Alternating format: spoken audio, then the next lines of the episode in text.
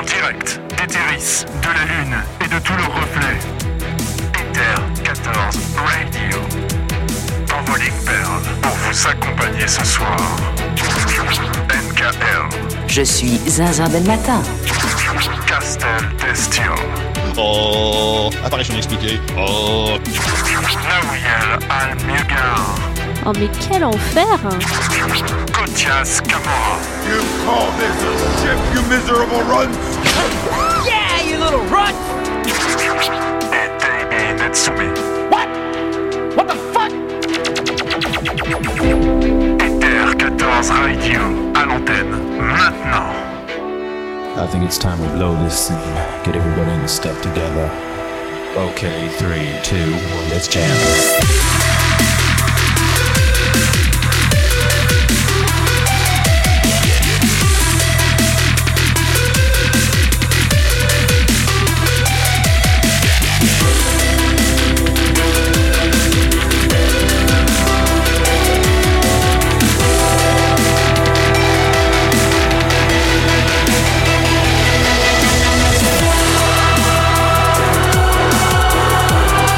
Et bonsoir habitantes et habitants Euh, bienvenue dans Ether 14 Radio, la radio qui accule vos lignes perles. Ce soir, c'est la 6.15 qui sera à l'honneur, mais pas que. On a plein de choses euh, dont on souhaiterait discuter avec vous. On aimerait revenir un petit peu sur cette polémique autour des outils tiers euh, et euh, pour en parler, je ne suis pas tout seul. Et pendant que l'on passe sur euh, notre studio pour ce soir, je euh, salue euh, mes camarades. Euh, Bonsoir euh, Davy, bonsoir Nawiel, bonsoir Kotias, bonsoir euh, Castel. Euh, Comment allez-vous ce soir? Mais bonsoir, tout le monde. Ça va. Tout va bien Mais ça va bien vous Très très bien, merci. Et ce soir, nous ne serons pas tout seuls pour euh, discuter puisque euh, nous avons en notre compagnie Miyu. Bonsoir euh, Miyu. Et bonsoir. Miyu, tu es euh, développeur euh, de euh, Teamcraft, un euh, petit outil tiers euh, dont on discutera dans euh, quelques minutes. Mais avant d'en discuter, permettez-moi de euh, vous rappeler ce qu'est euh, Ether 14 Radio. Ether 14 Radio, c'est un podcast en français euh, de manière régulière, un petit peu tous les mois, autour de Final Fantasy XIV et des sujets euh, qui euh, l'animent. Nous nous retrouvons ce soir sur le serveur Moogle du data center Chaos. Nous sommes à Shirogane au secteur 22 en parcelle 37 et vous êtes invités à vous joindre à nos tables en extérieur alors qu'il y fait très très beau et très très chaud et que nous allons même peut-être euh, arriver plus tard euh, dans l'émission, dans une très très belle soirée. Euh, nous vous proposons également de euh, venir en direct dans l'émission. Le point d'exclamation Discord dans le chat vous permettra d'obtenir un lien. Ce lien vous amènera donc sur notre Discord. Vous pourrez passer sur le channel Ether14 Phone pour indiquer ce dont vous voulez discuter ou ce sur quoi vous voulez réagir. Il vous suffira alors de passer on hold, le petit channel vocal, et euh, nous nous ferons un plaisir de vous inviter avec nous à l'antenne pour réagir, discuter ou même poser vos questions.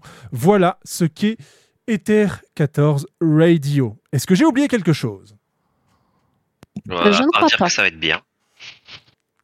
Alors, euh, pour commencer, nous allons donc parler de cette 6.15. Elle a débarqué mardi dernier. Euh, elle nous a apporté les euh, commandes spéciales d'Améliance. Elle nous a apporté les quêtes tribales des Arcas Sodara. Et elle nous a apporté également le grand retour d'Ildibrand et également la Taru Facture. Qu'est-ce que vous avez fait chacun d'entre vous sur, euh, sur ce patch d'ores et déjà, Castel? J'ai eu assez peu de temps. Tout ce que j'ai pu faire, c'est euh, les quêtes tribales quotidiennes. Ok. Jusque-là, c'est tout. Kotias Euh, je crois que je n'ai rien faire du patch. Voilà. Il en faut. Bah, du coup, tu vas pouvoir découvrir avec nous, Davey, qu'est-ce que tu en as fait? Les quêtes quotidiennes, je garde Hildebrand sous le coude bien au chaud, mon amour. Euh, et ensuite, à part ça, un petit peu de craft. Un petit peu de craft. Nawiel? Ah, moi, j'ai tout juste eu le temps de, euh, d'aller voir Dame Améliance et euh, de faire un coucou à Tatarou au passage euh, parce que euh, elle était sur la route, mais euh, je ne suis pas allée beaucoup plus loin encore. Ok, bah écoutez, j'ai l'impression qu'on a tous un petit peu fait l'impasse pour le moment sur Hildebrand, puisque je ne l'ai pas fait non plus le reste. Et la Tarufacture, c'est vrai que j'ai pas fait le tour des, des cités-états pour ça. Euh, Et il y a Omega aussi, tu l'as Et oublié. il y a Omega que j'ai oublié. Alpha va être très triste. Tout à fait. Et euh, j'en serai le premier désolé, parce que bon, Alpha et ses grands yeux, euh, euh, voilà. Que dire de plus? Au final, est-ce qu'il faudrait Ma pas peluche Alpha te juge très fort. Terrible. Qu'est-ce que tu disais, Déby Est-ce qu'il faudrait pas des quêtes secondaires sur Alpha uniquement plutôt que Omega? C'est Alpha notre idole. hein. C'est vrai, mais je pense que Alpha a envie d'aider son petit copain euh, Omega à, à découvrir euh, la raison et son origine. Ouais, mais j'avoue que tu vas effectivement sur euh, surtout sur un truc pour euh, une nouvelle aventure, je trouve que ce serait adapté de de- d'aventurer avec Alpha, tu vois. Ouais. Comme lui, il a eu le droit de le faire il y a déjà deux extensions. C'est ça. Parce que lui, il se retrouve pas avec euh, avec le poids de l'univers euh, et du pays et de, etc. sur la gueule. Personne le connaît. Surtout pas un certain noble. On sent que Cotia, c'est toujours salé d'aller euh, euh, Toujours. offrir vin. Si on me donne l'occasion de le tuer, celui-là, je le fais, hein, franchement. je, je veux une, je, je veux une option où, euh, où tu peux aller tuer GG Rougeau dans son, dans son truc ou à parasol, là. Ah, mais le plaisir que ce serait. La nouvelle emote empalée avec un parasol. Exactement. Miyu, qu'est-ce que tu as fait sur ce patch, toi? Alors, euh, c'est un, c'est un point euh, compliqué puisque je n'ai rien fait du tout. Ouais. À vrai dire, j'ai à peine eu le temps de démarrer le jeu parce qu'on a eu énormément de problématiques avec la 6.15 Tout à qui fait. ne sont pas encore terminées d'ailleurs. Ah, terrible, terrible. Alors, euh, que- par quoi commençons-nous et qu'est-ce que vous voulez euh, dérouler comme, euh, comme sujet dans le chat si jamais euh, vous avez fait Hildebrand et que vous voulez nous en parler et nous donner envie de le faire? Puisque euh, il y a un petit peu des avis divers et variés sur euh, les quêtes d'Hildebrand au sein de, euh, des animateurs et animatrices de Terre 14 Radio. N'hésitez pas, point d'exclamation Discord dans le chat et nous vous accueillerons pour discuter de Il Doudou. Euh, donc ouais, par contre on commence. Qu'est-ce qui euh, J'ai l'impression qu'on a plus ou moins tous fait Améliance ou qu'on est que deux. J'ai l'impression à l'avoir fait. Je- À main, à main levée, qui a fait Améliance Moi, Moi aussi. Mais en fait, je dis qu'on je dis qu'on est un peu euh, tous à l'avoir fait parce que euh, spoiler alerte. euh, en fait, ces quatre tribales, enfin ces quatre tribales, ces quatre de commandes spéciales d'Améliance, c'est un peu le taf de le taf IRL de Cotias en fait. mais c'est vrai. Oui, Du coup, c'est un peu comme je si, suis joie. puisque Elle, elle les envoie en Erasmus. ou plutôt non, elle accueille les Erasmus. C'est c'est ce qu'elle Ça va venir, elle va les envoyer après. donc pour C'est euh, comme ça que ça fonctionne.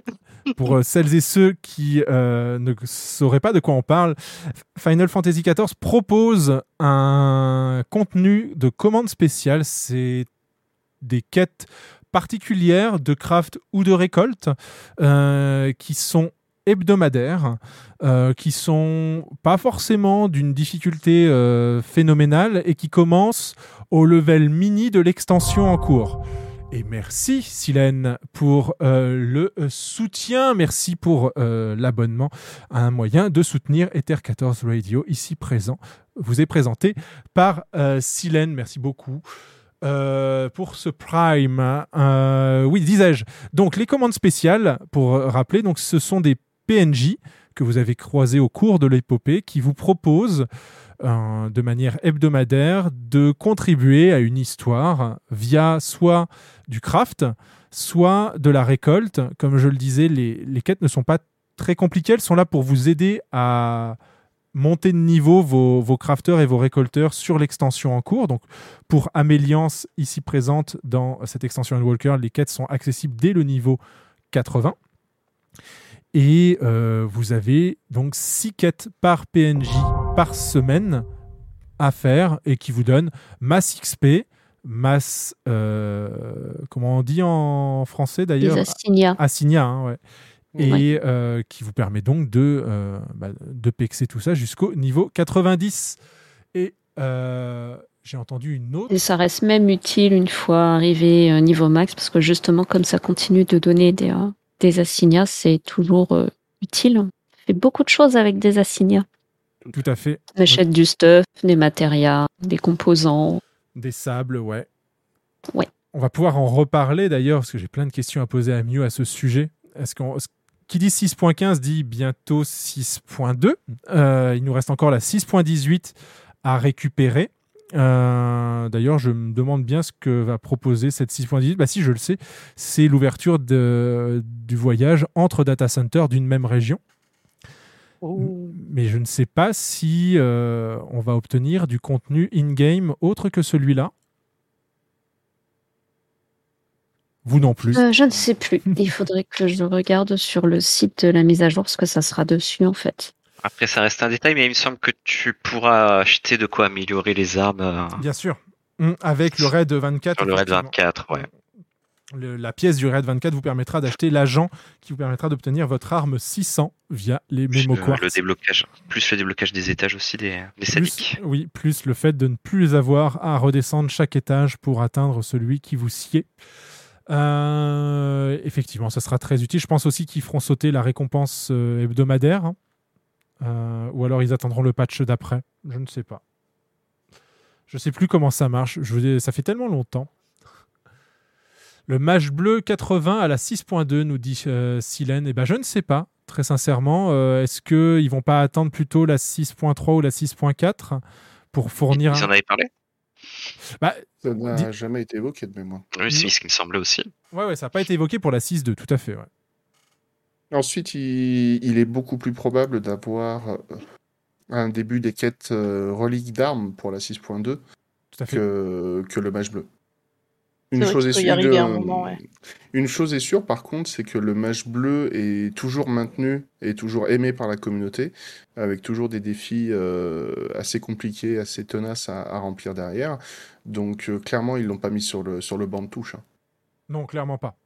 Clairement, clairement pas.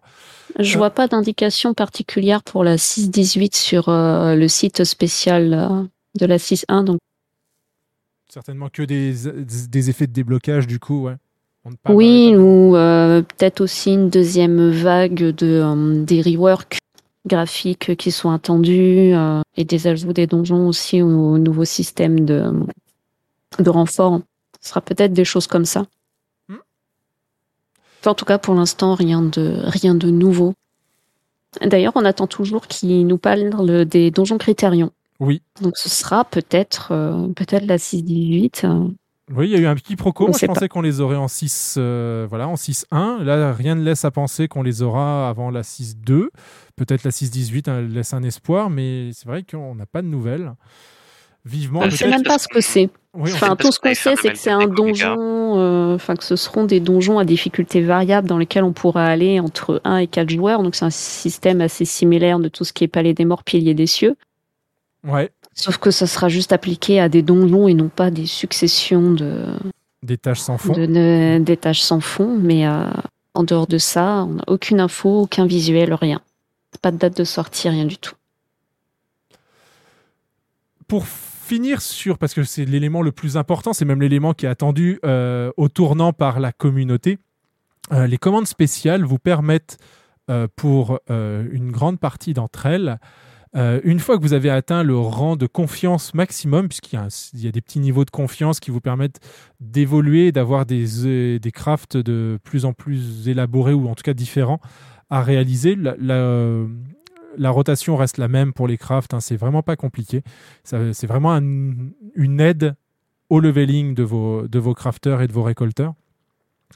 Quand vous atteignez le rang maximal, parfois vous avez le droit de réhabiller le PNJ. Et la communauté semble très très très impatiente de pouvoir réhabiller Dame Améliance. Oh Pers- non.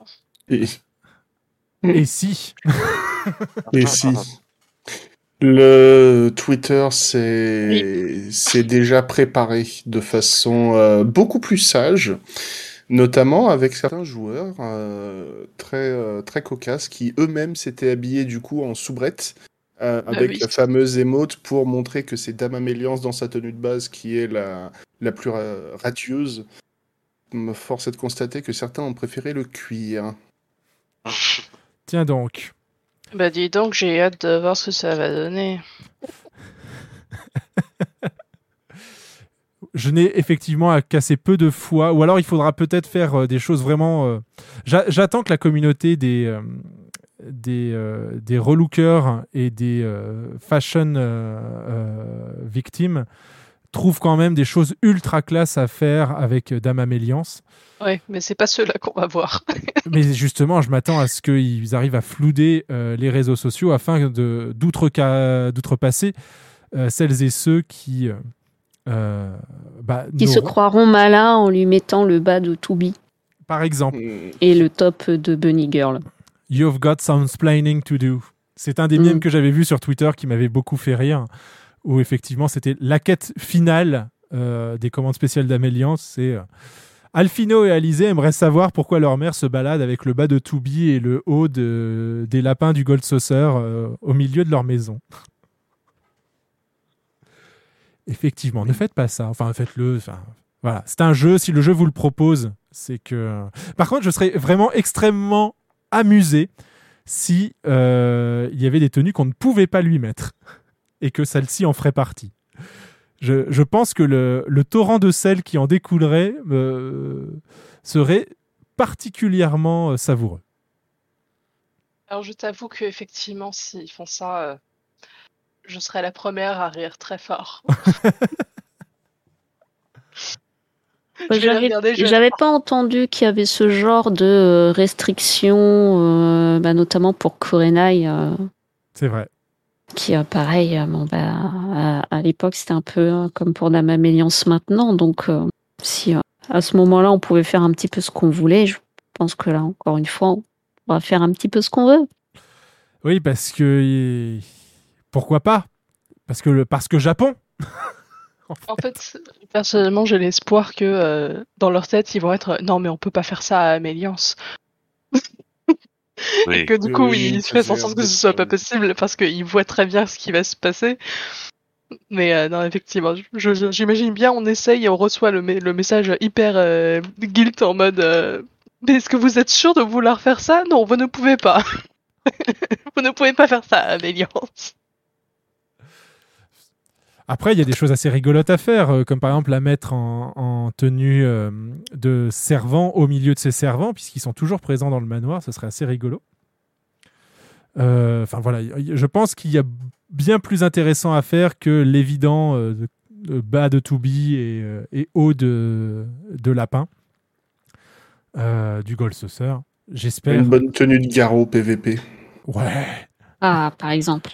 Ah si on pou- c'est dommage qu'on puisse pas lui mettre une arme parce que dans ce cas-là on lui mettait euh, une épée euh, une épée à deux mains et Améliance avec une épée à deux mains je pense qu'effectivement ça aurait de la gueule.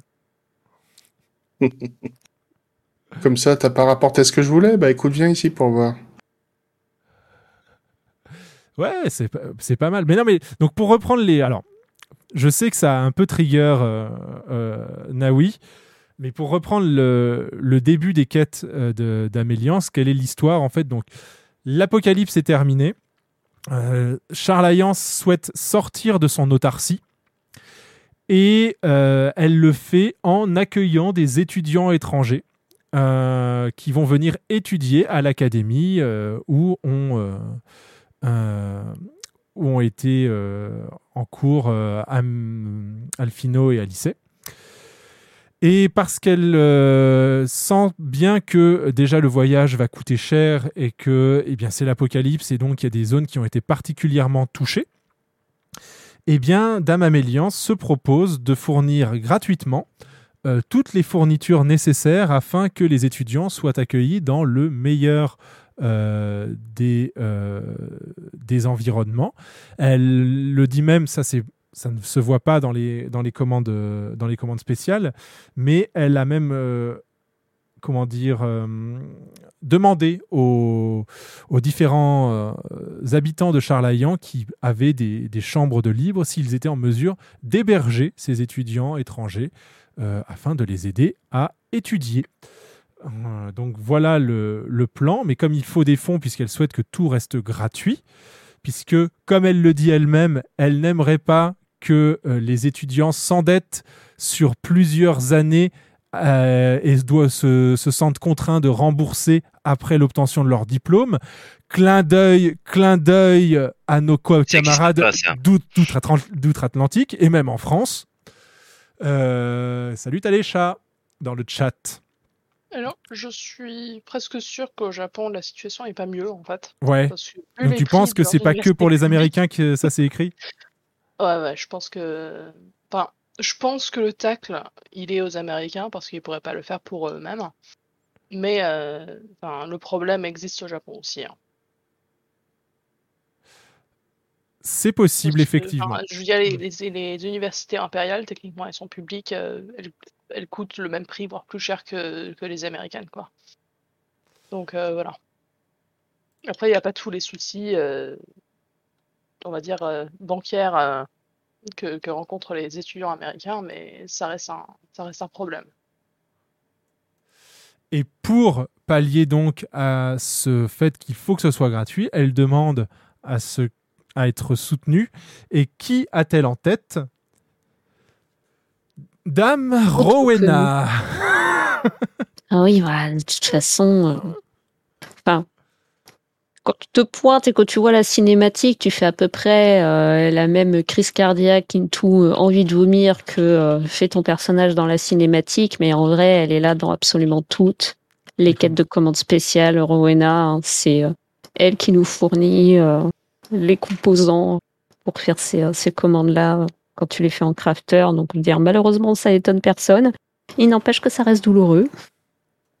Et elle est pétée de thunes. Mais là, elle ne veut pas parce qu'elle estime qu'il n'y aurait pas de profit à faire. Et c'est là où c'est assez rigolo. Désolé pour le spoil, mais j'attends de voir la fin de ces quêtes parce que c'est assez rigolo. On voit en fait toute la finesse diplomatique de Dame Améliance et on comprend qu'elle n'est pas la femme de Fourchenot, le veilleur, pour rien, ni euh, la mère de ses enfants, puisqu'elle arrive à retourner Rowena d'une manière parfaitement rhétorique et euh, aux petits oignons. Elle nous lâche même un petit clin d'œil. Euh, D'ailleurs, euh, voilà, il... prochaine émote aussi. Euh, Enfin, c'est vraiment très intéressant. C'est un petit développement de personnage vachement sympa. Donc, let's go. On va voir ça, effectivement. Donc ça, ce sont les commandes spéciales. Euh, je ne sais pas, toi, Kotias, qui t'es mis à faire les commandes spéciales euh, des différentes euh, extensions précédentes, puisque tu as découvert ce contenu très récemment. Est-ce que Dame Améliance, euh, enfin, est-ce que la quête de Dame Améliance est apparue dans tes, euh, dans tes quêtes possibles? Ou n'as-tu pas suis pas encore au niveau suffisant pour. hein. Ah, d'accord. Il faut vraiment être Euh, 80. Là, du coup. actuellement, ouais, c'est ça. Bah attends, je vais te dire. Euh, il est niveau combien mon mineur? Euh, C'est le min... Alors, le mineur est niveau 73, le botaniste est niveau 75, donc je n'y ai pas encore accès. J'y travaille, je n'y ai pas encore accès. Ok, ok, ok. Bon, bah donc voilà, soyez euh, crafter ou récolteur au moins niveau 80 pour pouvoir débloquer cette euh, quête. Et, euh, et il vous en, bah, vous aurez donc l'opportunité peut-être, in fine, de saper Améliance comme vous le désirez. Et euh, il y a un channel sur notre Discord pour euh, partager vos euh, créations.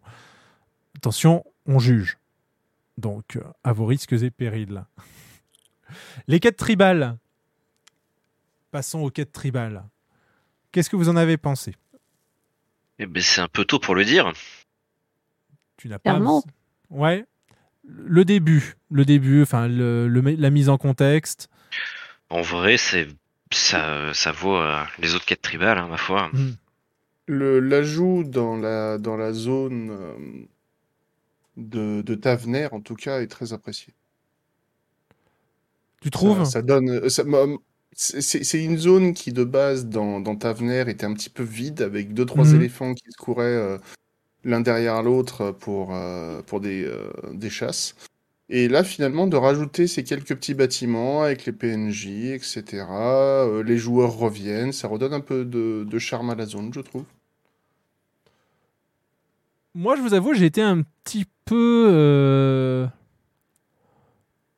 un petit peu agacé. Enfin. J'ai un, sentiment doux amer, en fait, en commençant ces, quêtes.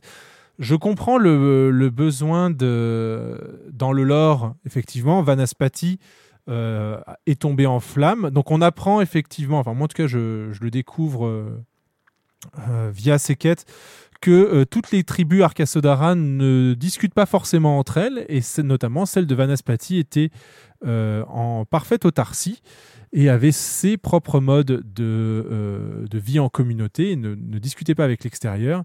Mais depuis l'Apocalypse, Vanaspati ayant euh, été réduite en cendres, eh bien, ils se sont euh, exilés vers les côtes et ils ont amené avec eux leur, coutume qui était la course d'Hippochar, terrorisant ainsi toute la population.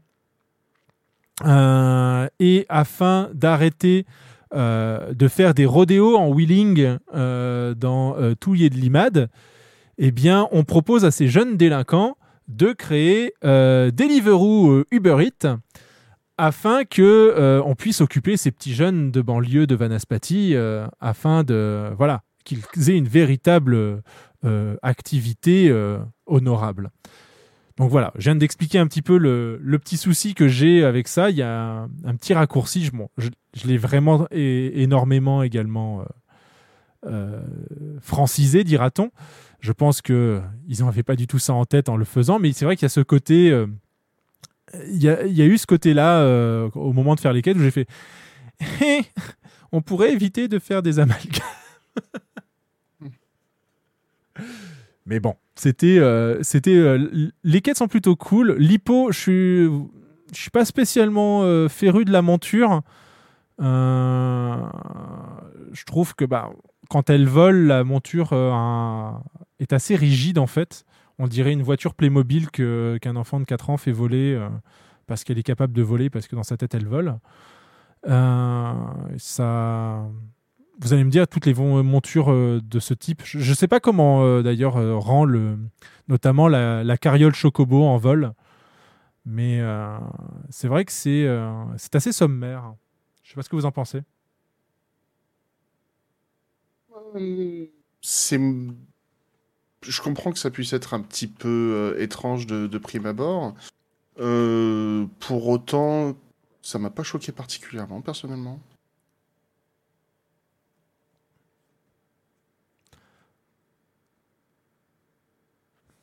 Hmm. Castel, Bah, qu'est-ce que- qu'est-ce que tu en as pensé?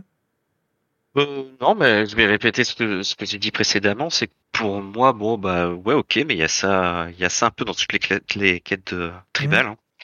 C'est un petit peu, euh, ils, ils font leur truc dans leur coin et, et ça fout le sbeul, mais on peut en tirer euh, parti, puis euh, ça va, ça va aider tout le monde, et puis voilà, et puis du coup tout le monde est content. Euh, et puis après, c'est vrai que toutes les montures, bon, ne plaisent pas à tout le monde, mais en, en vrai, moi, j'ai pas trouvé que ça sortait vraiment de du chemin de ce qu'on avait vu jusque-là, quoi. Ouais. Quand, quand on a eu la monture lit, les différentes chaises, euh, voir une carriole s'envoler, euh, pas spécialement choqué, quoi.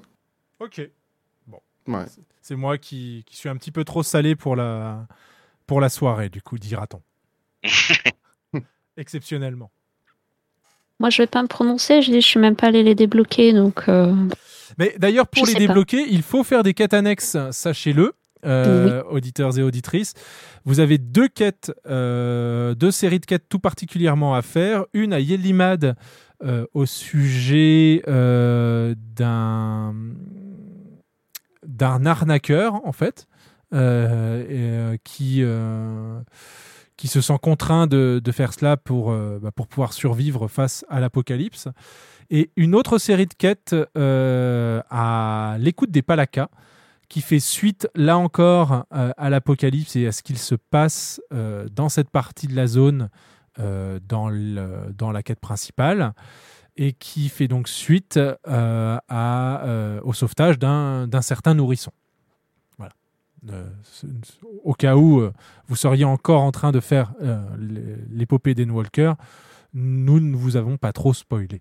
Mais sachez que sans faire les quêtes qui suivent ces, ces deux événements de la quête principale, vous ne pourrez pas débloquer les, les quêtes tribales pour les Arkasodara. Ça se fait plus ou moins vite, vous inquiétez pas. On n'est pas sur un niveau de, des MOG à l'époque d'Evansward, qui euh, en avait euh, terrorisé plus d'un. Euh, mais voilà, sachez-le tout de même qu'avant de commencer ces quêtes, il faut débloquer, enfin il faut ré- finir toutes ces, toutes ces quêtes annexes. Elles sont même maintenant marquées d'un symbole de quête bleue avec un petit plus qui vous indique qu'elles vous débloqueront un autre contenu à la suite. Quoi d'autre sur ce 6.15 euh, dis- disions-nous Euh, Eh bien, donc Hildebrand, comme personne ne l'a fait, Omega non plus. Ou quelqu'un a-t-il fait Omega? Ouais. Non. Voilà. Donc, nous nous en remettrons à plus tard si vraiment quelque chose de- d'exceptionnel tombe. Ou n'hésitez pas, encore une fois, dans le chat, point d'exclamation Discord, venez nous parler du contenu que vous avez fait et que vous avez aimé faire. Si jamais nous n'avons pas euh, eu l'occasion de le couvrir tout de suite, eh bien, vous pouvez venir combler euh, nos manques et euh, nous dire ce que vous avez pensé d'Ildibrand, d'Omega ou de la tarifacture. Des gens ici ont terminé la tarifacture Non. Non plus. Non plus. Moi, j'ai juste pris la, la quête de, de départ. euh. Pareil. Je, Là, pour je, je l'ai faut faire dedans. Euh, faut faire le tour de, des, euh, des différents PNJ. euh, Bah, comme d'habitude avec Tataru, il faut faire ses corvées à sa place. c'est ça. Voilà. D'ailleurs, c'est ça qui m'a particulièrement salé. C'est que dans la cinématique de déblocage de cette quête, elle nous dit qu'on qu'on va devoir effectivement partir euh, délivrer euh, des, euh, enfin, livrer des, des éléments qu'elle a préparés. Elle nous les montre, ils sont sur le comptoir. Elle se déplace pour aller nous les montrer. Elle se retourne et dit à son assistante Bon, bah vas-y, tu lui donnes J'ai eu envie de faire partir une Lalafell en orbite à ce moment-là. Le PVP ne fait pas partie de la 6.15. Tu veux qu'on parle des changements sur le PVP, Talécha N'hésite pas. Point d'exclamation Discord, viens nous rejoindre et parle-nous de ton expertise en PVP. Est-ce que le fameux sang... ça fait quelques matinées euh, que euh, Ouais. je te vois traîner du côté de Crystal Conflict. Si tu veux nous donner ton retour d'expérience, n'hésite pas. Tu es le bienvenu. pas. Et Effectivement. euh, elle a raison sur le fait que beaucoup de personnes sur les réseaux sociaux parlent de la quête d'Omega. Ouais. D'accord. Ouais, ouais, ouais. Ça, euh, c'est une des raisons pour laquelle personnellement je la garde bien au chaud et que je me coupe tous les réseaux sociaux. C'est, euh, je, la- je la ferai quand j'aurai vraiment le temps. Quoi. Ok. Et bah euh, voilà, voilà qui nous hype en tout cas. Euh, cette 6.15 euh, n'a pas v- véritablement apporté ce contenu, mais en tout cas, euh, il a été concomitant avec un autre euh, tirage au sort, c'est celui des logements. Alors, euh, Naouiel, la crise des logements est-elle passée? Non Mais ça, c'est mon point de vue personnel. Alors, en termes techniques, si le- les soucis sont réglés, c'est-à-dire que maintenant, ça fait déjà euh, deux timers de tirage au sort que tout fonctionne correctement. Donc, euh, si vous avez eu l'occasion d'acheter vos petits tickets de loterie, vous n'avez pas eu la mauvaise surprise de constater que euh, le jeu faisait un tirage au sort de numéros qui n'existaient pas. Donc là, là-dessus, c'est déjà une bonne chose. Tout fonctionne. Le problème, c'est que nous avons actuellement uniquement euh, six secteurs euh, à empirer qui sont pour euh, les maisons personnelles. Tout le reste pour les maisons de CL. Et en tout cas, si je prends le cas de Cerberus, le serveur où je suis, comment vous dire que les serveurs réservés aux grandes compagnies sont vides? C'est-à-dire que les gens qui ont des grandes compagnies ont juste euh, farmé du pognon pour acheter des grandes, voire des moyennes maisons. Parce que bah, quand tu as une CL, tu as envie de te la péter à flex avec une grande baraque. Et donc toutes, euh, quasiment toutes les petites maisons de ces secteurs-là sont actuellement encore en vente avec juste aucun tickets d'acheter dessus parce que les gens n'en veulent pas pour leur grande compagnie. Et donc, bah, pendant ce temps-là, les gens qui veulent une maison pour eux personnellement, et ben, ils peuvent juste sortir leur mouchoir, se poser devant tous ces terrains vides qu'ils ne peuvent pas acheter. Voilà. Euh, on n'a pas encore trop d'informations sur euh, est-ce qu'ils vont euh, ouvrir d'autres terrains pour les maisons personnelles, à savoir que sur les dernières live letters, ils avaient parlé du fait qu'en fonction de comment ça allait se passer, les, les, tirages au sort, et se réserver la possibilité de basculer des terrains en free premier arrivé, premier servi, Mhm. ou de ou de rebasculer, euh, de, de changer euh, l'attribution entre maison de sel ou maison personnelle. Le problème, c'est que depuis, on n'a pas eu d'informations, donc on ne sait pas euh, combien de temps tous ces terrains euh, vacants pour les CL seront modifiés ou auront un changement de, de système pour permettre à tout le monde d'avoir ces maisons. Mais le système fonctionne, les tirages au sort euh, marchent. Voilà. Tout, C'est- euh, c'est juste qu'on n'a pas de chance. qui- Oui, voilà, c'est ça. Et, et le jeu nous le, nous le fait savoir. Avant, on n'avait que les euh, loots de euh, nos raids pour voir que on n'avait pas de chance. Maintenant, il y a la loterie pour savoir. Tout à fait. Ah, mais on avait déjà le méga jackpot, si tu veux, hein, pour savoir qu'on n'avait pas de chance. hein. Je pense qu'ils sont pas très très nombreux, les gens qui, qui tirent le gros lot au méga jackpot. Mais bon, là, quand il s'agit de t'acheter ta maison, c'est un petit peu plus, euh, un petit peu plus frustrant que de juste repartir avec tes 5000 PGS. euh. Au final, c'est dans la vraie vie, quoi. Oui, ouais, Ouais. c'est- oui. C'est pour nous apprendre qu'on aura de la déception euh, IRL aussi, quoi. Voilà, c'est euh, effectivement. Euh, le festival du Gold Saucer, justement, puisqu'on en parlait du méga jackpot, a commencé euh, jusqu'au 20 juin. vous... Oui, c'est bien ça. hein. Vous avez donc l'opportunité d'avoir plus 50% de gains sur toutes les attractions du Gold Saucer et même celles qui sont hors les murs, c'est-à-dire le Triple Triad. Tout vous rapporte 50% de PGS en plus. Donc un ticket de méga jackpot gagnant ne vous donne plus 10 000 mais 15 000 PGS. Les euh, Fashion Report euh, explosent le plafond avec donc euh, 120 000 PGS par, euh, par report réussi. Vous avez également les différentes attractions. Donc cela vous permet d'acheter du nouveau contenu euh, sur en PGS, celui que vous n'avez pas encore pu euh, acquérir. Et ils ont également remis du vieux contenu euh, à acheter avec des PGS pour une durée limitée. Est-ce que j'ai oublié quelque chose? Non. Non, non, non. Toujours aussi bien résumé.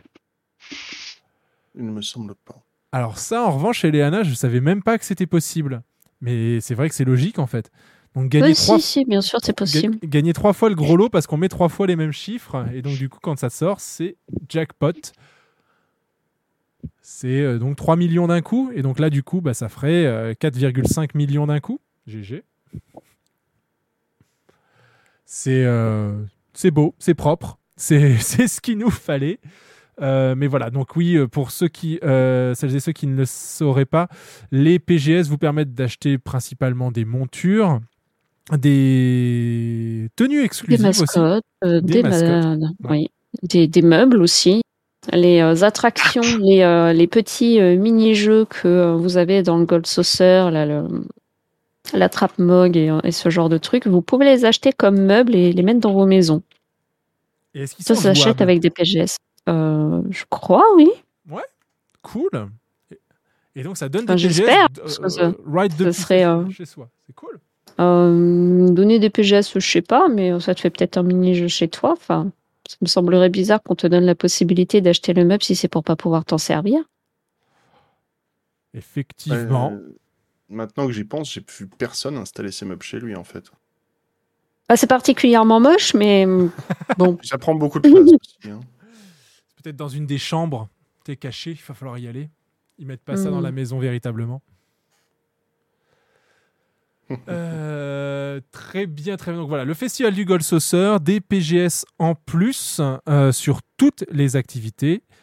J'ai bien dit toutes, notamment les courses Chocobo, euh, si appréciées de Nawiel. D'ailleurs, le tournoi, c'est fait. toujours le dimanche midi, n'est-il pas?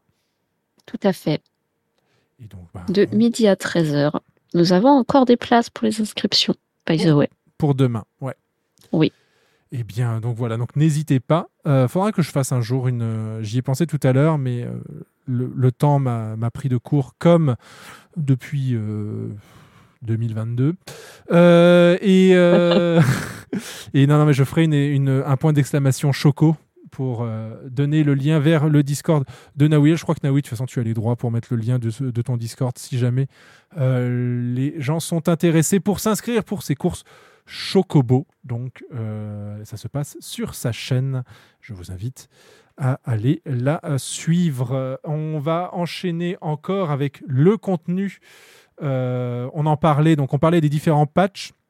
Euh, les patchs maintenant durent 4 mois et non plus 3 mois et demi, ce qui amène une 6.2 potentiellement à la mi-août et une 7.0 potentiellement en décembre 2023.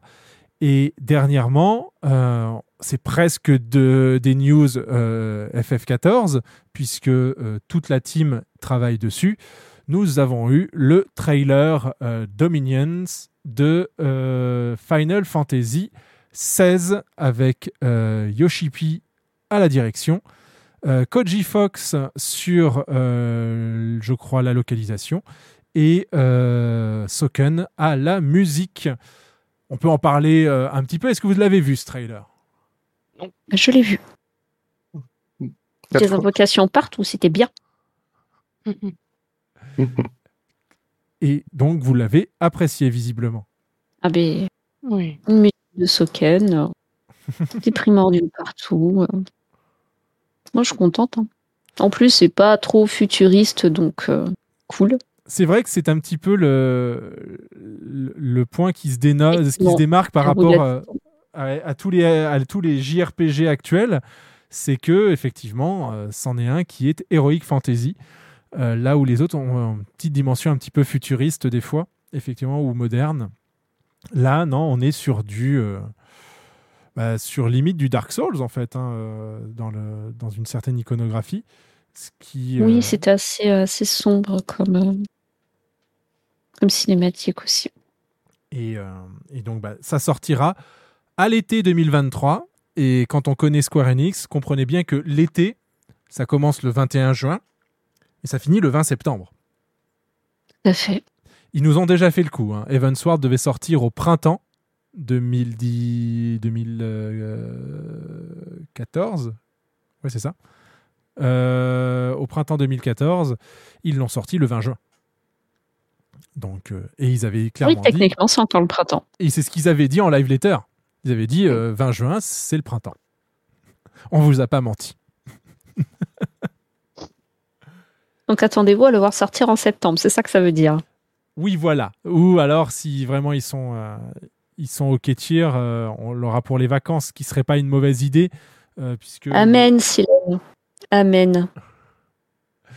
Et peut-être une, ouais, une PS5 en bundle, c'est éga- également ce que, ce que j'attends euh, pour, euh, pour essayer de m'en fournir une.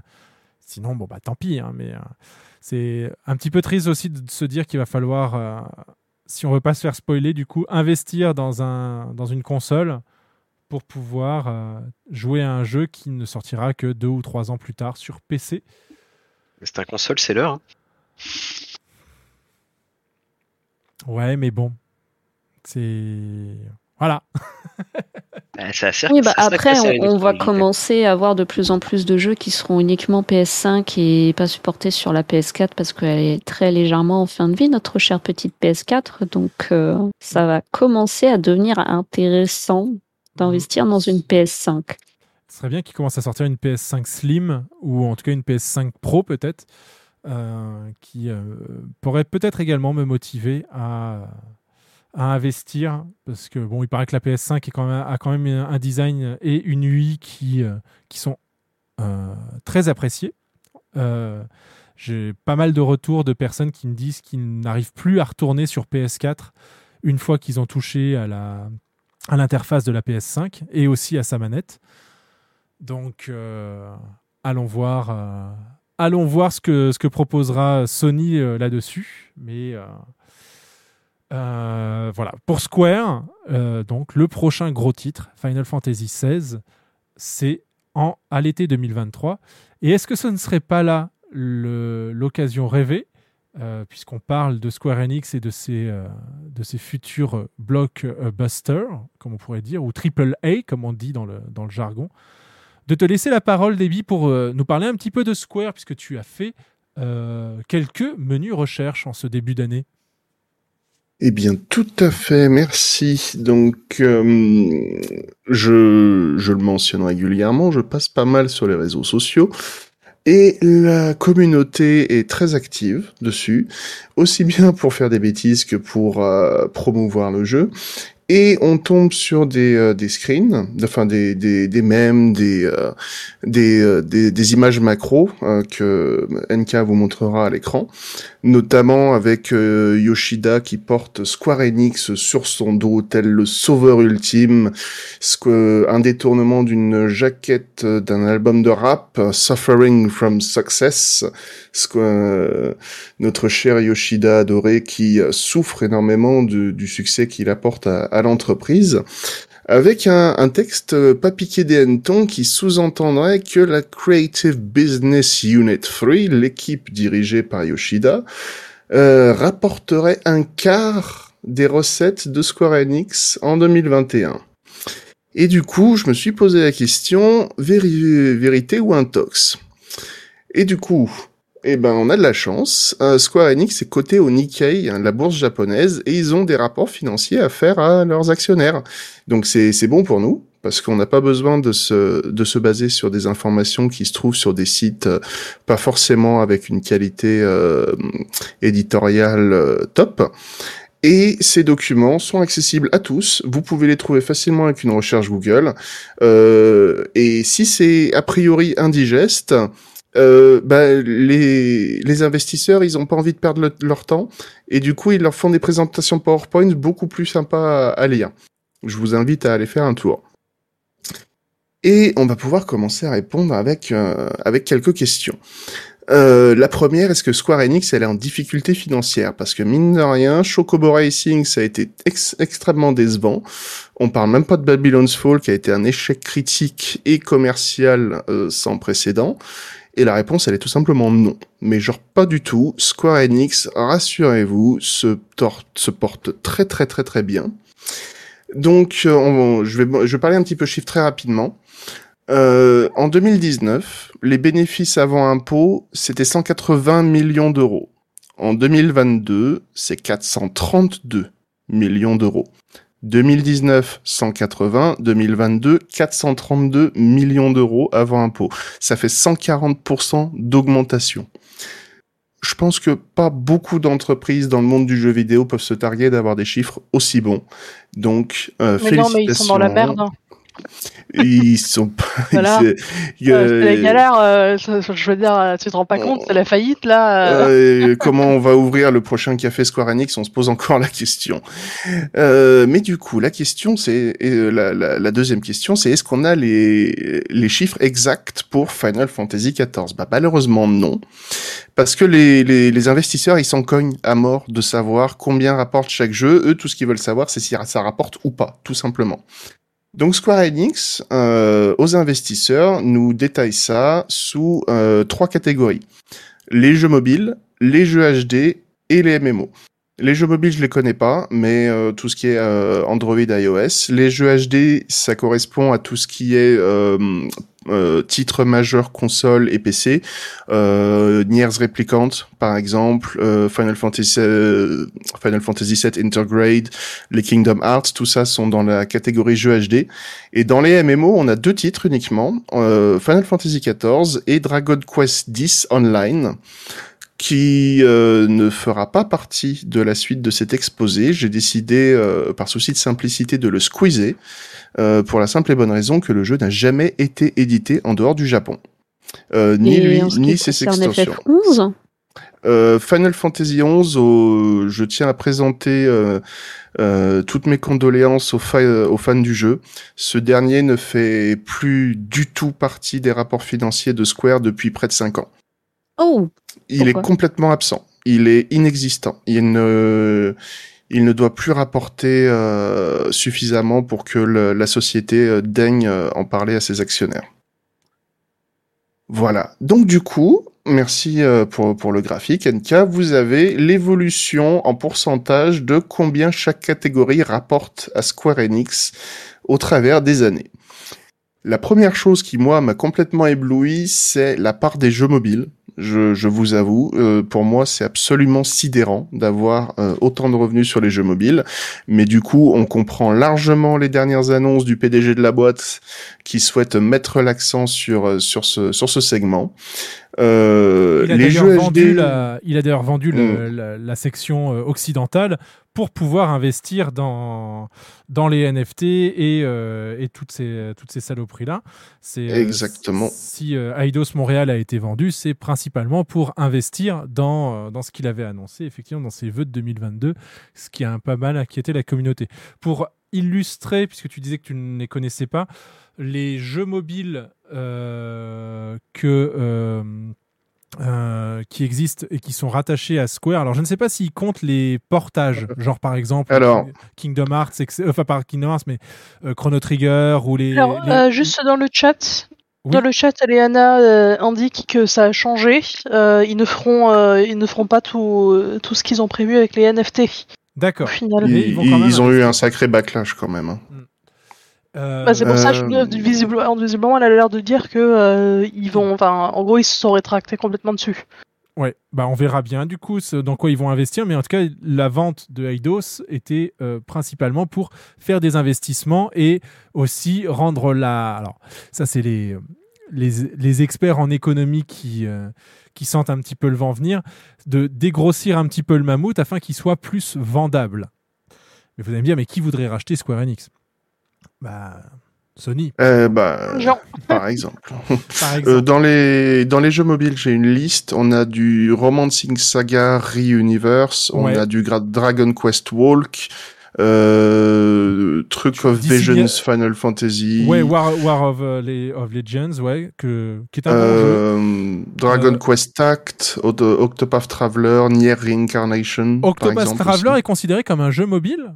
Ils- euh, non, mais il y, a une jeu- il y a une version console et une version mobile. D'accord. Ok. Ouais, ouais. Euh, Brave Exodus encore, euh, Record Keeper Final Fantasy. euh, la Dissidia, la liste est longue. Hein. Ouais. Dissidia, oui, bien sûr. Opera Omnia, ça s'appelle, je crois. Ouais. c'est ça. Ouais. Donc, euh, oui, euh, clairement, le, le jeu mobile rapporte, euh, rapporte à max. Euh, sur les, on, va se concentrer sur le, le graphe bleu en bas, euh, les MMO qui nous intéressent. On a avec euh, deux pics qu'on observe pour l'année euh, 2022 et, et 2020. Et certains d'entre vous vont se poser une question tout à fait légitime, mais il s'est rien passé ces années-là. Eh ben, c'est tout simplement parce que les rapports financiers partent de mars à mars. Donc, quand on regarde 2022, c'est mars 2021 à mars 2022. Et il s'est passé un tout petit truc, je sais pas si vous êtes au courant, en 2021, en décembre, qui s'appelle Ann Walker. Et en 2019, un tout petit truc, hein, euh, vers novembre, un t- je sais pas si vous avez entendu parler non plus, euh, Shadowbringers, ce qui explique ces deux pics décalés euh, dans les revenus. Et on peut du coup euh, commencer à se poser d'autres questions là-dessus et euh, répondre finalement quand même à la, question initiale. Est-ce que Yoshida et ses équipes rapportent un quart de l'argent à Square Enix? Non. Mais quand ils vendent des extensions de Final Fantasy XIV, bah mine de rien, on s'en approche quand même beaucoup. Et du, de, de ce postulat, euh, nous, on peut commencer à se poser d'autres questions, notamment est-ce qu'il serait pas dangereux pour Square Enix d'avoir euh, un seul jeu qui soit aussi euh, critique pour les revenus de l'entreprise? Parce que ne serait-ce que les abonnements à la Mog Station, 15% en permanence pour un seul jeu, on va pas se mentir, ça fait quand même beaucoup. Et aussi de la part que prend Yoshida dans l'entreprise. Alors, je ne renie absolument pas euh, tout ce qu'il a fait. Il a sauvé Final Fantasy XIV de euh, de la ruine absolue, et il est logique que l'entreprise souhaite lui confier d'autres euh, projets euh, critiques tels que Final Fantasy XVI à lui et à ses équipes. On a bien vu le line-up présenté par NK euh, un petit peu un petit peu avant. Beaucoup de personnes critiques de Final Fantasy XIV reviennent pour le développement de Final Fantasy Euh, mais euh, est-ce qu'il faudrait pas commencer à, faire en sorte à ce que d'autres licences puissent euh, prendre le pas et engranger autant de revenus? Est-ce qu'il faudrait pas commencer à se dire que la CBU3 a besoin de potentiellement former des nouvelles équipes et tout simplement de se reposer, de se reposer parce que ben mine de rien entre le Covid 14 16, il y a d'autres images qui circulent de Yoshida qui est complètement affalé sur le sol, épuisé, exténué et au final, est-ce qu'on pourrait pas tout simplement leur souhaiter beaucoup de repos? Eh ben, merci beaucoup, effectivement, des bibles d'avoir euh, creusé. J'avoue, leur, j'avoue que leur souhaiter euh, beaucoup de repos et, et, des vrais syndicats, ce serait pas mal, ouais. Ouais. Mais le monde capitaliste c'est ainsi fait que euh, je ne pense pas que ça sera fera de sitôt. D'ailleurs, on rappelle que euh, Square Enix recrute et qu'ils ont des difficultés à recruter. Euh, D'où aussi le fait qu'ils allongent les, les éléments sur, enfin les, les, patchs sur plusieurs, plusieurs mois. Et bon, bah, on verra effectivement ce que ça donne. ils annoncent peu de crunch euh, et euh, euh, je regardais en fait effectivement. Donc bah, voilà, on verra, on verra un petit peu ce que ça donne, mais je pense pas qu'ils lâcheront la licence Final Fantasy. De toute façon, Square est complètement attaché à ça. Ils en ont deux, hein, c'est Final Fantasy et Dragon Quest. Et je pense même que si Final Fantasy devait tomber en désuétude, bah, des choses comme Dissidia en fait fonctionnent bien. Les, les gens adorent les gachas. Euh, parce que c'est le principe de la grenouille, quoi. Quand tu mets la grenouille dans de l'eau bouillante, elle ressort immédiatement, mais si tu la mets dans l'eau froide, elle est contente. Et puis après, tu montes la température petit à petit, et puis elle se rend pas compte. Et puis après, bah voilà, tu peux. La, tragédie arrive. Et bah là, c'est exactement ça le gacha. C'est euh, un jeu gratuit que tu installes, puis après, tu lâches 2 euros, puis après, tu lâches 1 euro, et puis après tu lâches ou alors tu en es complètement conscient et tu te dis tiens je vais faire c'était ce qui était mon cas hein, puisque j'ai pas mal joué à Dissidia. Je me t'ai dit tiens je vais je vais mettre l'équivalent de 30 euros par mois. C'est comme si j'achetais un jeu tous les mois. Euh, je mets 30 euros par mois. Sauf que bah ça reste du contenu qui n'est pas enfin qui est volatile et qui en plus devient désuet euh, assez vite. Pour avoir repris Dissidia il y a pas si longtemps euh, l'investissement euh, en temps ou en tout cas en XP que j'en avais fait euh, fort de mes euros investis ou non, euh, c'est vu complètement euh, anéanti par le fait que depuis 2-3 ans, le, jeu a évolué, a donc des nouveaux euh, level cap qui ont été limit breakés, puisque c'est comme ça que ça s'appelle dans le jeu, et qui donc rend non pas mon arme inutile, puisque je, je suis quand même mieux loti qu'un qu nouveau joueur puisque je pars pas de zéro, mais par contre qui me demande encore de réinvestir. Et euh, petit à petit, effectivement, on devient moins petit. Et ça, c'est pour, euh, Square Enix. Je suis pas étonné que les gachas fonctionnent à ce point, d'autant plus qu'ils ont un autre effet, à mon sens, pervers. C'est que euh, les gachas sur mobile ne réclament pas forcément d'avoir une carte bancaire pour pouvoir être euh, encaissé. Il suffit simplement que les parents aient activé un Android pour leur enfant et euh, lui aient fourni en toute confiance et que l'enfant ne sache pas forcément ce qu'il fait quand il demande juste 20 cristaux de plus dans son jeu favori pour que en fait bah, ça soit débité sur euh, une carte, une carte bleue pardon d'un adulte qui, bah, qui finalement n'a rien demandé quoi. Ouais. Je, je, vous sens bien dubitatif. Oh, pas du tout, c'est affligeant plutôt. C'est affligeant de, de compter sur euh, le fait d'avoir des parents qui soient mal informés euh, de ce qu'en font leurs enfants sur, euh, sur leur téléphone. C'est affligeant de d'avoir un comportement prédateur sur des personnes qui, qui ne se rendent pas compte de, des sommes qu'ils mettent dans, dans ces jeux. hein. J'ai euh, un, exemple d'un jeu sorti en Corée il n'y a pas si longtemps. Euh, en moins d'un mois, il y a certains joueurs qui ont déjà dépensé 15 000 dollars. Donc euh, c'est pour ce genre de... On, les appelle les baleines pour ceux qui ne les connaissent pas sur les, sur les jeux mobiles. Euh, les développeurs comptent, enfin les, euh, les, les studios pour les rentrées d'argent comptent énormément sur ces baleines, des personnes qui dépensent des sommes absolument folles, là où la plupart des joueurs vont dépenser une ou deux microtransactions et, et rarement plus. Et, euh, et c'est le, le côté complètement euh, addi- addictif aussi qui, qui, qui, au final, crée un, plus un, une, une, euh, une motivation à dépenser réellement qu'à jouer. Le tout récent Diablo Immortal qui Mhm. est sorti. Euh, des calculs ont été effectués pour savoir à peu près combien il faut dépenser pour avoir un perso opti, ça monte à plus de 100 000 dollars. Oui, c'est ça. C'est plus de 100 000 dollars pour, euh, pour le perso. Donc, euh, d'un d'un côté, j'ai envie de dire oui, c'est nécessaire pour le, pour le studio parce que le, les gros jeux HD, les AAA, les MMO, ça coûte absolument une quantité folle de pognon. Euh, surtout euh, quand on a euh, des, des, des grandes ambitions. Euh, ce pognon, euh, il descend pas du ciel, mais euh, le, ce, que, ce, que, ce que ça crée auprès des jeunes et auprès des personnes vulnérables, je, on peut pas le cautionner, hein, en tout état d'esprit. Castel, Kotias et Naoui, vous avez déjà joué à des gachas? Un petit peu, oui. Peu. J'avais passé euh, quelque temps sur Brave Exus. Ouais. Euh, mais je j'ai dépensé un peu d'argent dessus, mais euh, j'ai très rapidement arrêté euh, vu que de toute façon, euh, moi et ma chance légendaire, je n'ai juste pas, euh, Et est-ce que ça t'a empêché les moyens de mes ambitions, quoi? Ah oui, oui, oui. Bah, en fait, sur ce sur ce genre de jeu, ce qui est euh, très piégeux, c'est qu'en fait, au début, tu as assez peu de, de limites. Tu, vois, tu peux tr- très rapidement progresser euh, à, à Mhm. bas niveau euh, sur ces trucs-là. Et en fait, il arrive à un moment où euh, tu es obligé d'avoir euh, des, euh, des personnages avec un nombre d'étoiles ou un équipement spécifique pour pouvoir continuer ta progression. C'est-à-dire qu'en fait, si tu te limites juste aux petits trucs d'histoire, tu peux encore t'en sortir sans débourser un centime, mais si tu veux vraiment faire tous les aspects du jeu, il arrive à un moment donné où il te faut une team assez spécifique avec surtout des équipements bien particuliers pour pouvoir faire, faire ton truc.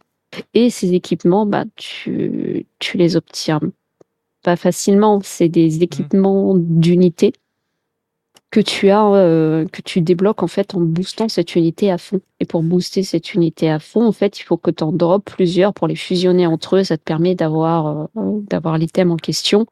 Sauf que bien entendu, euh, quand tu as des euh, taux de drop de ces 10 personnages qui sont en dessous du 1%, du 0 et, euh, 0 et quelques pourcents, euh, et que tu es euh, limité sur les tokens que tu récupères pour pouvoir faire ces dites invocations, bah en fait, euh, le jeu te fait très rapidement comprendre qu'à moins d'être excessivement chanceux, bah, la carte bleue, il faut y passer parce que sinon, en fait, tu n'avances pas. Ou alors, c'est très long, ça se compte en mois. Et est-ce Et, que euh, ça t'a empêché de faire l'histoire du jeu? La partie Euh, story? À la fin, ça a commencé à devenir compliqué. Parce que pour le coup, les, les trucs d'histoire, ils en sortent régulièrement. Mhm. Et du coup, le niveau de difficulté du truc augmente au fur et à mesure. Et il arrive à un moment où, pour peu que tu sois pas très chanceux sur euh, les personnages que tu récupères, t'es un peu limité. Et t'es même freiné là-dessus. Mais ça, ça met du temps. hein. J'ai j'ai commencé à être bloqué euh, dessus euh, après, euh, après quelques mois de, de jeu. Quoi. Donc, tu, tu vois pas forcément le truc arriver. C'est là où c'est piégeux. D'accord. Ok, très bien. Euh, Pour ma part, euh, non, j'ai pas vraiment euh, joué à des gachas. Après, comme, comme Perco dans le chat, j'ai joué pendant longtemps, euh, enfin longtemps, il y a longtemps surtout, euh, à Mystère à Poudlard en fait. mhm. Euh, et pff, Ouais, c'est-à-dire qu'effectivement, tu as un nombre limité en fait d'actions que tu peux faire par jour. Et concrètement, euh, très clairement, c'est euh, et regardez, vous pouvez euh, acheter plus d'actions. Regardez, regardez, vous pouvez avancer, vous pouvez avancer, vous pouvez avancer. Et euh, oh, et puis regardez, vous pouvez avoir ça comme bonus, et puis ça, et puis ça. Et c'est à chaque occasion qui part, en fait, c'est de pousser les, les petites transactions euh, comme ça. Et effectivement, enfin, c'est ça aussi qui est traître, c'est que euh, bah, voilà, quand c'est euh, 1 euro, 2 euros, tu fais pas attention. Sauf que si tu fais ça tous les jours, si tu fais, euh, si tu fais ça régulièrement et tout, euh, bah, ça chiffre au bout d'un moment, quoi. Ok, effectivement. Bon, bah, ce, qui explique pourquoi euh, ça rapporte vite de l'argent, puisque là, on, a des, retours individuels à l'échelle mondiale. Du coup, sur une société, ça, ça fait tout de suite beaucoup, beaucoup. Alors qu'on salue euh, le camarade Talécha qui est venu nous rendre, euh, nous rendre visite dans le jardin. Si vous voulez euh, nous rejoindre, je vous le rappelle, serveur Moogle, un Shirogane secteur 22 parcelle 37. Il s'agit du téléporteur Shirogane Sud-Ouest annexe. Et vous pouvez venir déambuler avec nous dans le jardin pendant que nous réalisons cette émission. Vous pouvez aussi venir interagir en direct. Euh, Point d'exclamation Discord dans le chat vous fournira un lien. Vous venez euh, directement dans On Hold en annonçant dans euh, Ether 14 Phone quel, de quoi vous voulez discuter et on vous passe à l'antenne avec nous et on interagit avec vous. Vous parlez de ce que vous voulez. C'est le principe de la libre antenne.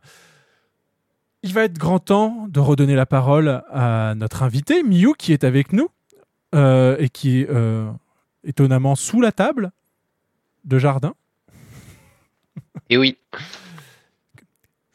Comme tu es Lalafel, j'ai eu du mal à, à me dire, à me demander si c'était un Lalafel de jardin ou si c'était bien toi. Mais c'est bien toi. Et c'est donc, bien moi. C'est toujours marrant avec le housing de, de se mettre à travers les murs. On s'amuse.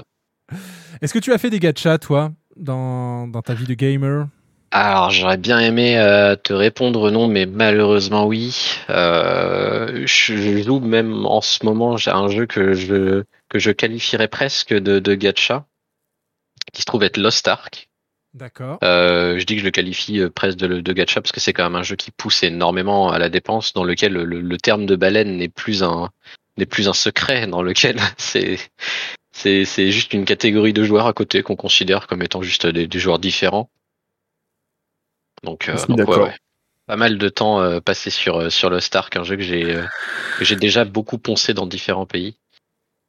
Et euh, sur mobile, beaucoup moins quand même. J'ai eu une petite période, mais, euh, mais ça a jamais été euh, trop conséquent, on va dire, au niveau du temps de jeu euh, notamment. D'accord. Et donc, bah, du- tu, re- tu comprends du coup notamment pourquoi les... c'est ce qui rapporte le plus à, Bah, à ce à type de société. Ouais. C'est vraiment le nouveau mode de Totalement. Et je suis plutôt d'accord sur le sur le fait que bah, c'est c'est une pratique quand même très perverse dans le sens où euh, ça se repose énormément sur tout simplement des manques de connaissances euh, du domaine des, des Mhm. parents. Parce que, euh, alors Lost Ark, c'est un, cas un peu à part, c'est pour ça que je le catégorise qu'à moitié en gacha. Euh, mais dans le cas des jeux mobiles, euh, c'est clairement quelque chose sur lequel, euh, si tu as des parents qui sont, euh, qui sont connaisseurs du milieu, Mhm. euh, jamais de la vie tu ne pourras euh, dépenser le moindre euro dans un gacha parce qu'ils savent très bien comment ça se passe et, et surtout ils auront mis un mot de passe pour protéger les transactions. Oui, ce qui n'est mais pas la par réalité, défaut. c'est que- ouais, voilà, la exactement. question posée dans le chat, on, voilà, on vient d'y répondre. Ce n'est pas euh, l'option par défaut. On peut effectivement laisser le- les transactions sans mot de passe sur un, sur un smartphone. Bah c'est ça et, et du coup ça crée beaucoup de dérives, beaucoup de beaucoup d'achats parfois sans même s'en rendre compte euh, de la, part des enfants qui disent tiens euh, moi j'ai cliqué sur un bouton il m'a dit est-ce que tu veux bien? J'ai dit oui et puis voilà et euh, bah, on trouve plein d'histoires hein, là-dessus hein, de- d'enfants qui ont dépensé potentiellement jusqu'à plusieurs milliers d'euros sans même s'en rendre compte en fait. Bah on voit qu'il n'y a même pas besoin d'être un enfant. Il y a Silène qui témoigne dans le chat qu'il a dépensé en moins de 3 mois presque 1500 euros sur Genshin. Ouch J'ai envie de dire.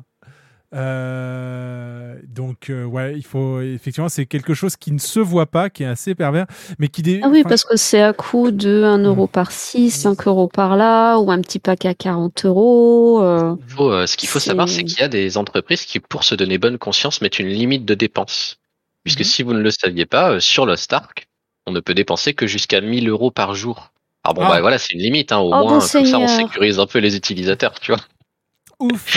Et, euh, et les plus là. grosses baleines du jeu, j'ai nommé euh, certains streamers Mhm. euh, qui ont des, bah, qui souvent c'est pas des petits, euh, ne se connectent que tous les jours uniquement pour atteindre cette limite des 1000 euros euh, et euh, se déconnecter parce qu'ils ont pas grand chose à faire sur le jeu à part euh, y mettre beaucoup d'argent. Euh, Alors, et, là, et- par contre, tu m'as tu voilà. m'as perdu. Je comprends pas l'intérêt d'aller dépenser 1000 euros par mois, enfin Alors. par, pardon, par jour sur un jeu. Moi, moi, le je peux peut-être, te- voilà, je- Ouais. je, peux te donner euh, un, un- un petit retour d'expérience pour avoir vu euh, ma, ma petite sœur faire ça, c'est-à-dire qu'elle regarde justement des vidéos de, de mecs qui sont sur euh, donc ce type de gacha, où principalement en fait leur leur contenu, ce qu'ils présentent à leur public, c'est des sessions de, de plusieurs minutes de, de juste de d'invocation Ouais. de, euh, de personnages dans les jeux et donc et tu les vois vraiment cramer des, euh, des quantités assez, euh, assez folles de, de monnaie sur ces jeux pour passer peut-être une demi-heure, une heure à faire des invocations en chaîne pour essayer de, de sortir un personnage rare parce que c'est pour ça que les gens viennent les, les regarder. Donc c'est c'est- Ouais, ça fait et- très peur Dans le cas de Lost Ark, c'est aussi le fait que Lost Ark, c'est un jeu euh, qui représente presque un travail à temps plein. Euh, si tu veux vraiment jouer en free-to-play, c'est énormément de temps à y investir. Euh, et bah, les streamers, ils ont pas ce temps-là, mais quand tu as l'argent pour, eh ben, ben, ils atteignent la limite de dépenses un maximum de fois pour pouvoir euh, engranger un maximum de, de, de, de devises pour pouvoir ensuite les transférer en gold, parce que le jeu te permet d'acheter des gold euh, directement, et euh, en échange, les joueurs qui vendent des gold reçoivent des cristaux, enfin bah, il y a tout un truc comme ça. Et euh, bah, du coup, ce que ça fait, c'est que eux, quand il y a du nouveau contenu qui sort, ils n'ont ils ont un million et quelques de gold, ils achètent euh, tout ce qu'il leur faut pour euh, upgrade le stuff et, et c'est parti. Ils font du nouveau contenu directement. Ils n'ont pas eu besoin de mettre les, les centaines voire milliers d'heures que d'autres ont besoin de mettre pour, euh, Hmm, pour atteindre ce niveau. Et donc ça leur permet de rester multigaming, de proposer du contenu qui est quand même euh, plus pertinent que euh, bah venez tous les jours, on va faire mes daily et vous allez voir, je vais faire la même chose qu'hier en fait. Et bah voilà, côté public, ça peut se comprendre que ça passe pas trop. Il est là le secret, d'accord, C'est- d'accord, c'est d'accord. même pire- Exactement. C'est même pire que ça. C'est même pire que ça parce que il y a une fascination du monde entier envers l'argent. Euh, sur YouTube, on a eu une hécatombe euh, de, de vidéastes qui faisaient euh, un contenu qui était extrêmement demandé, des millions de vues à chaque fois. C'était je claque 1000 euros dans des tickets à gratter. Je claque 2000 euros dans des tickets à gratter. Et avec su- à chaque fois la surenchère j'ai dépensé tant, je vais faire si euh, 50 fois le même truc pour vous montrer qu'on peut gagner ou perdre, sans aucune euh, indication que bah, les jeux d'argent c'est dangereux, c'est interdit aux mineurs, bien évidemment, ça a fait un tollé. Oui, et puis il y a ça euh, aussi sur euh, les chaînes spécialisées dans les ouvertures de boosters de cartes Pokémon aussi. C'est exactement Et, le même euh, principe. Et euh, même ça, ça a fait énormément de débat concernant les chaînes Twitch spécialisées dans le casino. Parce que ça existe, avec euh, des casinos hébergés dans des endroits euh, bien euh, tranquilles concernant la fiscalité. Ensuite, on diffuse ça au monde entier, alors qu'en France, c'est illégal, le casino en ligne. Et puis ensuite, on va aller faire des, des jackpots à 300 000 dollars. Suivez mon lien affilié pour venir faire comme moi en stream. Et ensuite, ben, euh, euh, Jean, euh, 15 ans, il se fait avoir comme une merde, il perd 400 balles, et puis ensuite il se dit ouais mais mon streamer il y arrive, pourquoi je pourrais moi je, je pourrais pas y arriver? C'est une version euh, détournée de ça quoi. Et ça fout Terrible. la gerbe. Moralité, méfiez-vous des gachas. Méfiez-vous des gachas parce que ça, Et- ça Et offre- mettez des mots de passe sur, euh, pour les microtransactions sur vos téléphones. Méfiez-vous de ceux qui vous promettent monts et merveilles avec facilité. aussi, oui. Mais du coup, ça pose aussi la question de, de, Babylon's Fall, qui a voulu lancer un, jeu avec ce, ce principe de microtransaction, mais qui a aussi voulu euh, fournir un prix d'entrée d'un jeu classique, en fait. Et euh, le jeu est tristement célèbre pour avoir atteint euh, le euh, nombre de joueurs concurrentiels, c'est-à-dire le, même le nombre de joueurs connectés en même temps sur le jeu de 1 par jour sur Steam il y a quelques semaines. Et d'ailleurs, ce qui a permis de ren- rendre un, un tweetos célèbre, puisqu'il a retweeté. et ce joueur, c'est moi. Euh, donc, euh, ouais, c'est assez étonnant que le jeu n'ait pas marché avec, euh, avec son scénario. Est-ce que vous avez, dans, certains d'entre vous ont essayé Babylon's Fall? Négatif. Pas du tout. Pas du tout, non plus. Et euh, Le, le, le simple fait de, de, de dépenser 60 balles pour pouvoir jouer au jeu, mhm. pour ensuite avoir encore des, des microtransactions, certains peuvent encore se le permettre, pas forcément tout le monde, visiblement. Euh, Euh. euh, Electronic Arts y arrive encore. Euh, Blizzard commence à se casser les dents avec ce genre de modèle économique, encore que pour, on ne sait pas pour l'avenir. Mais, mais là, Square Enix, bizarrement, est-ce que ça viendrait de la, de la base de joueurs habitués au jeu du studio qui a dit Vous vous êtes pas foutu de notre gueule jusque-là, là c'est quand même beaucoup hein, d'un coup. Peut-être. Peut-être. Donc là, merci euh, à Elana de nous fournir les éléments euh, qui montrent, en tout cas publiquement, que euh, Square Enix fait machine arrière sur l'investissement dans les NFT. J'avais entendu Yoshida dire encore récemment que Square Enix concentrait sur le métaverse et les choses possibles dans, dans cet élément. Euh, on verra bien ce qu'il en sort. Pour l'instant, c'est encore un petit peu tout nébuleux tout ça. Je pense qu'il y a effectivement un marché qui se du, du, jeu vidéo qui se qui se tend et qui se transforme dans le sens où euh, bah, les us et euh, coutumes d'un joueur et d'une joueuse sont en train de changer. Et euh, je pense qu'ils sont assez conscients que FF14 notamment, ou en tout cas la consommation des AAA, euh, est une pratique qui est en train de se perdre et qu'ils cherchent à être pionniers sur ce qui, deviendra la nouvelle manière de euh, consommer du contenu ludique dans les années à venir. Bon, on verra s'ils s'ils trouvent quelque chose. Peut-être sortir une sorte de Sword Art Final Fantasy Online? Peut-être. on peut rêver. mais, euh, mais ouais, donc euh, bon, à voir ce que donnera cette, euh, cette folie des, des, gachas, enfin en tout cas cette, cette mode des gachas et des,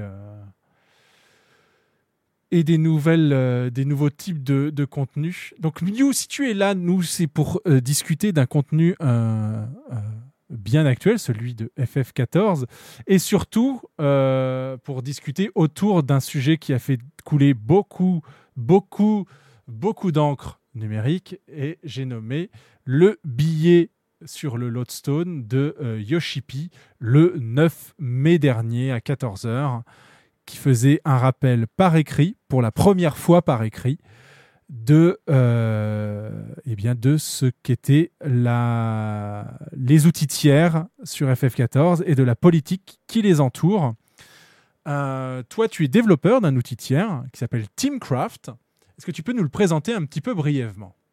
Alors, euh, brièvement, Teamcraft, c'est l'histoire d'un étudiant en informatique euh, qui fait une alternance dans laquelle euh, il y a plein de trucs qu'il peut pas faire et euh, qui joue à FF14 depuis sa sortie.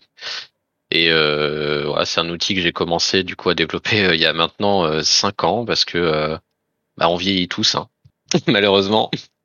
C'est un outil qui, la, la base, l'idée de base, c'était de faire des listes de, de craft et de pouvoir les faire de façon collaborative parce que avec ma compagnie libre, on était, bah, comme beaucoup, on essayait de s'organiser pour faire des, des aéronefs quand ils sont sortis Mhm. et c'était compliqué. Euh, on a commencé à faire des, des, des fichiers bloc-notes qu'on s'échangeait. On a trouvé un truc en ligne, mais en fait, on pouvait pas, on pouvait pas synchroniser nos états de liste de progression. C'était un petit peu l'enfer. Après, on a fait une une feuille Google Sheets et c'était, euh, je t'en parle pas. FF14 Et, euh, Gathering, j'imagine ou euh, Euh, non, à la base, on avait utilisé euh, Crafting as a Service, qui existe Hmm. toujours d'ailleurs. Qui existe Oui. toujours, qui était celui que Euh, j'utilisais avant d'utiliser Teamcraft, effectivement. Bah pareil, tout à fait. Moi, j'ai fait pareil. hein. Et euh, bah voilà, il avait pas tout ce côté un peu temps réel et tout ça. Et, et moi, à l'époque, j'étais vraiment euh, en recherche d'un projet bac à sable, comme comme je les appelle, Mhm. qui me permet de un peu tester tout ce que je veux d'un point de vue technique, euh, de rater comme je le veux sans aucun impact et et puis bah, en même temps d'aider un peu des gens. Depuis l'outil, il a énormément euh, grossi. Maintenant, on a on a un simulateur de craft avec euh, du partage de rotation. On a un système qui permet de de de, de créer un enfin, de simuler du stuff pour voir les stats que ça va te donner, etc. Combien de matériel il va te falloir en moyenne pour pouvoir faire ton building. Ouais. Euh, Il y a des, des, des listes communautaires, des rotations communautaires. On a même maintenant un site de guide avec euh, des, des éditeurs qui viennent majoritairement de The Balance. Mhm. Donc on a fait ça en collaboration Cool. et Je- euh, je c'est tiens à dire traduit que le- dans, dans le- 10 langues. je, je- je- je tiens à dire que le, le- la liste qui indique le nombre euh, moyen de matériel qu'il va falloir pour réussir le meld euh, me permet de voir que je suis un éternel malchanceux sur ce jeu, puisque je dois toujours en rajouter pour pouvoir réussir le, le truc. Mais bon, j'ai bien compris que c'était une moyenne. Mais bon, ça me permet aussi de voir que je suis, euh, je suis un poissard. Et que Moi, faut ça m'a permis, euh, ça m'a, permis d'apprendre que j'étais vraiment pas très bon en maths. Ah. Euh, parce que euh, bon bah là, au début tu veux faire des calculs simples et puis tu dis que s'il y a 10% de chance, ben en moyenne avec 10 matérias, euh, tu devrais y arriver. Eh ben oui, Et puis non. ensuite on a commencé à me dire ouais mais attends parce que moi je voudrais ajouter un facteur de confiance et là là c'est parti euh, laisse tomber. et c'est pour ça qu'au-dessus euh, au-dessus de ce fameux tableau il y a un il y a un chiffre qui s'appelle le facteur de confiance par défaut je crois que c'est 0,5 qui correspond à peu près à voilà euh, on estime que tu as 50% de chance de réussir euh, avec ce nombre de matérias et puis bah tu peux le monter de plus en plus hein. si tu mets ton facteur de confiance à 0,7 ça veut Mhm. dire que euh, tu estimes qu'avec ce nombre de matérias tu as 70% de chance de réussir à tout meld et bon, bah, plus tu le mets haut, plus il y a de matériel, hein, bien entendu. C'est pas magique. Mais euh, tu vois, par exemple, ça m'a permis d'apprendre énormément de choses en maths euh, et en et en proba, parce que bon, bah, les cours de proba, c'était pas trop mon truc, quoi. Ok. Eh bien, une belle aventure. Donc, tu as commencé tout seul et les, tu, tu t'es, les aides sont, se sont ensuite agrégées. Comment ça s'est passé? En fait, c'est un projet qui est open source sur GitHub. Mhm. Donc, euh, c'est une plateforme sur laquelle n'importe qui peut publi- publier du code et n'importe qui peut aussi proposer des changements à ce code ou même repartir, enfin redémarrer un nouveau projet à partir de ce code euh, dans, son propre espace à lui. Et euh, à la base, j'ai voulu le faire euh, open source, bah déjà parce que c'était gratuit. hein, au moment où j'ai commencé, les trucs, les trucs en, en repo euh, privé, ce qu'on appelle les dépôts de code privés, c'était, il y en avait pas forcément beaucoup en gratuit. Et puis j'aimais bien l'open source parce que ça me permettait de me faire un, un petit CV. Hein, quand t'es étudiant, tu penses aussi à ça mine de rien. Avec euh, le projet qui a, un- qui a grossi au fur et à mesure du temps, il y a des gens qui sont venus pour contribuer euh, des traductions, par exemple. Il y a des gens qui sont venus pour euh, contribuer, euh, corriger certains petits bugs à droite à gauche qui, qui les dérangeaient un petit peu. Alors bah ils ont ils ont proposé un changement qui permettait de régler le bug. Euh, J'ai même eu euh, des étudiants en expérience utilisateur qui ont utilisé Teamcraft comme euh, support pour leur soutenance. Euh, et c'est grâce à eux que maintenant la page de recherche est beaucoup mieux qu'elle n'était avant. Euh, c'est eux qui m'ont fait toute une étude sur l'expérience utilisateur, qui ont fait tout ça euh, pour leur cours, et ils m'ont donné le résultat. Ils m'ont dit bah tiens voilà ce, voilà de nous ce qu'on a ce qu'on a pensé. On pense que c'est vraiment pas mal. On a vu ça avec notre prof du X et tout ça. Enfin ça a été poussé super loin. Mhm. Aujourd'hui, je me considère comme étant toujours seul sur le projet. Je dis je me considère parce que euh, l'open source, c'est beaucoup de contributions, mais la plupart des personnes qui contribuent au projet le font une fois et je ne les revois plus jamais. D'accord. Donc je les compte pas vraiment en développeur du projet, mais plus en contributeur. C'est pour ça que c'est presque, enfin c'est plus de, de termes euh, séparés. Il y a beaucoup de personnes qui euh, maintenant, par contre, euh, contribuent à des outils- qui font partie un peu de la bulle Teamcraft, le simulateur par exemple, tout ce qui a trait à la capture de paquets, c'est vraiment pas quelque chose que je fais tout seul. On est vraiment plusieurs dessus. On doit bien être quatre ou cinq. Mhm. Euh, la traduction, hein, le, le site euh, et l'application sont traduits en dix langues. euh, J'en parle que deux. Du coup, euh, voilà. Mais toutes ces un- personnes-là ne sont pas développeurs. Du coup, c'est des, C'est- des, Oui. C'est des... Comment c'est des personnes qui veulent juste contribuer un petit peu à des traductions et je leur, je leur fournis une interface via un outil de, de crowdsourcing qui leur permet de traduire dans leur langue tout ce qu'ils veulent. Cool. Alors tu viens d'évoquer un point assez, et c'est pour ça que j'étais euh, très euh, personnellement euh, content que tu participes à la discussion ce soir sur les outils tiers, parce que tu viens d'é- d'évoquer un point particulier. Donc je le disais, Yoshipi a rappelé que les outils tiers sur FF14 sont rigoureusement interdits et euh, son euh, billet sur le Lodestone a été suivi des faits. Il y a eu des suspensions de comptes de plusieurs joueurs streamers, au moins deux en tout cas, euh, de ce que je sais, suite à la mise en exergue justement de l'utilisation d'outils tiers, notamment dans le cadre de la progression sur le dernier Fatal, euh, Dragon Song Reprise, où un des, euh, World First a montré comment il utilisait ACT, Advanced Combat Tracker, pour euh, eh bien, analyser euh, son euh, déroulé dans le combat et optimiser sa manière de jouer. Mais pourquoi je disais que c'était intéressant de t'avoir Miu ce soir, c'est que suite à ce billet et suite à ces bannissements, il a été fait une petite clarification.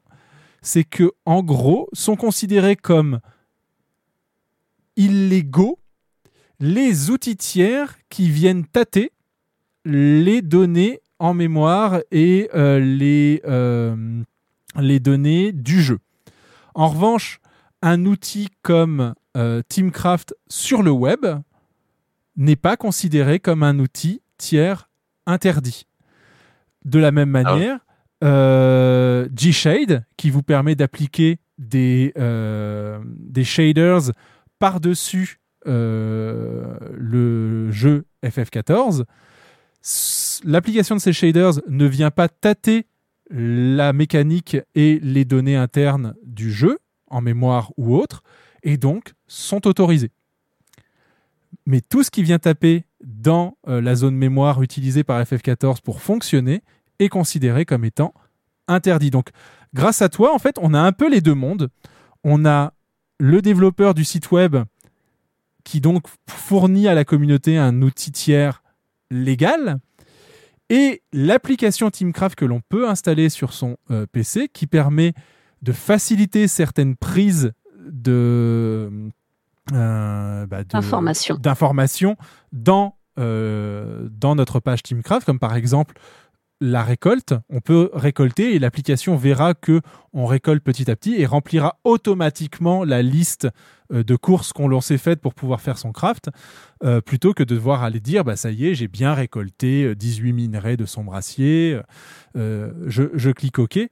L'application permet d'automatiser cette partie-là. Eh bien, l'application Teamcraft est illégale. Yoshipi l'a rappelé, ils n'ont aucun moyen, de quelque manière que ce soit, de savoir ce qui tourne sur votre ordinateur et donc il n'est pas possible pour Square Enix de bannir votre compte sur euh, en, fait en écoutant euh, ce qui se passe sur votre ordinateur, ce n'est juste pas possible. Le jeu n'est pas en mesure de savoir qu'un outil tiers tourne et vient lire les mêmes données que lui produit. En revanche, les streamers ont ce souci et euh, est bien placé pour le savoir puisqu'en euh, en fait ce billet est arrivé pile au moment où euh, chacun de notre côté, euh, donc Naoui du sien et moi du mien, ont cherché à améliorer l'interface utilisateur de Final Fantasy XIV afin de rendre certaines informations plus lisibles pour nos soirées de raid. Et quelle ne fut pas notre frustration et notre déception quand on a dû euh, eh bien, si, se résigner à ne plus les utiliser, puisque les actions qui ont été euh, menées sur certains streamers indiquaient bien que l'utilisation ou l'affichage tout simplement d'outils tiers sur un stream était passible de, euh, de, ban- enfin, de suspension de compte et en cas de récidive, de bannissement. Alors je me permets une petite précision technique. Ouais. Euh, je suis allé rechercher le billet de blog parce que je me rappelle, je me rappelais plus du wording exact en français, Mhm. euh, parce que bah, j'avais principalement utilisé l'anglais parce que j'avais fait une annonce du coup par rapport à, à, cette euh, à ce billet de blog pour euh, rassurer un peu les utilisateurs. Il se trouve que l'article euh, spécifie l'utilisation d'outils externes modifiant les paquets d'informations et j'insiste sur le terme modifiant. D'accord. Euh, parce que en fait ça cible un plugin, euh, enfin certains plugins d'ACT euh, qui permettent de euh, casser la ce qu'on appelle l'anim lock, c'est-à-dire euh, permettre de, de, Oui. de n'avoir aucune aucun lock d'animation, ce qui permettait de gagner énormément en latence pour certaines classes, euh, pour ne pas citer le moine et le ninja d'ailleurs aussi. Euh, et euh, c'est ce plugin-là qui était précisément visé par euh, par cette annonce. Et euh, pourquoi j'insiste sur le terme modifiant, c'est que euh, en l'occurrence, ce n'est pas quelque chose que je fais. Nous, on se limite vraiment à la lecture et c'est quelque chose sur lequel j'insiste à mort. Euh, sur le fait que à aucun moment on injecte de paquets dans, dans le flux, à aucun moment on ne vient modifier quoi que ce soit euh, au niveau euh, que ce soit des données du jeu ou des paquets qui sont envoyés. Mhm. Et euh, c'est ce qu'on a dû du coup clarifier auprès des utilisateurs qui euh, ne comprenaient pas forcément la nuance euh, entre la lecture et la modification, parce que concrètement, modifier un paquet de données avant de l'envoyer au serveur, ça s'appelle de la triche. Enfin, il n'y a pas beaucoup d'autres mots euh, d'un point de Oui. vue technique. Euh, on est on est clairement sur de la triche. Euh, pour ce qui est des, des progressions au niveau de, de du dernier Ultimate, euh, on est on est aussi euh, sans la modification, on est malgré tout sur quelque chose qui, qui est considéré comme de la triche puisqu'on utilise les paquets de données pour montrer des choses que les gens ne sont pas censés voir. Il y avait eu le même problème avec euh, T à l'époque où il Mhm. est sorti et euh, la transition entre la P1 et la P2 et euh, où on, il y avait un plugin qui était capable de montrer les AOE au sol, hein, des explosions avant qu'elles n'aient lieu, alors qu'on n'était pas censé voir des AOE au sol pour ça. Et euh, ce plugin a été très très rapidement euh, évacué, on va dire, de la scène par, euh, par Square par des moyens légaux. D'accord. Bah écoute, donc tu, tu viens d'apprendre deux choses supplémentaires ce soir. Cette émission est, est pleine de rebondissements. Donc déjà, c'est que utiliser l'application Teamcraft sur son PC n'est pas passible de bannissement. Et la deuxième, c'est que les moines qui déchirent sur FFlogs, c'est certainement parce qu'ils ont cassé leur animation lock et donc je ne suis peut-être pas si mauvais que cela. C'est possible. Après, euh, euh, nous, on le dit depuis le début, euh, utiliser Teamcraft, on peut pas dire que c'est euh, le truc le plus safe du monde. Euh, comme Yoshipi l'a dit, l'a dit de toute façon, euh, ils ne peuvent pas légalement détecter euh, des applications externes. Je, je parle de légalement parce qu'en fait, il y a des moyens et le moyen, ce serait de scanner tous les process qui tournent sur votre ordinateur. Et ça, c'est illégal dans énormément de pays. Donc, euh, c'est pour ça qu'ils ne peuvent pas le faire. Il y a des pays qui l'autorisent, mais mais dans les pays dans lesquels ils publient, euh, il y en a très peu. Du coup, euh, Square Enix n'a pas le droit de regarder votre ordinateur et de regarder tout ce qui tourne dessus. Ce n'est pas, ce n'est pas autorisé. Ce qui fait qu'ils peuvent pas le détecter, mais euh, mais euh, ça veut pas dire euh, que les gens peuvent euh, en parler partout. Enfin, moi je sais que j'ai jamais eu de problème avec. J'utilise bien entendu depuis qu'il existe. J'ai, on a des, des centaines, voire des milliers de personnes qui, qui l'utilisent très souvent. J'en ai parlé avec les community managers, etc. Donc euh, Square Enix, ils savent clairement qu'on existe. hein. Mhm. Mais euh, mais euh, même à titre personnel, je, je, enfin, je recommande aux gens d'utiliser euh, ce que je développe parce que bah, forcément, ce serait quand même un peu dommage de faire l'inverse. Mhm. Mais, euh, mais je dis aux gens tout le temps, bah voilà, faites quand même, euh, allez pas passer votre temps à, à en parler partout sur les chats en jeu. Euh, Parlez-en de temps en temps. Et moi, c'est même écrit dans ma bio hein, sur mon personnage. Je, me, je ne me cache pas de, de qui je suis et c'est écrit sur le site euh, mon nom de personnage, mon serveur. Sur mon compte GitHub, il y a même mon nom, mon prénom. euh, Enfin, je, je suis très facile à trouver et j'assume totalement ce que je fais. Mhm. Mais, euh, mais voilà, je n'irai pas jusqu'à dire que c'est le truc le plus safe du monde. Euh, mais euh, à- en cinq ans d'existence, je n'ai jamais eu de personnes qui m'ont dit qu'elles s'étaient fait bannir. Et je pense que si quelqu'un se faisait bannir à cause de Teamcraft, je serais euh, logiquement la première personne au courant.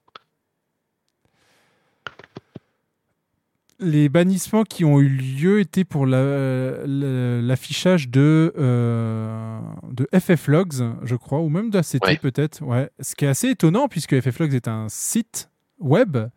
Euh, alors, rappelons-le, tu, tu en as parlé, c'est intéressant pour euh, les auditeurs les auditrices. En fait, le, les vagues de ban euh, peuvent, euh, enfin, n'ont rien à voir véritablement avec, euh, enfin, Bien sûr, elles sont liées aux outils tiers, mais le ban arrive généralement, sauf là dans les cas d'exemple qui ont été faits sur, autour de ce, billet. Les vannes de ban viennent généralement d'autre chose qui est en fait le comportement toxique dans le jeu. À savoir, c'est intéressant pour vous en tant que joueur de euh, connaître votre DPS et de pouvoir vous améliorer. alors aujourd'hui dans le jeu, si vous n'utilisez pas d'outils tiers, vous avez deux éléments qui vous permettent de savoir si vous êtes apte à un contenu à difficulté élevée. Le premier, ce, ce, serait les, les, mannequins qui sont à l'écoute des palacas. Des mannequins qui sont donc timés sur deux minutes. Et si vous arrivez à les descendre à zéro, eh bien, c'est que vous êtes apte à clear le contenu associé. Le deuxième, c'est euh, le nombre de minutes que vous mettez à clear un contenu qui vous est donné d'ailleurs à la fin euh, de, votre pool, il vous dit vous avez réussi le contenu en tant de minutes. Plus votre temps de, kill est court, mieux euh, vous jouez votre classe et, euh, et votre groupe. En gros, mieux votre groupe joue. Et c'est les deux seuls éléments aujourd'hui qui vous permettent de le savoir. Et c'est ACT vous permet d'en apprendre un peu plus, même beaucoup plus. Et ensuite, pas mal d'outils tiers ensuite présents sur le net euh, peuvent vous permettre de faire une analyse un peu plus fine avec du data mining, en fait, tout simplement, pour euh, bah, trouver ce, qui serait à améliorer. Ça, dans l'absolu, Square Enix n'a pas trop trop de soucis avec ça. Le seul premier, premier souci qu'il va avoir officiellement avec ça, c'est que le jeu est multiplateforme et que donc ça donne un avantage, entre guillemets, aux joueurs PC. Sauf que euh, les joueurs PC ont toujours eu des avantages puisqu'un PC ne sert pas qu'à jouer. Et euh, ce n'est pas Final Fantasy XIV qui, euh, qui fait l'exception. Il, y a plein d'autres exemples de jeux dont l'expérience est augmentée sur PC. Et il n'y a pas besoin que ce soit forcément des jeux solos, même des MMO ou même des, jeux en coopération ou à, plusieurs joueurs. Bah, sont effectivement plus agréables euh, avec euh, les capacités d'un PC. En revanche, et c'est là où je voulais en venir, ce qui est extrêmement euh, mal vu par Square Enix, et on peut les comprendre, c'est fort de ces outils tiers qui vous donnent une grande mine d'informations, d'aller trash vos camarades dans, dans, le, dans le contenu que vous êtes en train de faire, parce que vous estimez qu'il euh, ne joue pas de la manière la plus euh, optimisée possible. Et encore, je suis en train de rester poli. Ça, faites-le et ne vous étonnez pas d'avoir 9 euh, jours de vacances sur le jeu, voire même des vacances à perpétuité si vous récidivez. C'est ça qui est prohibé sur le jeu, c'est d'aller insulter ou de critiquer la façon de jouer des autres joueurs et joueuses basées sur des informations que vous n'êtes pas censé avoir, que vous comptiez vite le combat log ou non. On, ne, on, ne, on est dans un jeu coopératif, on joue ensemble, on clear ensemble et on avance ensemble. Je ne rate jamais une occasion de quoi, Naoui De parler de ton DPS. Sur ton DPS. Elle a pas tort, Sire. Mais je vous emmerde, mon petit pote Ben, au, final, mine, de rien, parce que la communauté apporte énormément au jeu, le jeu essaye de faire en sorte à ce que la, la communauté aussi reste euh, poli et cordial entre elles. Et Dieu sait que sur d'autres jeux, le même sans outils tiers, euh, ils sont parfaitement capables de se mettre sur les dans les dents les uns les autres. Et euh, l'utilisation de, plugins, d'add-ons et autres ne fait que exacerber la chose. Donc, de, de, de savoir que mine de rien, euh, là où certains studios n'en ont rien à carrer de comment les joueurs se comportent, de voir Square Enix qui dit on, on accorde quand même beaucoup d'importance à, euh, le compor- au comportement des joueurs pour que euh, bah, ceux qui sont là depuis longtemps aient envie de rester et ceux qui découvrent aient envie de continuer. Euh, même si ça va euh, mener à l'interdiction de, de, de, ces, de ces outils tiers et limiter l'accès à certaines informations comme le DPS, comme les rankings et autres, euh, au final, est-ce qu'on serait on devrait pas être prêt à payer ça nous aussi pour la santé de, de, de du jeu quoi? Je sais pas. Je vois aussi euh, Talécha qui dit que euh, les joueurs console pourraient se retourner euh, contre Square si euh, Square était ok pour les outils. Je suis pas totalement, je suis même complètement en désaccord avec ça, puisque acheter le jeu sur console n'octroie pas un, contrat légal qui dit que voilà le jeu doit être de cette mouture là pour tous les joueurs de France et de Navarre, PC, console. Euh, Enfin voilà, on achète le, on achète une expérience ludique, mais euh, on n'achète pas un contrat avec la société pour dire que le jeu doit se comporter de telle ou telle manière. Et euh, il y a plein d'autres jeux extrêmement modés sur PC qui ne le peuvent pas l'être du tout sur sur console et qui pour autant n'en font pas tout un foin.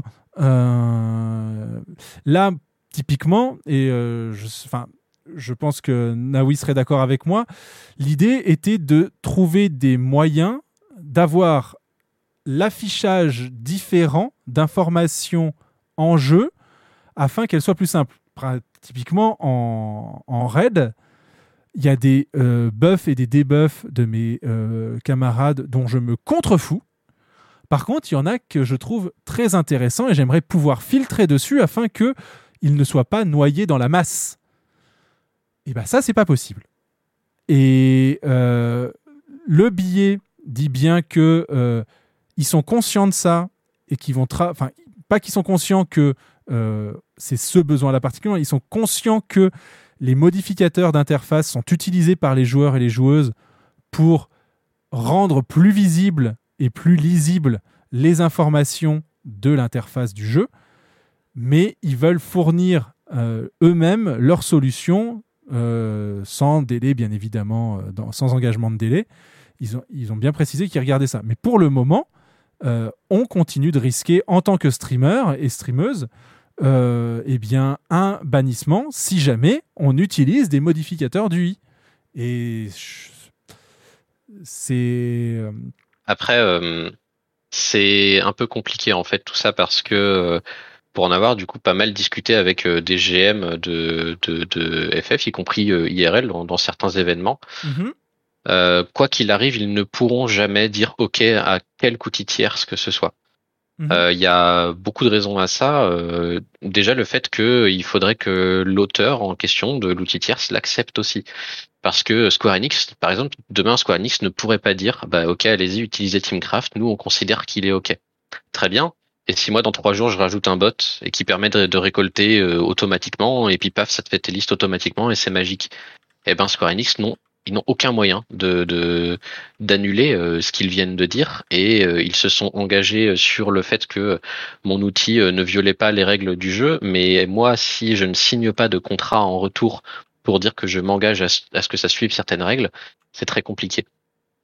Et euh, je ne pense pas qu'il existe des créateurs de d'outils tierces qui seraient qui accepteraient de signer un tel contrat avec Square Enix parce qu'on fait avant tout ça pour s'amuser. Et euh, bon, en, pour la grande, on va dire pour la majorité des cas, on fait ça pour s'amuser et et quoi qu'il arrive, euh, Square Enix a trois trains de retard sur les améliorations qui sont faites par les joueurs. Mhm. Euh, on parle des améliorations d'interface. Il y a énormément de choses qui ont été euh, rajoutées dans le jeu. Le fait de pouvoir euh, casser la barre, euh, par exemple la, barre d'une cible, tu, maintenant tu peux la casser en deux ou trois, je Oui. ne sais plus. Les barres de buff et de debuff pour euh, ce que toi tu as infligé, ce que tes autres, ce que tes potes ont infligé, etc., etc. Ça c'est ça c'est inspiré d'un mode. Le fait que euh, je crois que c'était à Evansward, il nous avait promis qu'on allait avoir un moyen de faire des, de pouvoir crafter pour de faux, et que il a, il a fallu Endwalker pour qu'il le sorte. Ouais. Euh, parce qu'à l'époque, Evansward, le craft, c'est quand même euh, très très random. hein. Je me rappelle, j'ai adoré justement. Et euh, bah, ensuite, on a commencé à faire des simulateurs. Et puis un jour, ils ont simplifié le craft. Alors on a réussi à avoir une formule exacte. Aujourd'hui, la formule qu'on a, c'est exactement celle du jeu.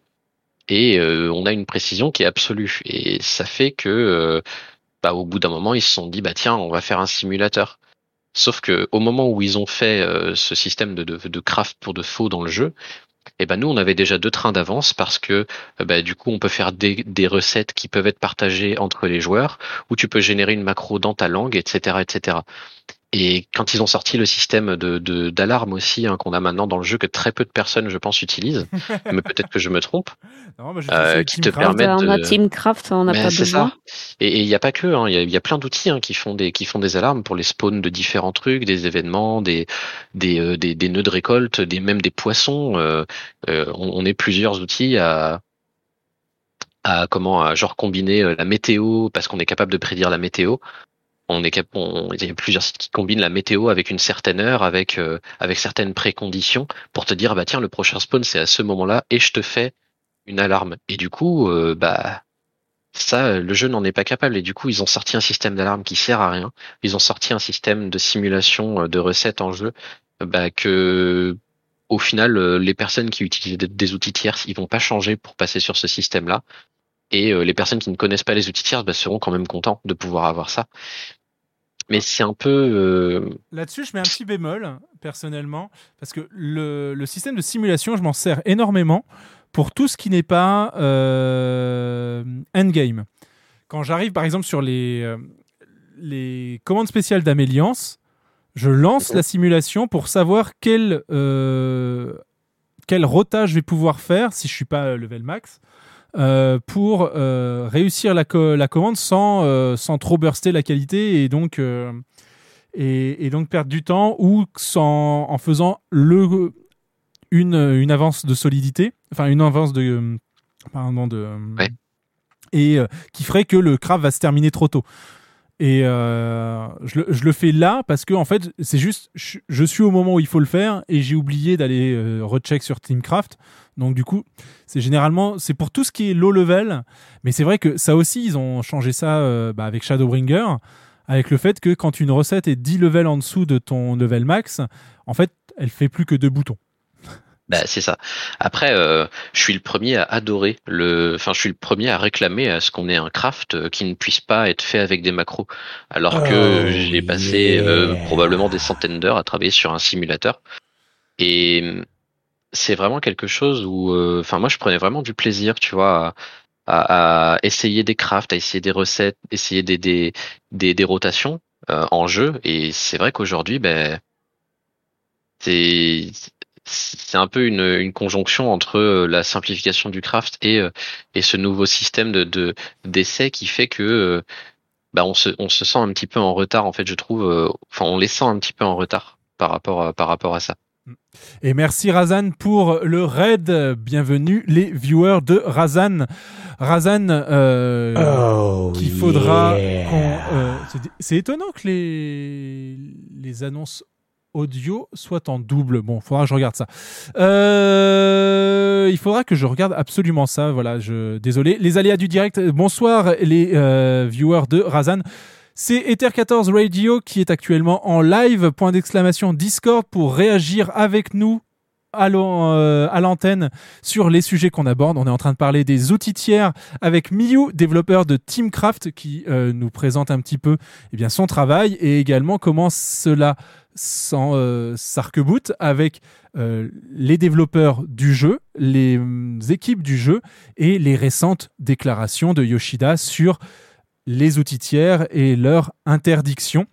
Vous pouvez réagir avec nous. D'ailleurs, si vous utilisez des outils tiers, si vous en avez utilisé, quels qu'ils soient, si vous avez euh, des remarques à faire sur comment devrait être le jeu euh, à ce sujet, eh bien, vous n'hésitez pas. Point d'exclamation Discord vous fournira un lien dans lequel vous pourrez nous retrouver sur Discord et venir réagir avec nous. C'est le principe de la libre antenne d'Ether 14 Radio qu'on vous offre euh, de manière assez régulière sur cette antenne. Euh, Est-ce que euh, quelqu'un voulait rebondir sur les sujets que l'on était en train d'aborder présentement? Bah, Pour le coup, moi, le seul euh, petit truc sur lequel je, je reviendrai éventuellement, c'est quand tu disais, Mew, tout à l'heure que il ne pourrait jamais autoriser quelques euh, outils tiers que ce soit pour la simple et bonne raison qu'ils ne peuvent pas garantir que bah, personne qui développe l'outil tiers en question ne pourrait pas le, le modifier et le rendre non conforme aux attentes de Square Enix. Je suis euh, à la fois d'accord et pas d'accord. Euh, dans le- Ah. Oui, je sais parce que je la sors à chaque fois celle-là. Donc, euh, je la fais toujours ma comparaison avec Skyrim, donc je vais la ressortir. Let's go Je, je- je radote, mais euh, Bethesda fait des choses très bien. Et le fait est que sur un jeu donc comme Skyrim, tu peux effectivement bah, modder le jeu absolument comme tu veux, soit avec euh, euh, des outils complètement externes au jeu, euh, pour lequel tu vas utiliser un logiciel particulier pour tout injecter dans ton jeu et le modifier comme tu veux. Mais tu as également une partie de ces modes, donc initialement quand même créés par la communauté, qui ont été intégrés dans le jeu vu qu'ils sont disponibles et peuvent être installés à partir du menu de Skyrim. Et, euh, et ça, en fait, c'est euh, la solution au problème de dire, bah en fait, euh, on peut pas autoriser les outils tiers parce qu'on n'a pas la main dessus, parce que si Square Enix valide tel ou tel outil tiers et que donc ils le rendent accessible aux joueurs et l'intègrent via le menu pour que les qu'on puisse choisir de l'installer ou non, bah, le fait est qu'ils ont la main mise. Ils prennent un peu la main dessus à partir du je moment où ce c'est intégré dans le jeu. En fait, euh, euh, Ils intègrent la, la version qui- sur laquelle ils mettent un tampon de validation. Tu l'as accessible par rapport euh, à partir du menu et le problème est réglé. C'est-à-dire que toi derrière, tu ne pourras pas le modifier et ajouter ton bot comme tu disais tout à l'heure parce que bah, derrière, en fait, ça repasserait pas la validation de Square Enix et ça ne serait plus intégré dans le launcher du jeu. Je suis d'accord avec toi et je pense que ce serait quelque chose de super bien. Euh, mais en fait, le, le souci, c'est que euh, sur des euh, sur des jeux comme Skyrim, typiquement, euh, on la, la, la communauté limite son impact à des modes du jeu où euh, là, en effet, le contrôle pourrait être pris par par Square Enix pour t'offrir la possibilité, ou- oui ou non, d'ajouter certains trucs. Mais malgré tout, il existe bah, des sites web qui peuvent aussi être contre les contre les règles. Euh, Square Enix cite notamment le data mining. Tout site qui utilise du data mining est considéré comme étant contre les règles. Spoiler, je ne connais pas un seul site communautaire qui n'utilise pas euh, les outils de data mining euh, directement ou indirectement, puisque j'ai pas que Teamcraft comme projet, hein, j'ai aussi beaucoup de projets d'outils euh, qui, euh, qui viennent un peu dans cette bulle de data mining. Et, euh, on voit clairement euh, que, euh, en fait, le souci, c'est que, tu vois, pour euh, tout à l'heure, par exemple, on parlait d'FFlogs. FFlogs, c'est dans une situation qui, est, euh, qui a toujours été très grise. Mais en même temps, euh, ben, même si, euh, enfin, du fait que ce soit un site web, Square Enix veut pas te dire ah bah non, si tu joues à FF14, tu ne peux pas ouvrir le site FFlogs, c'est pas bien. Et c'est là où c'est malheureusement on peut pas euh, faire euh, le parallèle totalement euh, avec euh, avec des jeux hors ligne. C'est le fait que bah malgré tout, euh, il y aura toujours des sites qui seront contre les règles. Euh, il y aura toujours euh, et même des possibilités de mode euh, du sur le jeu qui euh, qui pourront être contre les règles et, et des modes contre les règles. nous savons tous à quel point il y en a. Oh oui. Mais pour autant, je suis d'accord que ce serait vraiment trop bien. Pendant un moment, ils parlaient même de nous faire une API et tout ça, pour qu'on ait accès aux données. Carrément Pourquoi ils l'ont pas Et fait c'était c'était génial. Bah, pourquoi ils l'ont pas fait? Parce que euh, on l'a fait avant eux, et aussi parce que bah, ils se sont bien rendus compte que c'était pas possible. Il, il faut bien. euh, Enfin moi, ça, pour moi, autour de Square Enix, il y a quand même une sacrée démystification à faire. Alors, je suis un énorme fan de Final Fantasy. Euh, j'ai toujours adoré ce que fait Square Enix et j'adore toujours ce que fait Square Enix. Mais euh, sur Final Fantasy XIV, ce qu'il faut savoir, c'est que l'une des compétences qui est le plus demandée dans leurs équipes, c'est Excel. Parce qu'en fait, les données du jeu ne sont rien de plus que des feuilles Excel. Euh, absolument partout. Ça doit être, je pense que leur éditeur de données, il doit être horrible, vraiment à utiliser. Et je les plains sincèrement. Mais on retrouve des captures d'écran des fois dans les données. Enfin, il y a un petit peu de tout. on, a, on avait eu un petit peu, effectivement, cette frayeur avérée euh, quand, il- lors des, euh, des confinements Covid, ils avaient annoncé que euh, le jeu allait prendre du retard vu que un poste de développeur remote prenait parfois jusqu'à une demi-journée pour charger les éléments du jeu sur lequel il devait travailler. Enfin, en tant que euh, DevOps, euh, ça me terrifie. Enfin, euh, je, C'est inacceptable. Enfin, voilà, je ne, compre- je ne comprends pas comment ça fonctionne chez eux. Il leur faut des- enfin, em- embaucher des ingénieurs DevOps, euh, Square Enix. Non, mais ce, genre de, ce genre de choses s'explique par deux facteurs. Un, ils ont des workstations, donc des machines de, de bureautique pure dans leurs locaux, là où à la maison, ils ont souvent bah, leur ordinateur personnel. Et de deux, il y a un élément qu'il faut absolument pas négliger là-dedans, c'est que Final Fantasy XIV tel qu'on le ne ressemble pas à tel qu'il était euh, après le sauvetage par la CBU3. Il accuse euh, son âge, malheureusement, l'âge du moteur, euh, le fait que c'est une reprise d'un échec, le cross-platform qui a limité beaucoup de choses, qui a nécessité un développement en parallèle de deux voire trois versions, PC, PS3, PS4. Euh, ça prend énormément de temps et mine de rien, c'est à, chaque fois qu'un projet grossit, on ajoute quelque chose, on prend forcément le risque de péter quelque chose derrière, voire plusieurs choses. Donc, quelque chose me dit qu'ils ont la volonté vraiment sincère de nous apporter toujours plus, et qu'ensuite ils se heurtent à la réalité qui est que ils n'ont plus complètement la main sur leurs produits.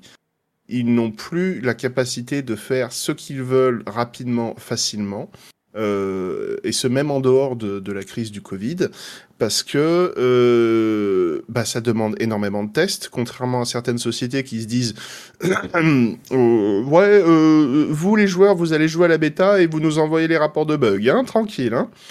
Euh, non, eux, ils testent tout en interne. Ils testent tout en interne, il n'y a rien qui est publié, que dalle, euh, pas, de, pas de données en avance. Tous les combats sadiques et Ultimate sont tous testés en interne. Euh, rajouter les outils tiers, ils n'ont pas, ils ont, ils ont pas, les, ils ont pas les équipes. Mais euh, ouais, alors, Non, tu, et- et tu es celui qui annonçait tout à l'heure qu'ils avaient 437 millions de bénéfices euh, sur 2022. Il y a un moment, enfin, moi, je suis, je veux bien entendre que c'est pas facile, que les gens, faut les former, et euh, je comprends aussi, très sincèrement, hein, je ne suis pas en train de tirer sur l'ambulance, mais je comprends que une société comme Square Enix, qui est une société japonaise, qui donc s'est fondée et euh, euh, s'émancipe très difficilement aujourd'hui des méthodes de travail japonaises. Euh, je vous invite à discuter avec quelques expats présents au Japon pour comprendre ce que cela signifie. En fait, la méthode de, de, travail au Japon est particulière. Elle est, euh, elle, est issue d'une, bah voilà, d'une, société qui n'est pas la même que la nôtre euh, en termes de, de rapport au travail et rapport notamment à la hiérarchie. Mais il y a un moment, quand on est capable de euh, traquer sur Twitch qui utilise des outils tiers et de montrer l'exemple en faisant des bans, euh, on est capable peut-être, et qu'on a un, PDG qui dit ouais c'est génial, on va investir dans les NFT et qui ensuite se rétracte. Si on est capable d'investir dans des NFT, si on est capable de revendre toute une chaîne, notamment la chaîne occidentale, j'en parlais, la chaîne occidentale, Square Enix, euh, Eidos Montréal, donc exit Deus Ex, exit euh, Tomb Raider, exit Avengers, qui finalement leur a pas fait effectivement tant de bien que ça, on est d'accord, et exit Gardien de la Galaxie, euh, donc son pendant, du catalogue Square Enix. Euh, ça, ça a rapporté de l'argent. Il y a un moment, faut embaucher et faut embaucher euh, bah, ces compétences qui manquent et elles existent sur le marché. Il y a un moment, il faut aussi se dire, bah oui, on va mettre en place, euh, comme Nawil proposait, euh, une sorte de euh, de portail euh, pour des applications tierces qui permettra à des gens compétents de valider euh, les éléments et peut-être de les intégrer à une sorte de catalogue euh, dans, euh, dans le jeu, ce qui pourrait permettre en plus, vu que maintenant les consoles sont des architectures x86, d'avoir peut-être des éléments, des outils tiers multiplateformes. Euh, on leur demande pas de, puisqu'on l'a pas, on, l'a pas encore mentionné, mais on leur demande pas de valider Cackbot. Cackbot c'est le mal, mais le simple fait que des gens, comme tu le disais, Mew, des gens passionnés euh, aient fait des, euh, des skins, des overlays pour lui qui sont complètement différents de ce que propose euh, le jeu, mais qui sont pour certains et certaines plus lisibles, plus clairs, plus faciles. C'est un débat qu'on a eu sur, sur la chaîne. sur, sur certaines procs sadiques, quand le billet n'était pas encore trop sorti et qu'on avait réussi à mettre en place des euh, UI alternatives, euh, des camarades moines sont venus me voir en me disant mais je comprends rien à ce qui se passe sur, le, sur ton écran. Euh, moi je préfère l'UI fourni par le jeu. Et moi je leur disais bah, moi je préfère cette UI là parce que la façon dont sont montrées les, les informations dont j'ai besoin en tant que moine pour jouer me paraissent plus claires de cette façon-là que dans la façon que me propose Square Enix. Les goûts et les couleurs, les gens ont le choix ou non de les utiliser, et tant qu'ils ne trachent pas les autres avec, eh ben normalement ça devrait être ok ou toléré. Mais euh, l'idée c'est de ne pas en faire la promotion. Ça c'est quelque chose qu'on s'est toujours dit euh, avec Naoui. Euh, les gens qui nous demandent qu'est-ce qui, quel est cet élément sur le, sur le stream qui, par exemple, permet de voir notre rotation en live comme si c'était une partition de musique, eh bien, on répond, c'est un outil tiers. Et si on demande, ah ouais, comment il s'installe? On leur dit, bah, euh, Google it. Parce que c'est Alors, pas. anecdote Ouais. sur ces plugins, sachez qu'il a été fait par quelqu'un qui, était euh, aussi euh, débutant en, en développement. Et euh, qu'au début, euh, il s'est trompé de protocole pour aller euh, taper euh, l'API qui fournit euh, les icônes et les informations, et qu'il a explosé l'API avec des tonnes et des tonnes d'appels. C'était horrible. Voilà. Mais, mais, mais, Mais, il a euh, corrigé. On- on Oui, peut- oui, il a corrigé. Bah, une, une fois que je l'ai banni, du coup, on en a discuté, puis après, je l'ai débanni. Ah. En l'occurrence. mais euh, mais c'est comme- c'est toujours comme ça qu'on fait avec euh, les, les personnes qui débutent. Parce que souvent les personnes sont pas forcément sur Discord et tout. Et Mhm. genre le message de ban, c'est pas un truc en mode t'as abusé, euh, t'es banni. C'est genre bah écoute, tu dois pas avoir un bon euh, un bon usage de, de l'API. Euh, euh, contacte-nous, on en discute, y a pas de problème. Et puis on trouve des solutions quoi. Non, mais pas Hmm. l'API, pas l'API chez Square Enix. euh, Non non, il y Famina. en a pas. Non, non, il y en a, en pas. Non, non, c'est la, la communauté euh, fort de son data mining a extrait les données du jeu, les a euh, formatées sous forme d'une base de données que tu peux inter- interroger via justement un appel qu'on appelle un appel API. Et euh, c'est euh, justement la mauvaise structure du plugin qui faisait des appels beaucoup trop euh, insistants à cette API qui a fait que euh, donc, le développeur s'est fait bannir et, euh, Euh. et qu'une- discussion a eu lieu.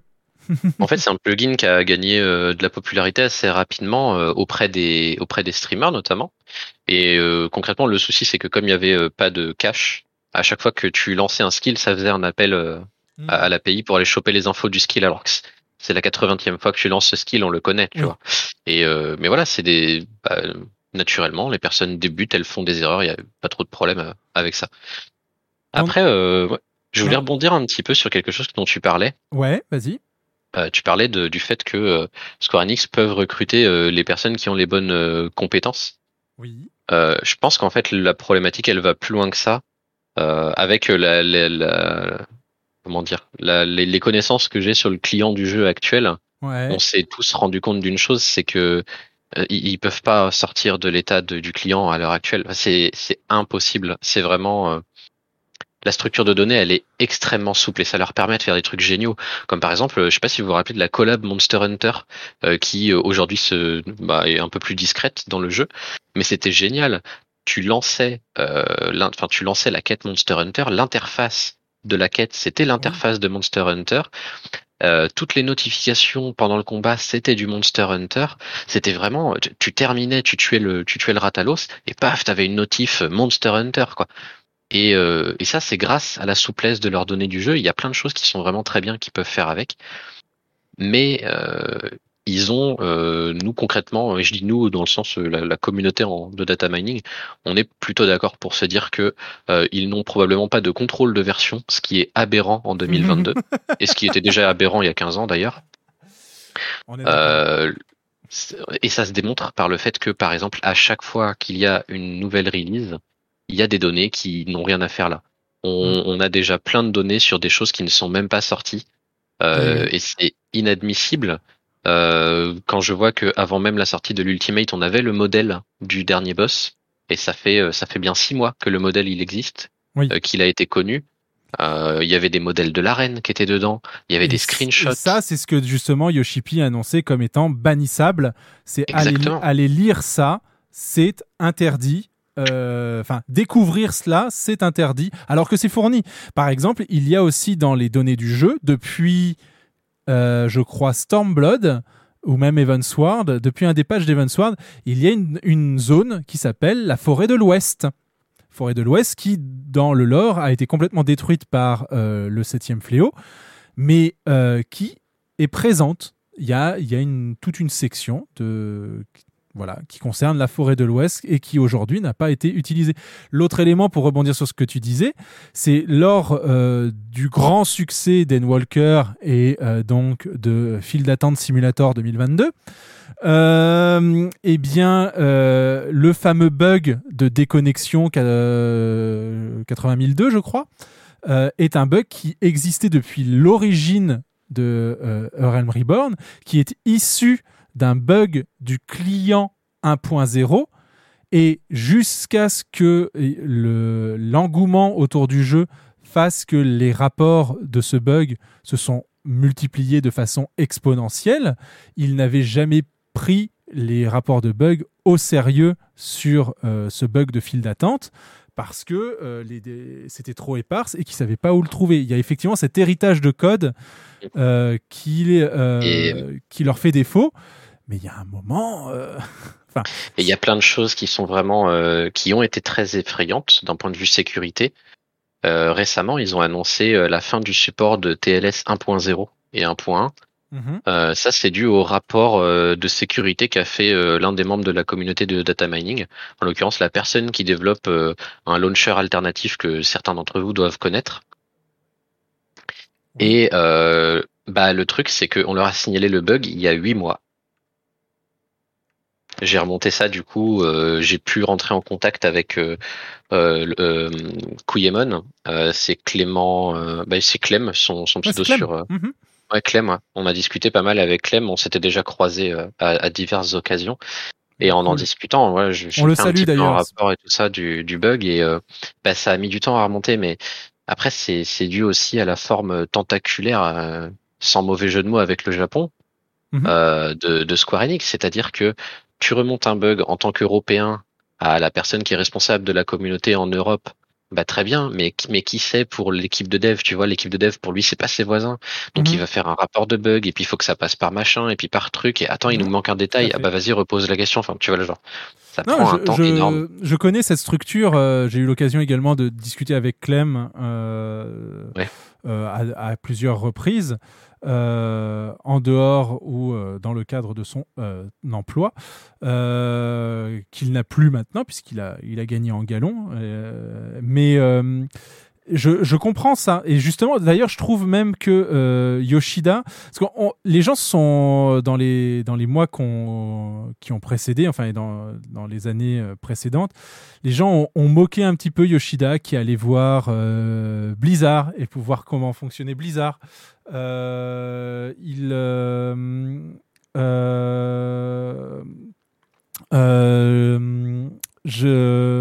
Comment dire comment, enfin, en gros, il est allé voir comment fonctionnaient des boîtes occidentales. Et je pense que Yoshida a cette envie de sortir, comme je- j'en parlais tout à l'heure, du carcan et de la façon dont fonctionnent les entreprises japonaises, parce qu'il a bien compris que le MMO euh, avait un succès au-delà des frontières du Japon, et que pour répondre à cet engouement, il fallait avoir un mode de fonctionnement qui sort du euh, carcan du Japon et de la façon dont les Japonais ont de travailler. C'est un- va être un long process.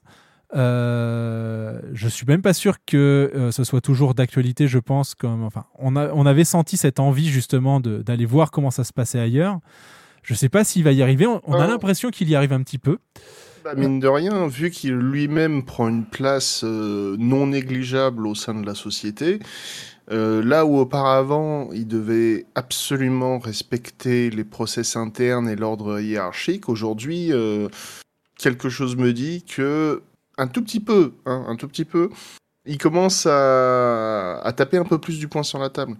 Il Voilà, peut c'est se clairement le daron, cas, hein. Et il peut, il peut clairement se permettre de- d'arriver, d'y- de dire, écoutez, euh, vous êtes bien gentil, mais il y a le gros PDG qui se fait remballer euh, suite à ses déclarations. Les joueurs le, lui ont gentiment fait comprendre, même pas forcément gentiment en plus, que ses idées c'était euh, à jeter par la fenêtre et à revoir sa copie. Nous, de notre côté, bizarrement, ça se passe quand même plutôt bien. Euh, donc du coup, je pense que c'est moi qui vais commencer à prendre les rênes doucement, quoi.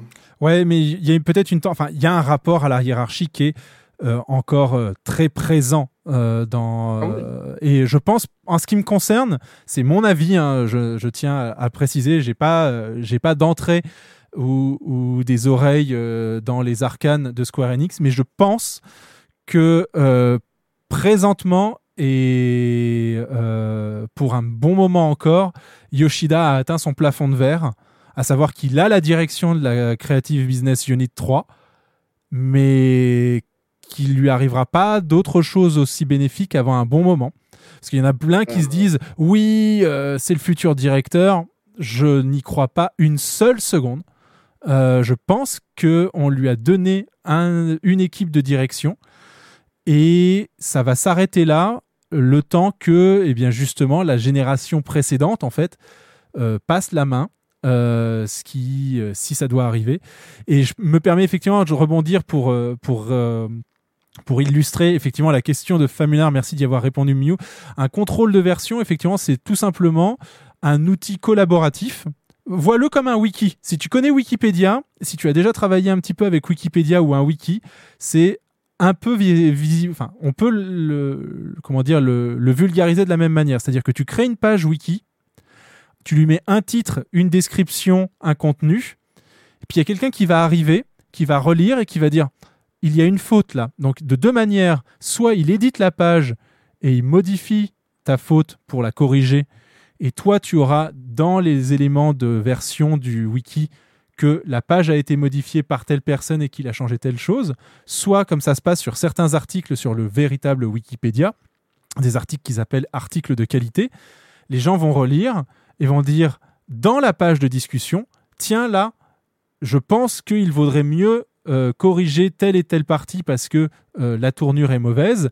Cette proposition sera relue par les, euh, les responsables de la page. Un vote sera pris en compte si oui ou non il faut le faire.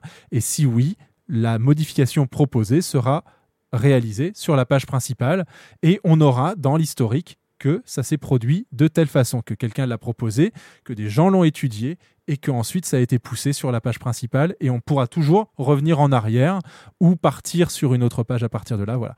C'est comme ça qu'on fonctionne en informatique, effectivement, comme le disait Mieux depuis euh, plus de 15 ans. Euh, Oui, et euh, pour une raison simple, c'est que bah, quand les projets deviennent complexes, on n'est plus sur l'informatique à papa où effectivement le- l'administrateur de base de données, il était tout seul à son poste, comme le disait euh, Davey sur sa workstation, à euh, gérer la base de données de la société. Euh, non, maintenant, on a des équipes afin de, aussi de permettre aux gens de partir en vacances ou de tomber malade, par exemple, hein, des, des choses qu'un être humain euh, euh, doit subir de temps en temps dans sa vie. Je viens de dire subir pour des vacances. Je perds trois points de gauchisme. Et euh, mais voilà, donc euh, c'est euh, c'est pour faciliter le travail collaboratif que ces outils ont été créés, tout simplement. Et j'ajouterais même, ça, ça peut aller encore plus loin, puisque après, tu peux considérer que tu crées des, des, versions de développement différentes. Et c'est là où, pour un jeu vidéo, ça devient indispensable. C'est que, bah, par exemple, tu crées euh, la version euh, 6.15 en te disant, allez hop, on va commencer à bosser sur la 6.15. Là, en l'occurrence, maintenant, la 6.18. Et puis, bah, pendant ce temps-là, les équipes qui bossent sur la 7.0, elles peuvent bosser dans leur coin. Et vous avez tous les deux comme ça deux versions qui vont vivre un petit peu leur vie de chacune de leur côté. Et puis au moment où toi tu as fini la 6.18, bah, tes modifications, tu viens les rajouter à la 7.0, à la ce qu'on appelle une branche du coup à ce moment-là, parce qu'on peut modéliser ça comme un arbre en fait. Et euh, c'est ce qui nous permet de voir qu'aujourd'hui, soit ils n'ont pas de contrôle de version, soit il est très mal fait, puisque euh, dans des mises à jour, on retrouve des données qui n'ont rien à faire là, qui sont prévues pour des mises à jour qui sont pour un bon moment. On, on a déjà, euh, par exemple, beaucoup de données qui concernent les nouveaux, euh, la nouvelle île là qui doit sortir euh, Euh, le, le Island Sanctuary, je crois que ça s'appelle en anglais. paradisiaque. Ouais. L'île paradisiaque, voilà exactement. On a, on a, on voit qu'il y a déjà des structures de données qui sont là. Il y a déjà plein de choses qui sont là et ça devrait pas être là. Et bon, en réalité, il n'y a pas grand chose à en tirer de voir ces structures de données, mais, mais juste de les voir, c'est pas normal que ça n'ait pas été nettoyé correctement.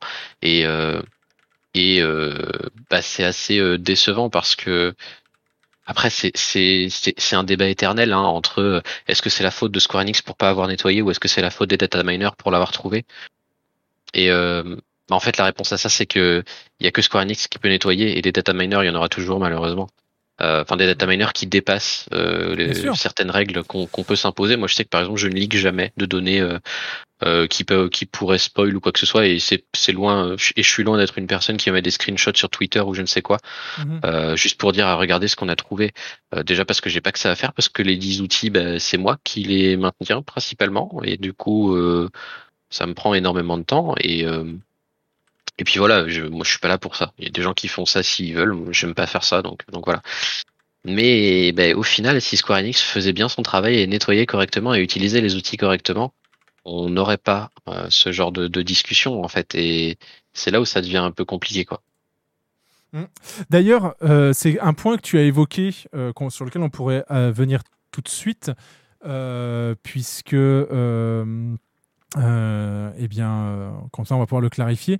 Tu disais qu'entre chaque patch, et même maintenant entre chaque patch mineur, effectivement, vous avez beaucoup, beaucoup de travail, vous, euh, développeurs d'outils tiers, puisque, euh, pour une raison, alors que tu vas peut-être pouvoir nous expliquer plus, en, plus en détail, la structure de données, en fait, ou plutôt la structure qui permet d'aller lire les données du jeu, a l'air de changer euh, de patch en patch, euh, ce qui vous demande de euh, revoir la façon dont, dont vous avez accès à ces données. Alors, on le voit notamment avec Acity qui est cassé depuis un petit moment.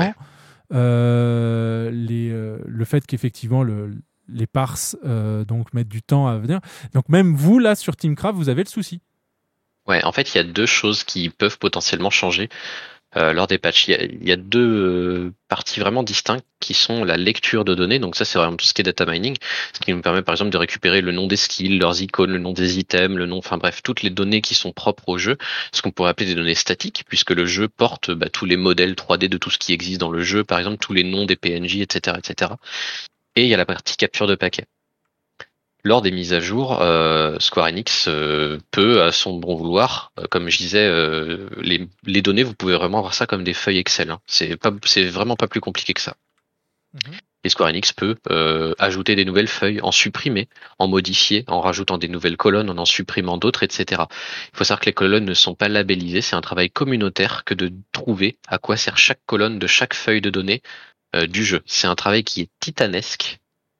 Euh, et euh, on a des feuilles de données qui ont plusieurs milliers de colonnes. C'est énormément, énormément de travail et des gens qui sont incroyables. Euh, il y en a, c'est des machines hein, vraiment. Enfin, je dis il y en a concrètement. On, est deux à travailler là-dessus et et la personne qui travaille avec moi est incroyable sur sur le sujet. Il fait il fait en 30 minutes ce que je fais en 14 heures, donc euh, c'est assez impressionnant pour tout ce qui est euh, de la de la compréhension des données. Donc ça, c'est une première étape où euh, justement, euh, euh, c'est souvent ça sur les petits patchs où ils aiment bien euh, changer un peu la structure de données pour préparer des gros patchs plus tard. Ce qui s'est passé avec la 6.15, c'est une extension de ce qui se passe habituellement. Donc habituellement, pour faire très simple, un paquet de données, c'est comme une enveloppe sur laquelle j'écris à quoi ça sert. Par exemple, euh, tu peux voir la communication client-serveur comme euh, deux personnes qui s'envoient euh, qui s'envoient des, des enveloppes. Et puis bah, sur une enveloppe, tu écris euh, j'ai lancé un sort. Le, pa- le serveur il reçoit cette enveloppe sur laquelle c'est écrit j'ai lancé un sort. Il fait ses calculs machin et il te renvoie une autre enveloppe pour te dire affiche ses dégâts. Et on discute comme ça avec des messages qui sont labellisés. Ces labels, c'est ce qu'on appelle des OP codes en termes techniques. Et euh, c'est modélisé par euh, des chiffres. hein. Concrètement, c'est c'est pas plus compliqué que ça. Et euh, le truc, c'est que euh, ces fameux OP codes, depuis, je crois, la 5.1, si mes souvenirs sont bons, euh, sont changés à chaque mise à jour de l'application, à chaque mise à jour du client de jeu. Les OP codes sont modifiés, sont ils sont repassés en aléatoire en fait, et tous les OP codes changent de façon aléatoire. Et ça, c'est à chaque fois que le, le fichier, euh, le point exe vraiment du jeu est recompilé, puisque c'est, ça paraît, euh, pour nous en tout cas, ça paraît évident que ce soit dans leur process de build. Ouais. Il faut savoir que c'est aussi le cas en Corée et en Chine, puisque on supporte aussi nous la Corée et la Chine, euh, que ce soit au niveau des données ou de la Oui, capture de c'est pas le même client, effectivement. ouais. C'est ça. Et du coup, c'est pas les mêmes OP codes, donc on maintient des versions différentes des OP codes pour les Coréens et les Chinois. Oh, quel enfer On a fait des outils automatisés pour ça parce qu'en réalité, par exemple pour Teamcraft, on n'a pas besoin de tant de paquets que ça, enfin de tant d'OP codes que ça. ACT, c'est pareil, il n'y a pas besoin de tant d'OP codes que ça. Donc en gros, on a fait un outil qui te dit, par exemple, bah tiens, lance tel sort sur tel sur un mannequin euh, devant chez toi, et il reçoit un paquet de données avec euh, dans lequel il sait qu'à telle position il doit y avoir tel identifiant de sort parce que lui t'a dit lance ce sort là, donc il sait quel sort tu as lancé. Et il peut en déduire, ah bah tiens, ça c'est le paquet auquel je m'attendais, il fait la bonne taille, il y a bien les bonnes données au bon endroit. Je récupère l'OP code et maintenant on va savoir que, par exemple, lancer un sort, et ben c'est euh, tel OP code. Donc on a fait un outil qui nous permet de faire ça, qui fait que en moins d'une heure, on est capable d'avoir tous les OP codes dont on a besoin pour faire fonctionner euh, Teamcraft et ICT. Euh, Ce qui s'est passé avec la 6.15, c'est qu'en fait ils ont ajouté euh, une couche de compression des paquets dans le but d'optimiser la bande passante serveur. Parce que euh, Final Fantasy XIV est pas hyper optimisé au niveau des paquets. Il faut savoir par exemple qu'à chaque fois que tu te téléportes, tu reçois l'intégralité de ton inventaire en paquet de données, même si celui-ci n'a pas changé. Et euh, quand je dis l'intégralité, ça comprend tout, y compris ton arsenal, et donc tu as un peu plus de 500 slots, un peu plus de 500 paquets qui sont envoyés si ton inventaire est plein et ton arsenal aussi. D'où le fait que dans Teamcraft, quand on souhaite réinitialiser son inventaire, tu nous conseilles de changer de zone. Exactement. Et euh, du coup, en fait, là, ce qui s'est passé, c'est qu'ils veulent optimiser ça, donc ils ont mis une librairie de compression de, paquets de données euh, qu'ils ont, euh, désolé hein, s'il y a des personnes de chez Square qui nous écoutent, mais qu'ils ont très mal implémenté. Et bah, du coup, là, la communauté des personnes qui travaillent en gros sur de la capture de paquets euh, on, a tous travaillé ensemble pour trouver des solutions à ça, pour euh, en fait nous-mêmes pouvoir décompresser les paquets, puisque la capture de paquets c'est très simple. On regarde les paquets qui passent entre le client et le serveur, on en récupère une copie pour nous, et c'est tout. Et du coup, comme le paquet qui passe entre le client et le serveur, eh bien le client ne les a pas encore reçus, donc il ne les a pas encore décompressés, décodés ou toutes les choses qu'il faudrait faire eh bien, c'est à nous aussi de le faire. Donc, on, on doit pouvoir décompresser euh, les, les paquets de données. On a enfin réussi. Ça a été fait euh, hier. Euh, donc, côté Teamcraft, il y a des modifications de structure de paquets qui en plus ont été faites parce que ça aussi, ça peut arriver. Donc là, on est en train de travailler là-dessus. Mais ce que tu es en train de dire, c'est que donc tu as dû reverse engineering euh, la bibliothèque de compression. Oui, après, c'est une bibliothèque qui était quand même assez connue, euh, qui est notamment utilisée par Lost Ark euh, et euh, par Warframe, par exemple. Ouais. Donc c'est une bibliothèque qui était déjà connue et il y a des personnes qui sont euh, 20 fois plus douées que moi sur la rétro-ingénierie de tels processus.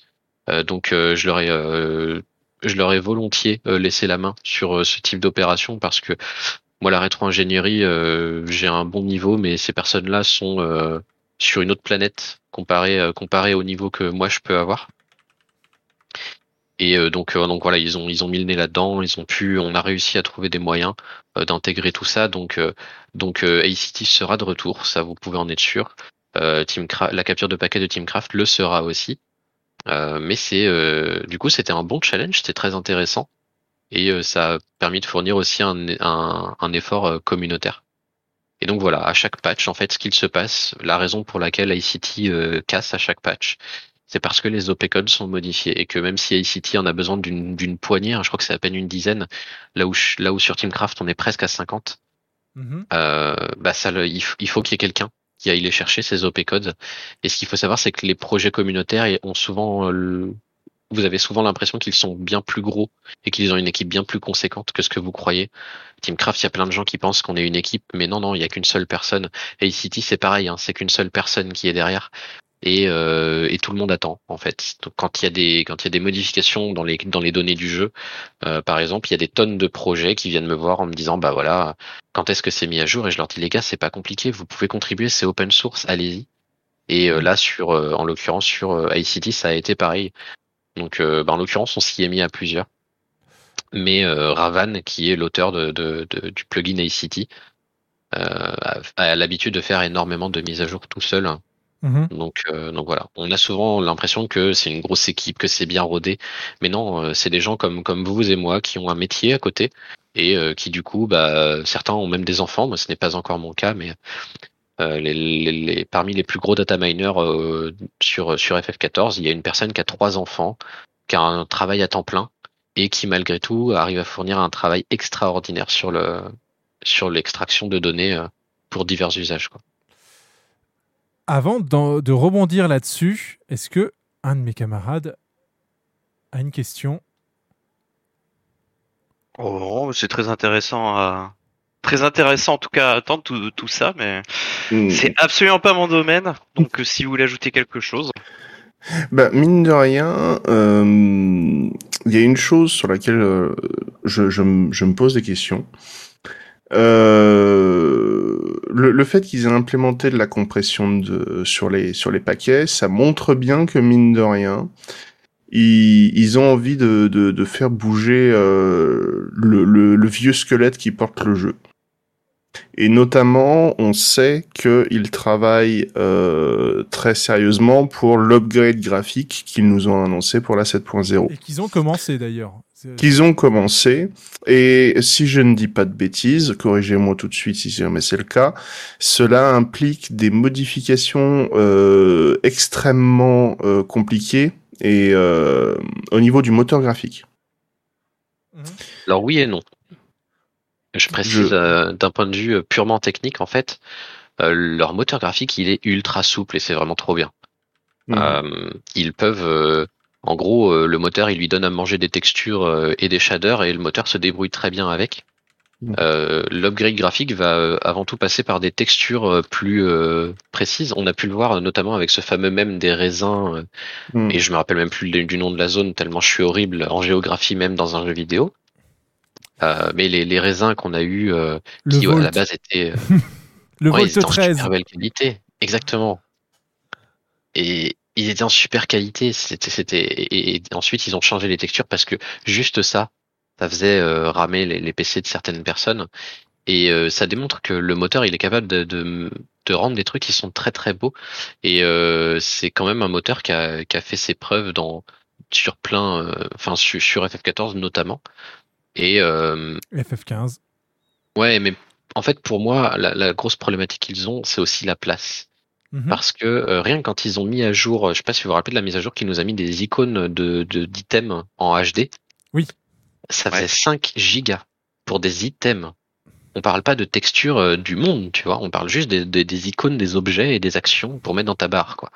Et euh, si ça, ça pèse 5 gigas, je vous laisse imaginer le volume de données qu'il va falloir pour euh, passer en HD euh, Final Bah, Fantasy XIV dans son intégralité. Et c'est là aussi où la prennent 10 ans. En compression fait, devient intéressante en fait. C'est que v'là la vraie raison. Ils nous ont dit que c'était un plan sur 10 ans, mais c'est pas parce que euh, ça va leur prendre 10 ans, c'est parce qu'ils veulent qu'on puisse avoir des nouveaux disques durs et donc de la place. non non, Bah, en fait, ils ont hum. utilisé la même librairie. Alors pas exactement la même librairie, mais ce qu'ils utilisent pour compresser aujourd'hui, ça s'appelle Oodle. Et Oodle, c'est très connu. euh, C'est enfin c'est très connu auprès des développeurs de jeux vidéo. C'est fourni dans Unreal Engine 4 maintenant. Ça a été euh, racheté par euh, Epic Games. Et euh, Oodle, ils ont euh, une partie network et une partie data. Ils sont très très bons pour compresser des données. Et, euh, je- et on est plusieurs à penser que c'est aussi pour ça qu'ils ont choisi Oodle pour la compression des données du réseau. C'est aussi pour pouvoir l'utiliser derrière pour les données et pouvoir euh, s'en sortir euh, Mhm. un petit peu moins violemment avec cette fameuse mise à jour de texture en HD. Bah, le, concernant les, les icônes, euh, des modes sont, de- sont disponibles qui remplacent les textures des icônes de base euh, par des, des icônes euh, upscalées, puisque euh, bien évidemment la communauté n'a pas accès aux, aux, aux ressources internes de Square Enix. Euh, J'en avais utilisé fut un temps. Euh, C'était 4 gigas. Donc, euh, au final, euh, le, bah, forcément, quand tu pars euh, du fichier source pour euh, qui doit être dans une beaucoup plus grande résolution pour ensuite le réduire dans une autre et etc. Le, le résultat sera de meilleure qualité, pèsera un petit peu plus lourd. Euh, ça me paraît pas forcément déconnant, mais je partage l'inquiétude effectivement. D'autant plus que là, pour le coup, on aurait été en droit de se dire que pour leur euh, moteur maison, c'est Crystal, si je dis pas de bêtises, c'est ça? C'est Luminous, si je me trompe pas. Le Luminous Engine. Le Luminous Engine.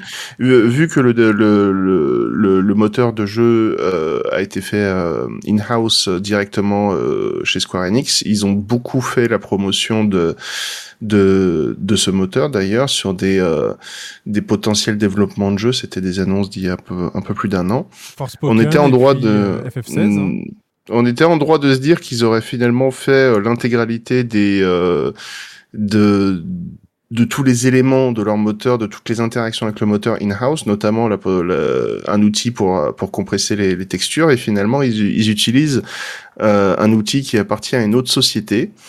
Ouais. Et Ouais, et je me et finalement bah, mine de rien je retourne quand même encore toujours à cette question de pognon parce que s'ils génèrent autant est-ce qu'il n'y a pas des personnes qui essayent de de de faire comme euh, on est euh, on peut le voir dans notre vie de tous les jours dans notre dans notre travail de tous les jours euh, continuer à faire en sorte à ce que le produit engrange un max de thunes tout en limitant au maximum pur les dépenses parce que si tu nous annonces qu'ils utilisent un système de compression de données qui est euh, plutôt connu et que finalement ça a été implémenté vis- euh, visiblement à la va-vite, ça, fait poser des questions quand même. Non, parce que, enfin, dans un développement, enfin, je me permets de répondre, de réagir, c'est que tu, en informatique, euh, on est tous très feignants. Donc, quand on ne, on peut ne Merci. pas réinventer la roue, eh ben, on va surtout pas le faire. Euh, Et, euh, ça, et me paraît. Et, et par contre, après, il y a des histoires de partenariat. Je vois par exemple Kingdom Hearts 3. Euh, il tourne sur Unreal Engine et c'est un des rares jeux de Square Enix à ne pas tourner sur un moteur graphique fait maison parce que bah, il y avait justement une, un partenariat avec Epic pour pouvoir le sortir in fine après derrière sur d'autres plateformes et que euh, ça s'est fait comme ça. Mais on voit bien la différence entre un Kingdom Hearts 2 et un Kingdom Hearts 3 et c'est pas que dû à la génération de consoles.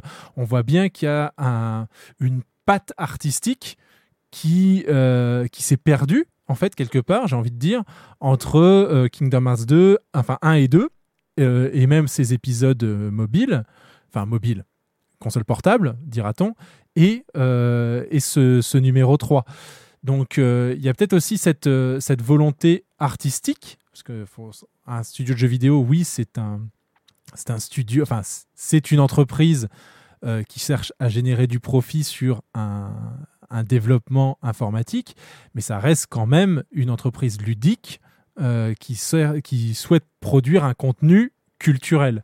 Donc je pense qu'il y a peut-être aussi cette volonté d'avoir quelque chose qui rend différemment du reste du, euh, du, euh, enfin, de la, euh, du marché. Et c'est peut-être pour ça qu'il y a peut-être une réticence aussi à, à, tout simplement se dire bah, on va passer comme tout le monde à l'Unreal Engine 4 par, pour des raisons de coût en fait. Après, je comprends ces inquiétudes et, je les partage un peu aussi parce que il n'y a pas que Kingdom Hearts à citer, il y a aussi FF7 Remake. FF7 vrai. Remake a été fait avec Unreal Engine 4. Ouais. Euh, Il y a fort à parier que euh, toute la suite des, des remakes sera faite sur l'Unreal Engine 4. Et euh, bah, ça, en effet, ça pose beaucoup de questions. Après, euh, comme tu disais, on- les développeurs, euh, un bon développeur est un développeur fainéant, et je partage tout à fait euh, cette euh, cette philosophie. Mais euh, un bon développeur, c'est aussi un développeur qui se rend compte que euh, s'il y a une équipe de 300 personnes qui développe un truc, c'est peut-être bien que tu le refasses pas chez toi parce que eux l'ont mieux fait Mhm, mhm. et que ça va te coûter plus cher de le refaire. Donc euh, il y a aussi toutes ces tous ces questionnements là et je pense que c'est aussi pour ça qu'ils ont choisi un truc comme Moodle pour la compression, c'est que ben Moodle c'est connu, c'est c'est utilisé, c'est éprouvé, c'est fait par une équipe qui fait ça depuis des années et des années puisque Moodle c'est fait par euh, l'équipe euh, qui est derrière euh, euh, Bink Videos Ouais. euh, pour, Mm. pour pour les plus anciens d'entre nous qui ont joué sur des sur des enfin c'est pas si ancien que ça en plus hein mais Non, genre mais sur su- PS1, PS2, toutes les vidéos qu'on avait, c'était, c'est- il y avait Bink, quoi. Il y avait le, logo la avec la DS, tornade, là. ouais, ouais, ouais, Mais ouais. C'est c'est toujours utilisé. hein. Et ouais, exactement. Et Euh, c'est- voilà, c'est c'est ces équipes-là qui sont, euh, ils ont des années et des années d'expérience sur de la compression de données, etc. Pour l'optimisation, pour les moteurs de jeux vidéo. Enfin, c'est pas quelque chose qu'ils peuvent faire in-house chez Square Enix et le faire mieux en fait. Et ça, je pense qu'ils s'en rendent compte. Et euh, je pense que euh, ben, ils se rendent aussi un petit peu compte que euh, faire son propre moteur de jeu, c'est un peu se casser rapidement les dents. Il y a beaucoup, beaucoup d'entreprises hein, qui s'y sont aventurées et qui ont fini par se dire, bah écoute, tu sais quoi, on va arrêter puis on va faire du Unreal quoi. Euh, Crytek, on se souvient d'eux. Et puis, Ouais, bah, mine de CryEngine rien. qui était excellent hein, d'ailleurs pour l'avoir utilisé, c'était vraiment très bien CryEngine en plus. hein. Et euh, bah maintenant, du coup, en plus, euh, avec leur budget marketing, euh, Epic euh, nous met bien en avant le Unreal Engine 5. Ouais. Et euh, bah mine de rien, euh, bah on, on a toujours, on, on a toujours, on ne sait pas quel quel moteur va être utilisé sur FF16, mais euh, bah du coup, on peut commencer à penser que finalement, bah ce sera euh, un abandon et donc une perte. Euh, une perte de beaucoup de, de moyens qui a été mise sur le développement euh, in-house et au final euh, qui va demander quand même aussi beaucoup de travail aux équipes. Parce que quand on commence à développer le, le moteur euh, chez soi à tout faire sur ce moteur et que finalement on va dire aux équipes ben finalement on se rend compte que c'est euh, c'est trop compliqué de gérer ça en interne et on va commencer à utiliser les technologies de- développées par d'autres sociétés, bah faut bien apprendre à les utiliser aussi, hein. et, euh, et à optimiser. Formation Mais et c'est- tout ça, ouais. Mais c'est pas cohérent avec le- les récents euh, justement euh, les récentes actions de la société. Euh, ils ont encore une fois ils ont vendu le studio occidental, euh, donc Deus Ex et euh, Tomb Raider en faisaient partie. Ils étaient sous Unreal Engine, donc en le vendant, ils perdent cette compétence. Euh, Euh, là- Oui, mais là pour le coup, ils ne développaient pas, ils éditaient les jeux. Ah non, pas du tout. Non, non, Eidos Montréal. euh, Ah oui, non, tu veux dire oui, On- par rapport au. Oui, euh, Eidos Montréal Non, était euh, alors, non, non, il- techniquement. il, travaillait quand même avec Square, là, puisque dans le, alors je cite le making of de Deus Ex Human Revolution, les gens de Eidos ont reçu les développeurs de chez Square, notamment sur la partie graphique, pour bah, pour travailler avec eux, notamment sur les les cinématiques et la mise en place des, euh, cinématiques. Donc, euh, donc non, non, il y avait quand même, il n'y avait pas qu'un partenariat d'éditeurs euh, avec le studio Eidos Montréal, il y avait aussi un échange de compétences. Et la plupart des développements Unreal Engine ont été faits à Montréal. Là maintenant, c'est une société qui ne fait plus partie du groupe Square. Donc pour moi, ils ont perdu cette compétence, à moins qu'il y ait eu du transfert. On verra bien. Euh, avant qu'on parte dans les détails trop techniques et qu'on finisse à devenir Ether 14 ingénieur informaticien radio, euh, Naoui, est-ce que tu as quelque chose à rajouter sur tout ce qui vient d'être dit sur justement le- les méandres et les arcanes d'un développement d'outils tiers? Pas vraiment. Pas vraiment. Cotias non plus, j'imagine? On a pas mal fait le tour de la question, je, je pense. Ouais. Et on Je a voudrais sur des trucs qui étaient assez intéressants, mais pour lesquels je n'ai absolument aucune compétence. Donc c'est pour ça que je En voulais. cas, en- le chat a l'air d'apprécier en tout cas.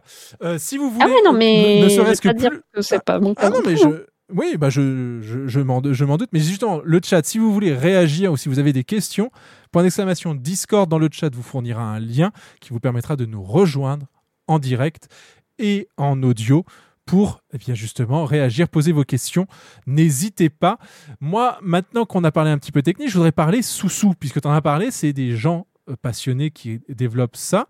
Euh, ils la plupart prennent du temps, la plupart sont justement seuls et n'ont pas d'équipe. Donc, j'ai envie de te poser la question, c'est quoi le modèle économique de Teamcraft en fait? Alors, euh, enfin, je suis hyper transparent euh, sur tout ça hein, avec euh, avec pas mal, enfin avec ma commune, donc j'ai au- aucun souci en l'occurrence de de mon côté. Le, le modèle économique de Teamcraft, il se base à la à la à la base en fait. je suis parti sur une technologie qui était assez intéressante, Firebase pour pour les personnes qui connaissent qui est euh, proposé par Google, qui permet de faire plein de trucs, euh, notamment en temps réel, c'était trop bien, et puis surtout c'était gratuit euh, jusqu'à un certain usage. En l'occurrence, le, le palier c'était 100 utilisateurs actifs. Euh, Quand tu lances un projet étudiant, tu te dis ouais, le jour où il y aura 100 personnes sur mon site, on verra. hein. Et euh, bah, c'est arrivé assez vite parce qu'on a beaucoup discuté avec le développeur de 14DB à l'époque, euh, qui maintenant a quitté totalement la communauté. Mais euh, on a beaucoup discuté ensemble. Il a commencé à mettre des liens vers le site et puis bah euh, le site de 0 euh, euros par mois, il a commencé à passer à 25 et puis à, puis à 70 et puis à 80 et, et moi j'étais toujours étudiant. Du coup, euh, voilà. Donc c'est là où je cherchais un petit peu des alternatives. Les dons PayPal c'est sympa mais c'est pas stable et tu sais entre guillemets pas si tu pourras payer tes serveurs le mois prochain. Donc c'est un petit peu un petit peu compliqué. Et c'est là où j'ai découvert Patreon, qui à l'époque était pas hyper connu, enfin pas aussi connu que ce qu'il est aujourd'hui. Euh, et euh, du coup, le, le, premier truc qui a été créé pour Teamcraft, c'était la page Patreon. Euh, via Patreon, les gens ils peuvent donner de, de 1 dollar à autant qu'ils le souhaitent par mois ou par année, puisque maintenant Patreon permet de payer par année si on le souhaite. Et en échange, il y a bah, moi j'ai pas grand chose à offrir parce que je ne veux pas faire de fonctionnalités payantes déjà. Mhm. Donc euh, donc en échange les gens n'ont pas de il y a des petites fonctionnalités mais cosmétiques genre tu peux faire ton propre thème. Trop bien, il y en a il y en a déjà euh, quelque chose comme 12 de disponibles. Félicitations, tu peux te faire un truc qui pète les yeux et tout, c'est trop bien quoi. Et en réalité voilà, personne se sert de ce genre de de, de fonctionnalités mais c'est marrant. Euh, c'est marrant pour jouer un petit peu avec. Et puis bah naturellement un, petit euh, salon de Discord euh, sur lequel on, discute un petit peu plus entre nous avec les personnes qui soutiennent le projet. Ça c'est la première partie. Et l'année dernière j'ai commencé à me poser la question des pubs. Alors moi-même je déteste les pubs ça m'énerve au plus haut point. Et du coup je me suis dit bon des pubs ok mais euh, mais quel type de pub? Comment est-ce que je réglemente ça? Comment est-ce que euh, je, je fais en sorte que les pubs soient pas insupportables? On parle beaucoup d'FFlogs, mais je sais pas si vous avez déjà ouvert FFlogs sans adblock ou, ou autre. Euh, voilà, on, on, on, préfère en rigoler quoi. Désolé, pardon, pardon c'est nerveux. Et euh, et le truc c'est que donc voilà, je voulais trouver le, le, le bon euh, le bon compromis.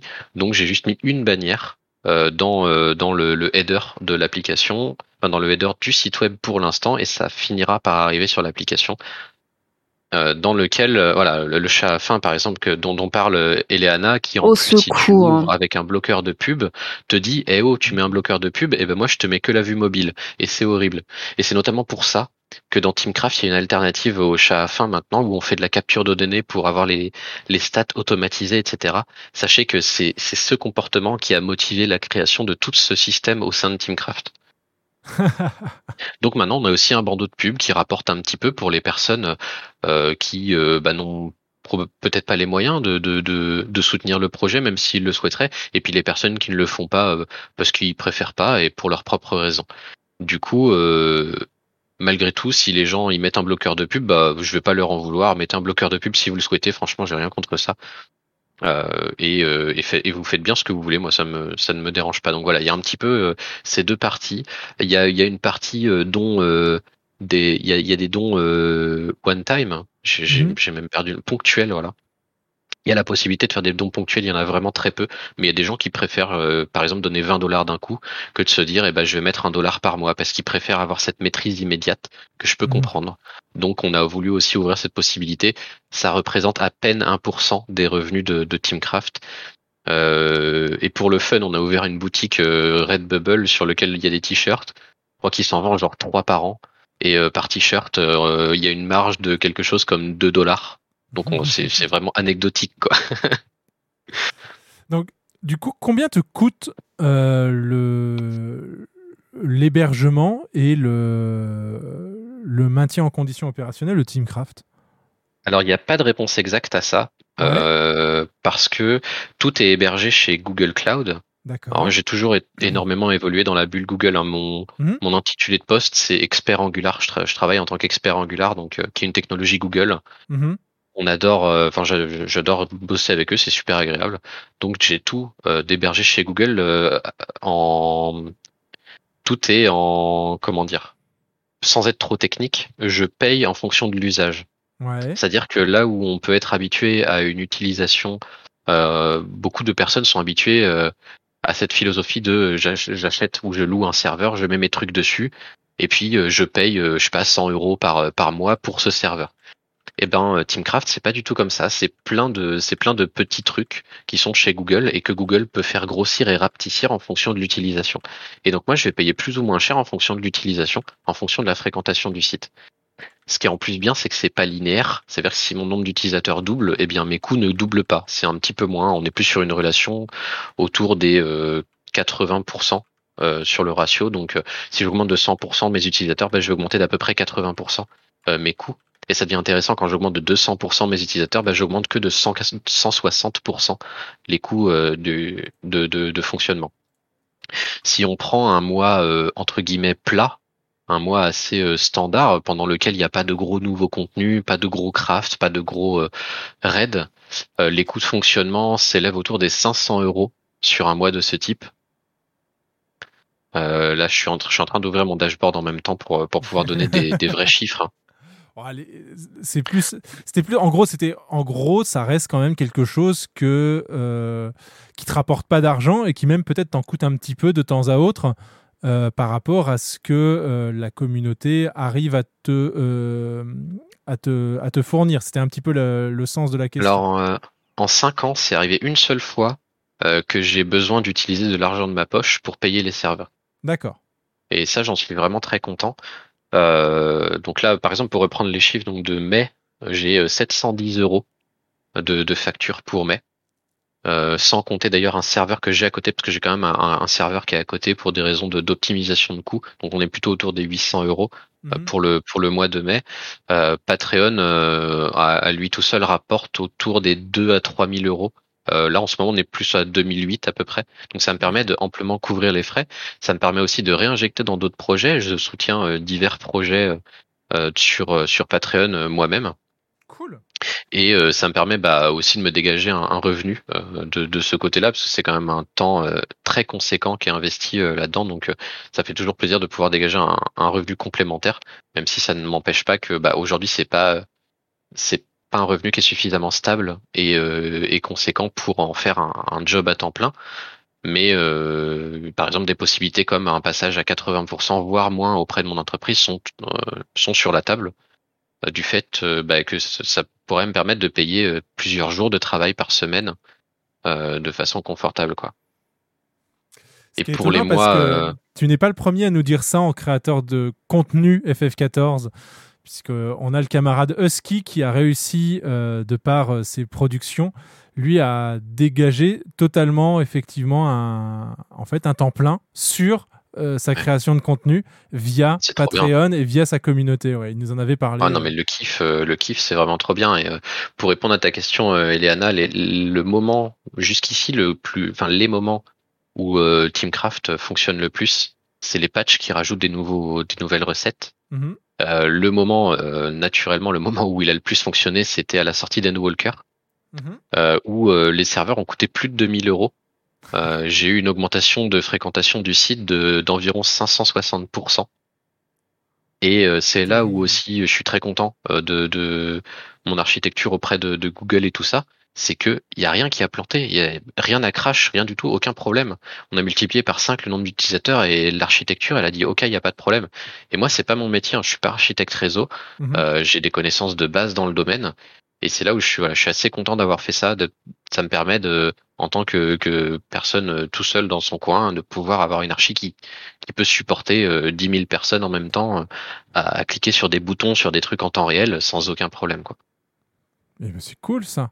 Euh, c'est bien cool. Est-ce que quelqu'un a, rajouté- a quelque chose à rajouter à ce sujet ou autour de ce sujet? Autour de mes camarades Castelnaoui, Cotias, Déby Non, pas vraiment. Mais mes mais félicitations. dans le chat. Oui. Bah, C'est mes, mes, mes félicitations parce que bah, mine de rien se lancer sur un projet qui risque de nous coûter de l'argent euh, et finalement arriver à s'en sortir, bah, c'est euh, c'est une belle réussite. Bravo. Eleana Bah, c'est demande. surtout à la base de se dire qu'il est parti d'un projet en mode de bac à sable pour, euh, pour Mhm. se faire la main et que bon bah au final euh, C'est une belle, ouais, c'est une belle histoire.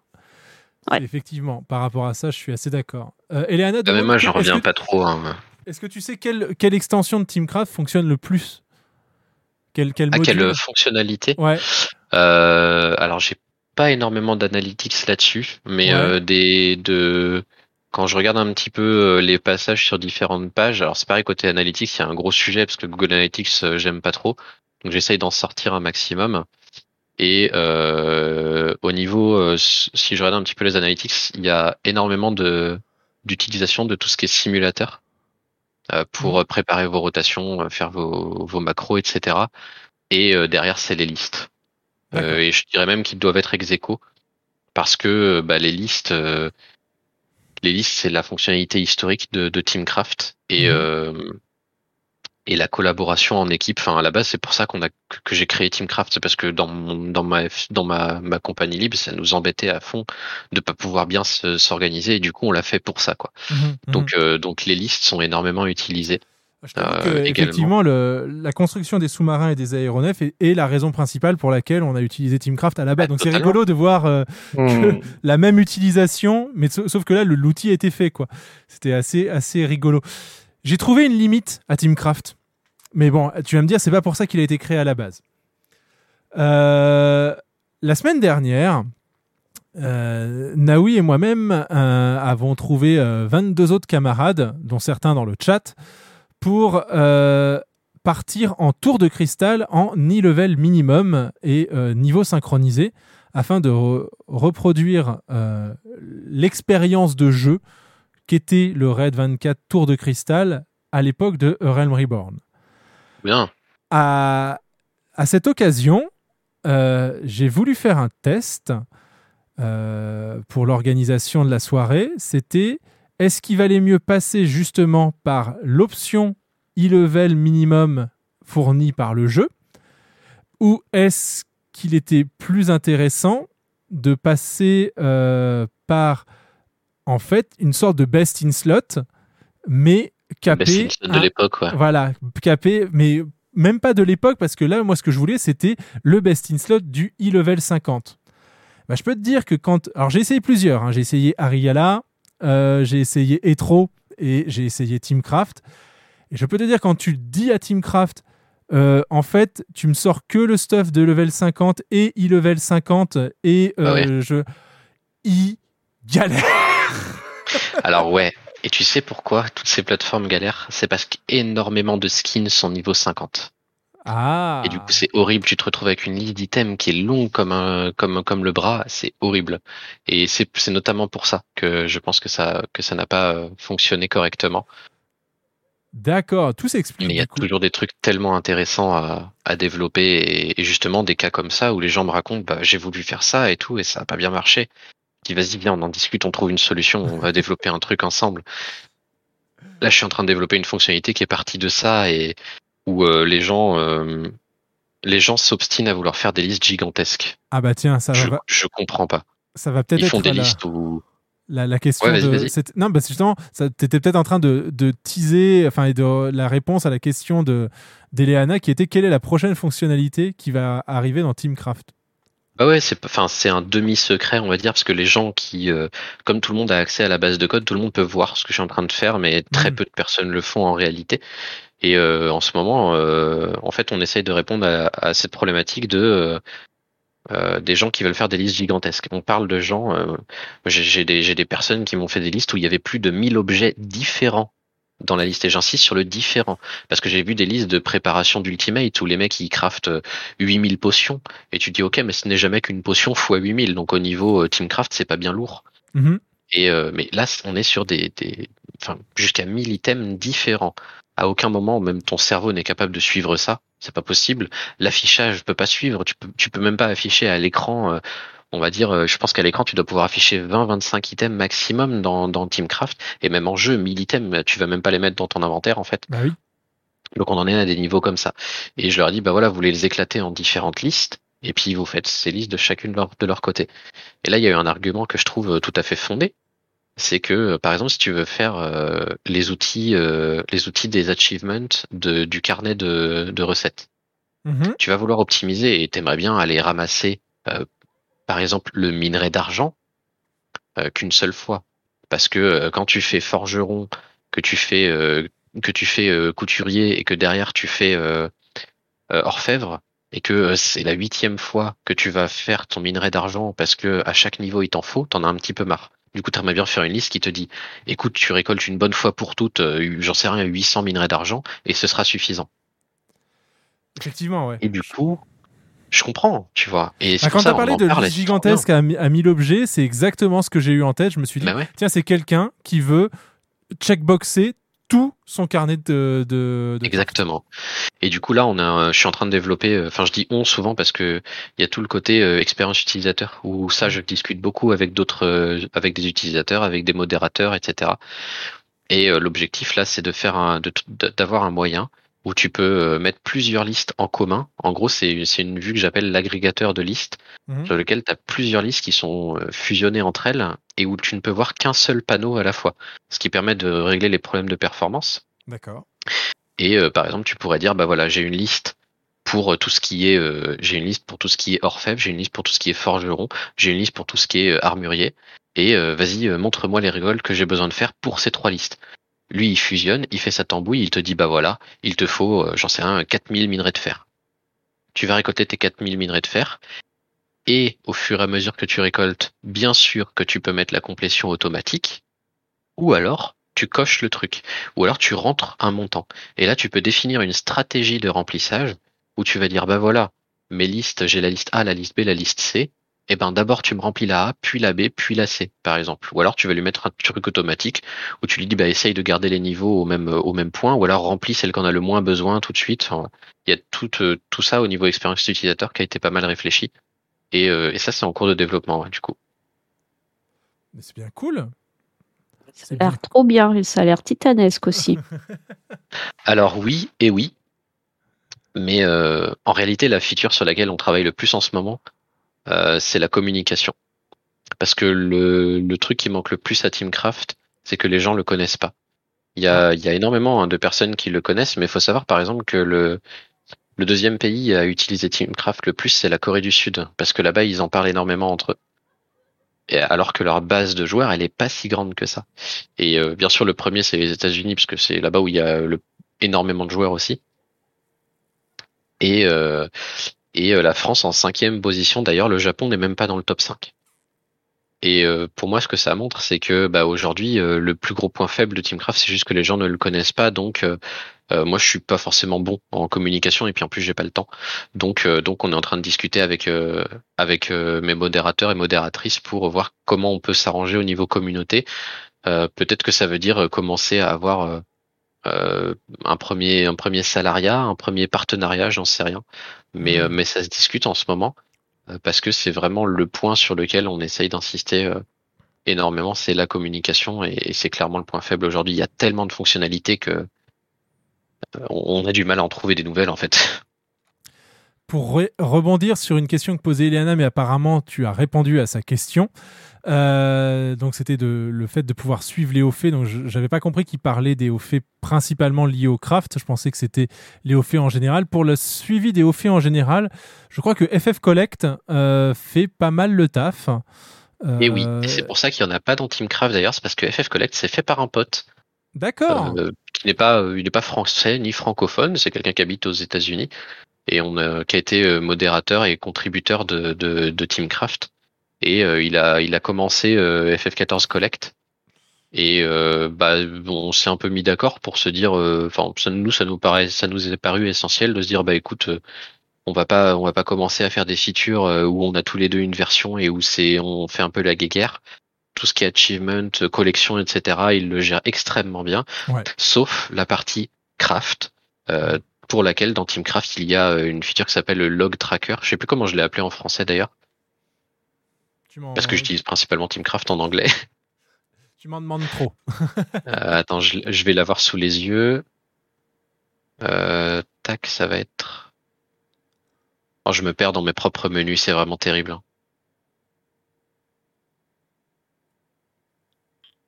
Les carnets, tout simplement, ça s'appelle carnet. Carnet. qui vont qui va te permettre euh, en fait il te fait un suivi de tout euh, toutes les recettes que tu peux vouloir faire etc tu peux cocher tout ce que tu as déjà fait pareil pour la récolte et tout euh, et il t'affiche toutes les infos dont tu as besoin mais voilà il y a aussi ça qui euh, euh, qui rentre en jeu le fait que on veut pas non plus on est tous là pour aider les autres Et on veut pas non plus développer des trucs que les autres ont déjà fait et sans l'améliorer, tu vois. Si c'est juste pour avoir la même fonctionnalité que les autres dans ton site, bah on, on met un lien et c'est tout quoi. On, évite de faire ce genre de, choses. Ça me fait bien plaisir d'entendre ça parce que bah, c'est un peu le, la raison d'être principale de Ether 14, c'est euh, de euh, faire, de promouvoir et de euh, mettre en, en, communication des gens qui sont là pour justement faire en sorte que la communauté aille ensemble vers le haut. Donc ça fait plaisir de voir que c'est inclus de base dans les projets qu'on euh, qu'on défend et qu'on qu'on met en lumière. Ça me fait, voilà. tu, es, tu es au bon endroit pour ça. Merci beaucoup.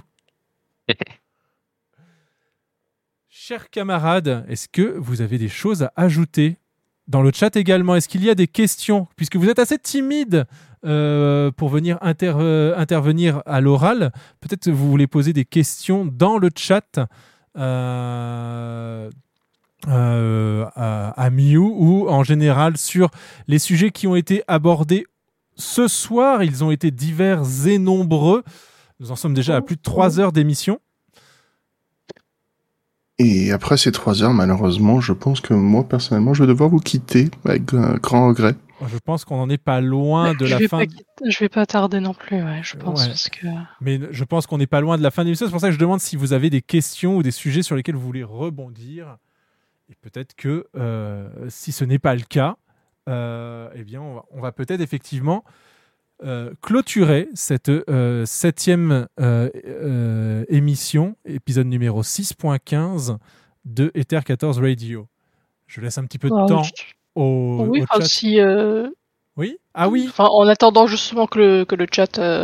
Oui, je voulais te poser une question. ou quoi. Parce que Ouais. le craft et le et le Oui, voilà. Et, le, et, et les, les artisans, c'est quelque chose que tu t'es mis à monter, notamment euh, le, enfin, le, je dis pas craft et artisan, c'est la même chose. C'est, il est aussi tard pour moi. Donc le- les artisans et les récolteurs, surtout les récolteurs, tu t'y es lancé il y a pas si longtemps que ça. Euh, Là, en début de semaine, quoi. Parce Et qu'effectivement, en discutant des, euh, de ce qui allait être ajouté dans le patch et tout, euh, je m'étais dit, bon, bah, ça peut être intéressant quand même d'essayer avec Améliance et tout. Et puis, je me suis rendu compte que je n'avais pas du tout le niveau pour atteindre Améliance. Du coup, j'étais, bon, bah, ok, d'accord, je vais les monter. Et du coup, ça m'a permis de, euh, faire également les quêtes. euh, les quêtes de récolteurs. Je fais spécifiquement botaniste et mineur parce que euh, le pêcheur me gonfle. et euh, Yeah. voilà, du coup, j'ai un peu découvert les storylines des, des, des deux et je trouve que c'est vachement intéressant, euh, en particulier le botaniste. Enfin, je, je trouve que les mineurs, un peu, c'est un peu le, enfin, comment dire, le, la, la storyline des, des mineurs, euh, elle est, euh, on va dire, euh, typiculienne. très très euh, money money money, mais euh, après ça reste intéressant parce qu'il y a des y a des trucs sympas qui rentrent euh, qui qui sont faits, mais euh, pour moi c'était vraiment la botaniste qui était euh, qui était intéressante, entre autres la quête euh, qui se passe à Ishgard parce que les, les grosses questions de euh, de traditionnalisme, de euh, de protection des du, du patrimoine, etc., reviennent vraiment au, au devant de la scène dans ce dans cette série de quêtes. Et je trouve ça super intéressant, quoi. C'est euh, très très bien, en particulier quand on considère qu'au final, euh, enfin c'est ça un peu l'ironie du, du truc, je trouve, et que je trouve a été assez bien foutu.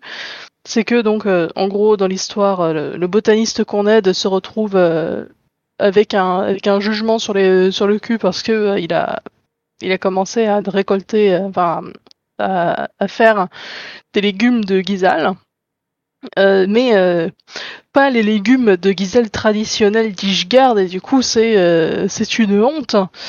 Et puis euh, on apprend euh, par notre très cher botaniste local de de, de Gridania que si si c'était les légumes traditionnels et originels d'Ishgard donc en fait le- l'église ne sait juste pas de quoi elle parle. Et je, je trouve que c'était une belle, euh, c'est une belle façon de le faire en fait. Enfin, c'est, c'est pas, enfin voilà, c'est pas dans les quêtes euh, de récolteurs qu'on va avoir les, les thématiques les plus, euh, les plus profondes, mais euh, je trouve que c'était, enfin, ça va bien en fait avec les thématiques qui sont abordées dans, euh, dans cette extension-là. Et euh, c'était sympa de, de réexplorer ça de, de cette façon, je trouvais. Cool. Est-ce que c'est, Voilà. euh, est-ce que l'histoire euh, des euh, des quêtes artisans, enfin des artisans, des, des récolteurs, c'est quelque chose auquel tu fais attention, euh, Mew, toi, ou euh, t'es t'es plus dans le Alors, min-maxing? C'est tellement loin dans ma tête.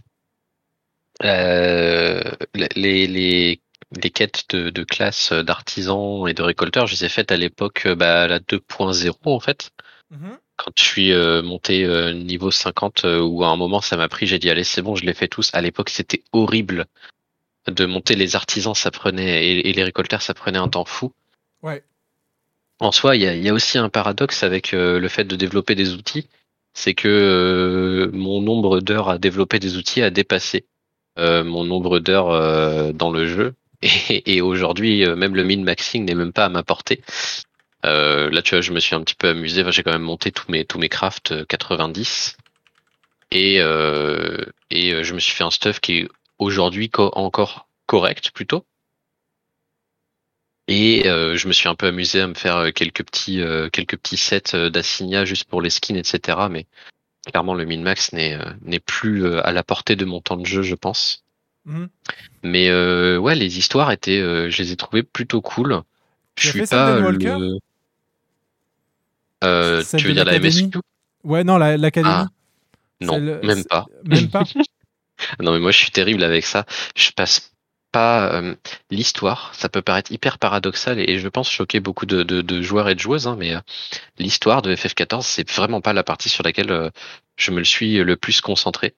Euh, J'ai passé beaucoup de temps où euh, j'avais pas forcément énormément de jeux, euh, énormément de temps à, à consacrer à FF et il y a des extensions sur lesquelles j'ai vraiment rien suivi de l'histoire. Endwalker, je voulais vraiment bien suivre l'histoire parce que euh, c'est une fin euh, quand même. euh, on est sur quand même la, fin d'un arc assez euh, conséquent et euh, et je m'attendais à ce que ce soit grandiose. Donc je voulais vraiment bien suivre le truc. J'ai fait en sorte de pas me spoil, ce qui est très compliqué quand tu mets à jour des outils de data mining, mais mais croyez-moi, ça peut se faire. Et et c'est vrai que tu vois toutes ces petites histoires annexes et tout ça, j'ai vraiment envie de retrouver le temps pour aller y mettre le nez. Euh, vous entendre parler des, euh, des, des histoires annexes de, de Omega, euh, dont, dont j'ai pas mal entendu parler, euh, euh, tout ce qui est autour de Tataru aussi, euh, Hildibrand, Hildibrand, j'ai fait la 2. points- À l'époque, quand il est sorti, je crois que c'était la 2.3, un truc comme ça, Mhm, Hildibrand. mhm. J'ai juste fait ces quêtes-là et c'est tout, j'ai jamais fait la suite. Et je me le réserve un peu, mais pour un jour qui euh, n'arrivera peut-être pas, je ne sais pas. Attention, Hildibrand, c'est très inégal. On n'a pas pu en parler ce soir. Je ne sais pas quelle est, la saveur de ce cru. euh, donc, ce cru 2022, ce cru Endwalker. Mais euh, la, partie Evansward, bien que euh, euh, intéressante sur l'origine d'Hildibrand en termes vraiment arbre généalogique, euh, était plutôt euh, sympathique, mais au-delà de ça, enfin, c'est ça cassait. Enfin voilà, c'était pas c'était pas fifou. Et Stormblood, j'avoue que à part le fight avec Chiojimbo, qui en fait finalement est juste patchworké sur le sur le, scénario, puisque c'est simplement un euh, bah, le, le défi qui était offert au FanFest, en fait, qu'il fallait bien mettre quelque part. Je n'ai aucun souvenir de euh, l'histoire de, euh, de l'arc de Stormblood. Si, tant et si bien que quand le personnage, entre guillemets, visiblement méchant de l'arc Stormblood est réapparu tout à l'heure euh, lorsque j'ai débloqué la quête d'Hildibrand, euh, je me suis dit, d'accord, bon bah... Qui c'est lui des... Dis-moi, oui, ah oui Voilà. La question c'est qui c'est celui-là déjà? Oui, voilà, c'est ça. C'est parce que il fait non, mais je suis gentil maintenant. Je fais, bah, je vais te croire sur parole. Et puis il se retourne, il fait un air mesquin. Tu fais, bon bah je vais pas te croire sur parole, mais je n'ai aucun affect pour toi, garçon. c'est c'est c'est pas du spoil, c'est littéralement la- le troisième dialogue une fois que vous activez le le la quête. hein. donc euh, Justement, tu vois, je me demandais ce qu'ils avaient fait de, de Yojimbo, parce qu'on a pu, euh, dans le monde d'avant où on pouvait faire des conférences et, et tout, et ben on était allé au FanFest, on était très content d'avoir pu y aller. Et euh, parce qu'on n'est pas tout à fait sur Paris, donc euh, ça, ça pr- représentait quand même un petit déplacement. Et, euh, et Yojimbo, c'est vrai que c'était très sympa comme, euh, comme combat, et on s'est vraiment demandé ce qu'ils allaient en faire. Bah finalement, ils en ont fait une attraction du Gold Saucer. Ouais, ils en ont fait un demi-boss euh, vite fait à la fin d'une instance où tu te dis, oh Yojimbo, tu méritais mieux, quoi. Un petit peu, ouais. Bon. On va accueillir Famunar euh, à l'antenne puisque euh, vu maintenant qu'on Ah. parle du lore des, euh, des, des quêtes artisans, Famunar souhaiterait intervenir. Salut Famunar, bienvenue dans Ether 14 Radio. On parle des artisans. Bonsoir. Alors, de quoi voudrais-tu parler, dis-nous? Ah, il y a tellement de choses à dire sur les quêtes euh, artisans. Euh, tout d'abord, je les adore particulièrement pour euh, ce qu'elles représentent, bien que euh, je les ai faites extrêmement vite en trois soirs. Vu que j'étais déjà au niveau 80, euh, ça allait assez vite. Il a juste fallu que je récupère euh, les crafts. euh, Et même ça, euh, je trouve que c'est un peu compliqué parce que, bon, surtout entre le niveau 60 et le niveau 70, ça va entre, entre niveau 1 et niveau 50, c'est facile, mais niveau 60-70, c'est très compliqué. hein. Ça m'a pris Alors, euh, tu prêches, un, partie. tu prêches un converti puisque Kotias, qui justement est en train de dire qu'elle était en train euh, de- d'en faire le, le leveling, est venu me voir euh, pour me dire Mais où est-ce que ça se récolte, ça, au fait? Et j'ai ouvert mon carnet de récolte et je lui ai fait Bah, je sais pas. Elle me fait Bah, comment t'as fait finalement pour euh, valider la quête? Je fais Bon, j'ai dû acheter à l'HV. Ah, mais, Voilà, mais et- moi, alors, je suis une personne qui n'aime pas acheter à l'HV. Je, je, j'achète très très rarement. Je vends beaucoup par contre. Je ne l'utilise les- pas du tout et je suis une rapia, donc euh, effectivement, moi c'est. Alors, on le récolte où? Ok, bon bah, il m'en faut combien? 4000 euh, euh, Voilà. Ok. Voilà, oh bah, je vais y c'est, mettre euh, un mois, c'est pas grave. Ouais, pareil, hein, je, j'y mets un mois, mais je m'en fiche, je le fais et, euh, et, j'ai, et je- c'est très satisfaisant. Euh, cela dit, deux secondes, je vous cherche à la fois sur la map. Voilà, je pense que c'est par là. Alors, euh, donc euh, oui, du niveau 60 au niveau 70, les quêtes sont infâmes, c'est extrêmement difficile à les faire. Par contre, la satisfaction des cinématiques de cuisinier, j'avais l'impression d'être dans Shokugeki no Soma, c'était un délice. Ah non, mais euh, une merveille. Et surtout les dernières cinématiques, franchement, si vous avez l'occasion de les faire et que... euh, bah, déjà pour euh, débloquer le... Comment on appelle ça? Deux secondes, je cherche le nom de la compétence. Manipulation. Manipulation. Déjà pour débloquer manipulation, il est nécessaire de les faire et manipulation, est, est- je pensais que de base était euh, non pas nécessaire. je suis bien bête. Euh, mais euh, une fois débloqué, ça vous change la vie et en plus euh, les quêtes de les quêtes de job sont vraiment, enfin bref, la quête de niveau 60 à 66, elle est exceptionnelle en tant que cuisinier. En tant- mais, on a, mais, mais il y a plein de, de quêtes comme ça qui sont sympas. Par exemple, la quête de l'orfèvre aussi, où on a, des, où on a un jeune couple qui, euh, qui cherche à, à, à se, à se marier et euh, décide de, faire, euh, de se faire un cadeau mutuel. Et toi, tu es là en tant qu'orfèvre et tu es en mode bon, je dois faire en sorte que les deux réussissent à avoir un cadeau et, euh, et, et, faire en sorte que ça fonctionne ensemble sans les, sans les décevoir. Et il y a une- toute, une petite, toute une petite histoire là-dessus qui est vraiment sympa. Alors mon dada reste en- encore les cuisiniers. euh, on a, euh, ben, comme avec le euh, botaniste, euh, un homme qui cherche à, à épouser cette dulcinée. Cette dulcinée, eux et lui sont très, euh, très. Alors désolé, je spoil complètement. Est-ce que j'ai le droit? Ça, c'est du contenu qui a quand même maintenant euh, 4-5 ans, donc euh, je pense que euh, Voilà. on peut pas dire. que Et, n'ayant pas fait, n'ayant pas fait celui de Shadowbringer ni celui de Endwalker, je pourrais pas spoiler sur ces sujets-là. Je compte les faire plus tard, une fois que j'aurai terminé d'avancer suffisamment dans mes autres classes. Mais euh, pour l'instant, c'est pas du contenu que je vais faire. Bref. Alors, pour le cuisinier, un cuisinier cherche à, à émerveiller, enfin, à se marier à celle du ciné et il va devoir euh, parler avec euh, ses, euh, ses beaux-parents. Et ses beaux-parents qui n'aiment pas la cuisine euh, la- bon, on va dire la cuisine française pour le coup, hein, parce que tr- très clairement, le gars, il prépare des bœufs bourguignons quasiment. Et ses beaux-parents sont, euh, chi- sont japonais, enfin, ils viennent de Doma. Ouais. Et, euh, et à un moment, il fait euh, Bon, vous voyez ce plat-là que vous adorez? Ouais. Et ben, eh bien, de base, eh bien, on a exactement le même chez nous. Et il a été importé de chez nous. Vous l'avez pris de chez nous. Vous voyez, vous pouvez aimer des trucs de chez nous. Donc, acceptez-moi dans votre famille, s'il vous plaît. C'est, c'est un beau moment.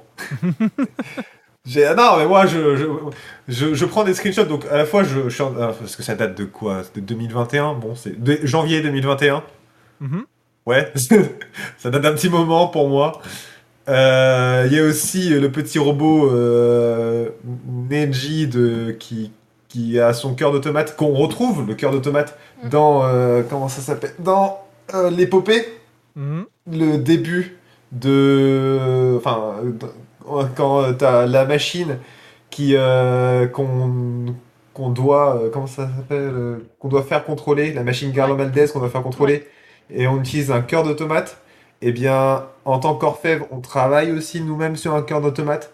Ça ça- L'histoire est, est là et est interconnectée. Ce que j'adore dans Final Fantasy XIV, c'est-à-dire que les quêtes secondaires se connectent avec, aux quêtes principales et c'est vraiment sympa. Ça dépend Euh, lesquels, mais oui. De Ça dépend lesquels, mais oui. Oui, ça C'est, dépend euh, lesquels. Voilà. euh, personnellement, je considère euh, être très chanceuse d'avoir choisi euh, le Dragoon comme quête principale, enfin comme euh, classe principale, parce qu'effectivement, les quêtes sont toujours liées à l'épopée, euh, mais euh, c'est pas toutes. Clairement. Redécouvrons, redécouvrons les, les quêtes euh, de classe, justement, parce que je suis en train de monter toutes les quêtes. J'ai vu les, la quête du dragon, j'ai fait attends, c'est quoi ça? Mais c'est. Mais Ah mais les quêtes de Dragoon, c'est une deuxième épopée, hein. c'est Mais ouais, c'est pas possible c'est génial. Et c'est pour ça que j'étais un mais- petit peu salé à, la- à la sortie Stormblood, parce que en Mm. ayant fait les quêtes Dragoon, en ayant vu ce qu'avait été Evansward, et quand Ouais. ils ont an- annoncé Stormblood en disant ce sera le moine qui sera à l'honneur, j'étais chic, chic, chic, chic, chic. En plus, on va libérer à l'amigo, en plus d'aller libérer Doma. Donc, quand on sait que le PNJ des, euh, des quêtes de job euh, moine, c'est l'héritier légitime du trône d'Alamigo, moi j'étais ultra vrai hypé. Je me suis dit, mais cool, on va avoir. Ah, je euh, savais pas tu, ah, faut- c'est, je, c'est pas un spoil, c'est écrit dans le lorebook. Non, t'inquiète, pas encore, mais c'est juste. euh, je Si, suis en train de les faire, donc. euh, Donc euh, ouais non mais vas-y. bah, donc je je t'ai spoilé les quêtes mais c'est ça C'est connu depuis un petit moment donc il est effectivement c'est le fils du euh, du roi fou en fait du roi qui a qui a détruit le temple de Ragle et tué tous les moines Ouais. Euh, et qui a ensuite livré euh, la, à l'amigo à, à, à Gaius avant de se suicider. Euh, donc, Oui, il, il est euh, voilà, il- c'est son fils, c'est lui le, euh, enfin c'est pas son fils, mais en tout cas il est de sa famille, je crois. Enfin, je crois que c'est son fils. Euh, ça fait tellement longtemps que je les ai faites. Et donc, Ouais. en, en sachant ça, quand on nous dit, voilà, ça va être Stormblood, on va aller libérer à l'amigo, j'ai fait chic, chic, chic, il va faire partie comme Estinien euh, de l'épopée, ça va être cool et tout. Et bah, pas du tout Ah Non, désolé Et Ça marche pas Pas là, non Et donc, du coup. euh, Coucou Lise. Ouais, voilà, coucou Lise. Et mais même jusqu'au bout, j'y ai cru quand Lise a dit je vais effectivement être la. Je fais mais attends, ça veut dire que l'autre va arriver et qu'ils vont faire une sorte de mariage arrangé de euh, bah, euh, euh, tête de la résistance et euh, fils descendant du euh, du roi légitime pour avoir une certaine légitimité au sein du gouvernement. Et bah pas du tout. Non, ouais. Et donc, du coup, il y a tellement d'actes de manqués dans Stormblood qui fait, et j'en suis désolé pour Eleana qui vient de dire que pour lui c'était la meilleure extension, qui font que Stormblood est pour Ben, moi une extension qui euh, a manqué le coche, qui est pas mauvaise, mais qui est tellement en dessous d'Evansward en termes d'implication. Euh, et je pense que Castel serait pas d'accord, parce qu'il a adoré euh, Stormblood, lui, notamment pour tout ce que ça impliquait. Euh, Euh, J'ai pas euh, justement. euh, tu parles d'implication, mais c'est ça moi qui. Voilà, qui qui a trouvé, euh, qui m'a fait trouver Evansward en deçà, c'est que je suis pas appliqué avec les personnages. Donc forcément, ça marche pas sur moi. Hmm. Donc oui, oui, oui, encore une fois, euh, pour toujours, c'est plus le contexte géopolitique qui m'intéresse. Et oui, j'ai mieux trouvé mon compte dans Stormblood. Effet. Là-dessus, on est d'accord. Mais justement, je trouve qu'en termes d'action géopolitique, il y a des choses qui sont euh, manquées dans Stormblood qui pourraient tirer plus parti du lore. Revenons à ce que tu voulais discuter, Familiar, excuse-moi. C'était très intéressant quand même. Hein. Euh, euh, ensuite, pour l'orfèvre, euh, je, déballe ce que j'ai en souvenir de, des quêtes de job. On a l'implication de, faire remonter le niveau de craft de, bah, d'Alamigo au final. Et donc, on a des personnes qui veulent apprendre le, craft pour, pour faire passer, euh, pour, pour, pour pouvoir euh, revaloriser euh, les, ben, le les produits qu'ils peuvent eux-mêmes construire et qui finissent au final par. Et ça, c'est aidé par Nanamo ou Namo. Et ce qui, ce qui- ça me bluffe parce que j'avais totalement zappé que c'était secondaire parce que je pensais que c'était dans la quête principale. Tellement c'est important en fait que le fait qu'Ulda souhaite que ces migrants pourront mieux pour qu'ils puissent euh, réussir à mieux s'implanter dans leur pays natal qui a été détruit avec Shadowbringer euh, a donné des des fonds pour que un pour qu'il y ait un apprentissage d'orfèvrerie chez eux pour qu'ils puissent apprendre à réussir à faire euh, de l'orfèvre pour qu'ensuite eux-mêmes puissent euh, donner de, de, de, de la main d'œuvre de, de la matière et les vendre euh, à plus grande échelle, mais à partir de leur pays, pour refaire un, un plus-value sur leur pays. Et je pensais que c'est dans la... Je pensais que c'était dans l'histoire principale, mais non, en fait, c'est dans l'histoire des, des orfèvres. Et à la fin, justement, un petit cadeau euh, des orfèvres, on lui donne un jukebox, euh, euh, un, or- un portatif extrêmement mignon. J'aimerais bien qu'il développe le même en mo- mobilier de table. On est d'accord. Ah, et ça serait ouf. Mais tu Et, sais euh, qu'au-delà là, de ça, moi, ce que j'avais attendu, c'est que dans la Regalia, on puisse avoir un orchestrion. Oh J'avoue Mais bon. Ça serait classe. Visiblement, c'était pas Voilà. prévu. Non, mais ça aurait été super classe. Bah, ça aurait été vraiment une référence au, à FF15 et au fait que tu peux choisir quelle musique passe pendant que tu joues au jeu, quoi. Et j'ai pas joué à FF15, mais en effet, j'imagine que c'est le cas. Euh, après, on a quoi d'autre? Parce que là, j'ai plus de photos. Je me rappelle vite fait du, euh, de la dépression de notre cher ami Béatine, Béatin, qui Mhm. est menuisier. Et, euh, mais ça, je sais pas si c'est dans les quêtes de 1 à 50. Mais il est les zen, ça fait partie intrinsèque du, de la race du personnage que d'être déprimé. Il y a qu'à voir Ishgard, c'est euh, que des dépressifs de tous les étages. Euh, non, c'est faux. Comment ça, c'est fou Oui, alors Estinien ne compte pas parce que lui, il a vu la lumière avec Alfino. Non, il y a, il y, a, il y, a, il y, a, il y, a, il y, a, il y a la plus grande waifu de toute FF14 qui ne l'est pas.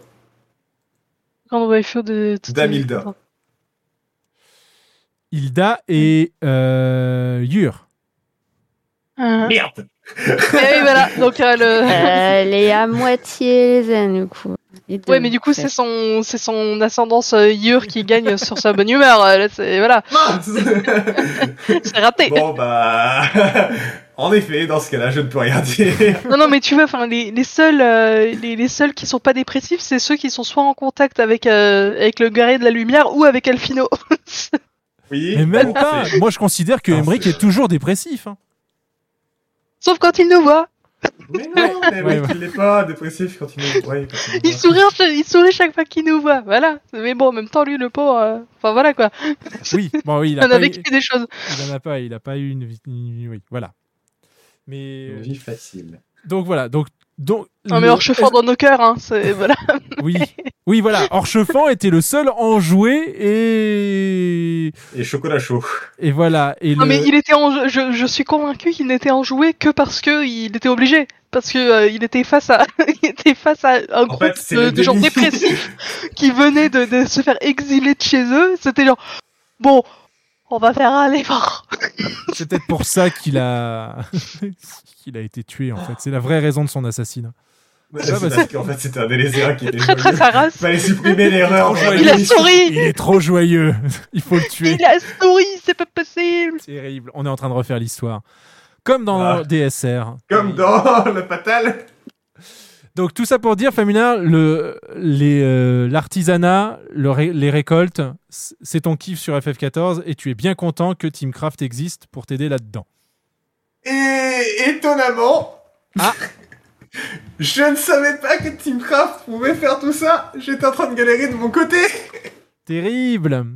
Est-ce que c'est ça le bien. La com. C'est voilà, c'est ce que j'allais dire. C'est ça, c'est ça le, ce que t'appelais le problème de Ah, C'est communication. bien représentatif, ouais. Non, alors, je savais que Teamcraft existait. J'ai déjà essayé de voir l'outil une fois de- ou deux de temps en temps dans le point de vue des bis. Et aussi dans le point de vue de faire un truc qui m'allait par rapport à mes euh, tenues de craft. Parce que j'utilise pas les bis de tout le monde. Enfin, pour- sauf pour les, pour les combattants, ça je les utilise parce que c'est bah, pour moi nécessaire. gravé dans le marbre, ouais. Mhm. Voilà. Mais alors pour les bis des crafters et des récolteurs, je fais un truc très à moi. Parce que je connais, je, enfin, je comprends euh, l'essentiel de ce que je veux faire et je sais où je veux aller. Et je sais que j'ai pas de chance. Donc euh, je sais qu'il va falloir que je fasse un truc très précis et, euh, et très à moi. Euh, mais j'ai quand même essayé de voulu, j'ai quand même voulu essayer de faire euh, euh, quelque chose que je pouvais tester en- au préalable avec Teamcraft, euh, avec Teamcraft, oui, avec Teamcraft. Mhm. Et euh, j'ai rien compris. Donc j'ai quand, je- quand je comprends pas quelque chose et que il est 1h du mat parce que je joue très souvent tard, bah j'abandonne. Désolé. Parles dans le dans Et- l'onglet des- dans la fonctionnalité des rotations communautaires ou des euh, ou de la création d'équipements. De, de création d'équipement. D'accord. Parce que je. Enfin, non, j'ai juste pas pris le temps d'essayer de comprendre. Mm. Parce que je comprenais pas non plus euh, tout ce que pouvait apporter Teamcraft. D'autant plus que là, ce que j'ai compris, c'est que c'est aussi un outil communautaire pour pouvoir gérer le craft dans une guilde. Complètement. Alors, maintenant ma guilde est explosée. Bon, c'est compliqué, mais je me dis que c'est possible. Mais Et je fait, garde ça sous le coude. Bah, pour- Parce que. euh, Pour réagir à ça, comme je le disais, euh, effectivement, la création des sous-marins nécessite quand même pas mal de récoltes à droite et à gauche. Et donc, la liste que tu crées, enfin, tu, en gros, tu, tu pars de la fin. C'est, tiens, petit, petit euh, pour terminer cette session d'Ether 14 Radio, petit, petit tuto. Euh, à- en vocal euh, et vraiment très sommaire de comment utiliser Teamcraft. Tu crées une liste, Attention, je surveille. tu, tu crées une liste, tu vas chercher le, ce vers quoi tu veux arriver. Donc là, l'idée, c'était le sous-marin, donc la coque, la proue, la poupe et le pont. Tu mets ça dans la liste, Mhm. ça va te générer tous les, les éléments nécessaires des plus euh, raffinés aux plus basiques. Ensuite, une fois que tu as ta Mhm. liste, tu pars du bas. Toujours partir du bas de la liste. Et tu regardes par rapport à ce que tu as déjà en stock, parce que tu as un stock, parce que tu joues à FF14. Tu regardes si tu n'as pas déjà des éléments. Si tu les as, tu les notes comme étant déjà euh, de, pour, euh, enfin, euh, disponibles pour cette liste. Parce que tu pourrais avoir quelque chose dans ton inventaire que tu ne souhaites pas euh, mettre à disposition de cette liste. C'est ton droit. Et c'est pour ça que moi, notamment, Oui. j'ai des euh, servants qui sont euh, organisés par, euh, par atelier, en fait. Il y, a- il y a des choses, je sais que tel servant les a, mais je ne l'ajoute pas à la liste parce que à la liste en cours parce que je sais que ce n'est pas ce projet-là pour lequel ce servant stocke des éléments. Donc tu pars du bas, tu rajoutes parce que en ajoutant les produits raffinés du bas, tu vas en disant que tu les as déjà dans un certain nombre, tu vas mettre à jour le compteur des éléments moins raffinés qui te permettent de crafter ces éléments raffinés. Donc, en remontant la liste vers le plus, euh, vers le plus haut, tu vas obtenir de manière précise les éléments véritables qu'il te reste à récolter et ou à crafter et ou à acheter. Et une fois que tu as fait ça, tu mets la liste en communautaire dans ta guilde où tu invites des gens à, euh, à- à demander l'accès à ta liste. Et après, les gens peuvent par exemple, sur le minerai de son brassier, faire clic droit, je m'en occupe. Et là, tu sais, sans que la personne ait besoin de te dire que c'est elle qui s'occupe du son brassier, que telle personne est en train de récolter du son brassier et que tu n'as pas à y aller.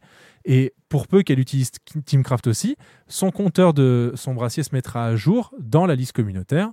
Et euh, du coup, tu sauras à- en live où est-ce que la personne en est dans sa récolte. Et toi, tu peux t'assigner d'autres éléments. Et ensuite, euh, voilà, vous avancez comme ça. Et vous pouvez le faire également pour le craft, bien évidemment. Génial. Et pour les plus motivés, et ça c'est un des trucs les moins connus de Teamcraft, alors que c'est probablement l'une des fonctionnalités les plus euh, puissantes d'un point de vue algorithmique euh, sur lesquelles j'ai eu à travailler. Tout le système d'affichage des listes est intégralement personnalisable. Vous pouvez créer vos propres panneaux avec vos propres filtres euh, que vous catégorisez de la façon dont vous voulez, que vous affichez dans l'ordre que vous voulez.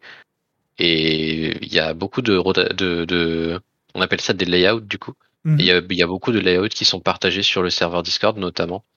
Et des gens qui ont fait plein, plein, plein de layouts de, de plein de façons différentes, avec euh, par exemple une philosophie comme, comme tu disais, euh, NK, de, euh, de se dire bah moi je veux commencer par cocher ce que j'ai déjà et puis ensuite je vais avancer. T'as des gens qui se disent bah moi par exemple euh, euh, ça me dérange pas d'aller acheter euh, chez les PNJ, alors je veux commencer par les vendeurs et puis ensuite je vais faire la, ensuite je vais faire le reste. T'as des gens qui se disent moi je veux pas dépenser de Gilles, alors ils veulent pas le panneau où il y a les vendeurs, ils veulent tout mettre dans les récoltes. Mhm. Alors bah ils, ils passent sur euh, euh, le layout où il n'y a pas où il y a pas les vendeurs. Bon, il y a deux layouts par défaut, il y a celui où il y a les vendeurs et celui où il y en a pas. Il y en a même un troisième d'ailleurs qui a été créé par une modératrice de l'équipe. Mais la réalité c'est que vous pouvez faire ce que vous voulez dedans, c'est extrêmement puissant. Et, euh, et du coup, euh, tu peux même avoir ta propre philosophie de liste, de ta propre façon de remplir tes listes, parce que toi c'est comme ça que tu que tu les penses, et euh, adapter l'affichage à tes besoins. Et ça n'adaptera pas l'affichage de tes compagnons, qui eux pourront voir la liste de la manière dont ils le souhaitent également. Et chacun a sa propre vision sur la même chose en fait. C'est génial ça. Et je pense que c'est là-dessus, euh, sur, ce- sur cette belle note de voilà un, un outil dont l'interface est malléable et enfin, n'influe pas sur l'expérience d'utilisation de euh, la personne en face qui l'utilise également. Prenez-en de la graine Square Enix, si vous voyez ce que je veux dire. vous regardez ce live? Famille, est-ce que tu voulais rajouter quelque chose ou passer un message à quelqu'un euh, dans le jeu ou ailleurs? Un message. euh, Amusez-vous bien. Faites, euh, vous, faites vos quêtes comme vous le sentez vos, euh, et montez vos classes comme vous le voulez. Découvrez l'histoire à votre manière. Après tout, Final Fantasy XIV est un jeu énorme qui a énormément de ressources. alors, vous pouvez en disposer comme bon vous, comme bon vous semble, tant que vous ne vous embêtez, vous n'embêtez pas. Enfin, vous n'embêtez personne. Eh ben, Si j'ai un merci. message, ça devrait être celui-là. Bah, merci beaucoup, Famunard, d'être venu réagir en direct dans Ether 14 Un Radio. Plaisir Camarades, est-ce que vous avez des choses à rajouter? C'était tellement une bonne conclusion que j'ai rien de plus à dire. Davy, Castel? Ah, On les a perdus. Ouais, ils sont omnu. euh, Non, pardon. Pardon, non, je disais c'était euh, c'était très technique donc euh, donc voilà, euh, on pu suivre ceux qui pouvaient, mais c'était très intéressant à écouter. Une très belle conclusion également, pas de pas d'ajout. Miu, est-ce qu'on a oublié de parler de quelque chose que tu voulais absolument euh, voir discuter ce soir et qui n'a pas été discuté?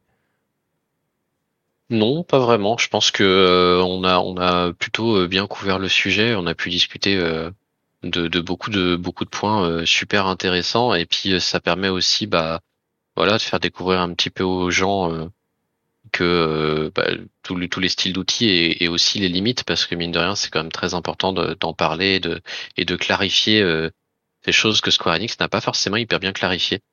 Et euh, du coup je pense ouais c'est important aussi d'en parler et de pas Carrément. pas faire comme si ça n'existait pas quoi. Bah, vu le- comme je le disais, vu l'encre que ça a fait couler et vu aussi les, les débats qui se lancent parfois sur nos lives euh, quand on est euh, à l'antenne, euh, que ce soit du côté de chez Naoui ou du mien, on s'était dit qu'effectivement ce serait un sujet à aborder. Et comme je le disais, le fait que tu aies la double casquette, c'est-à-dire outil web qui n'est pas du tout intrusif et l'application qui va chercher des infos, c'était très intéressant de t'avoir. Et en plus, vu ton degré de technicité justement sur euh, la façon dont le jeu traite ces données et les met à disposition. Euh, il me semble qu'effectivement, tu étais la personne toute trouvée pour, en- euh, avec qui en parler, tout simplement. Merci beaucoup de ta disponibilité.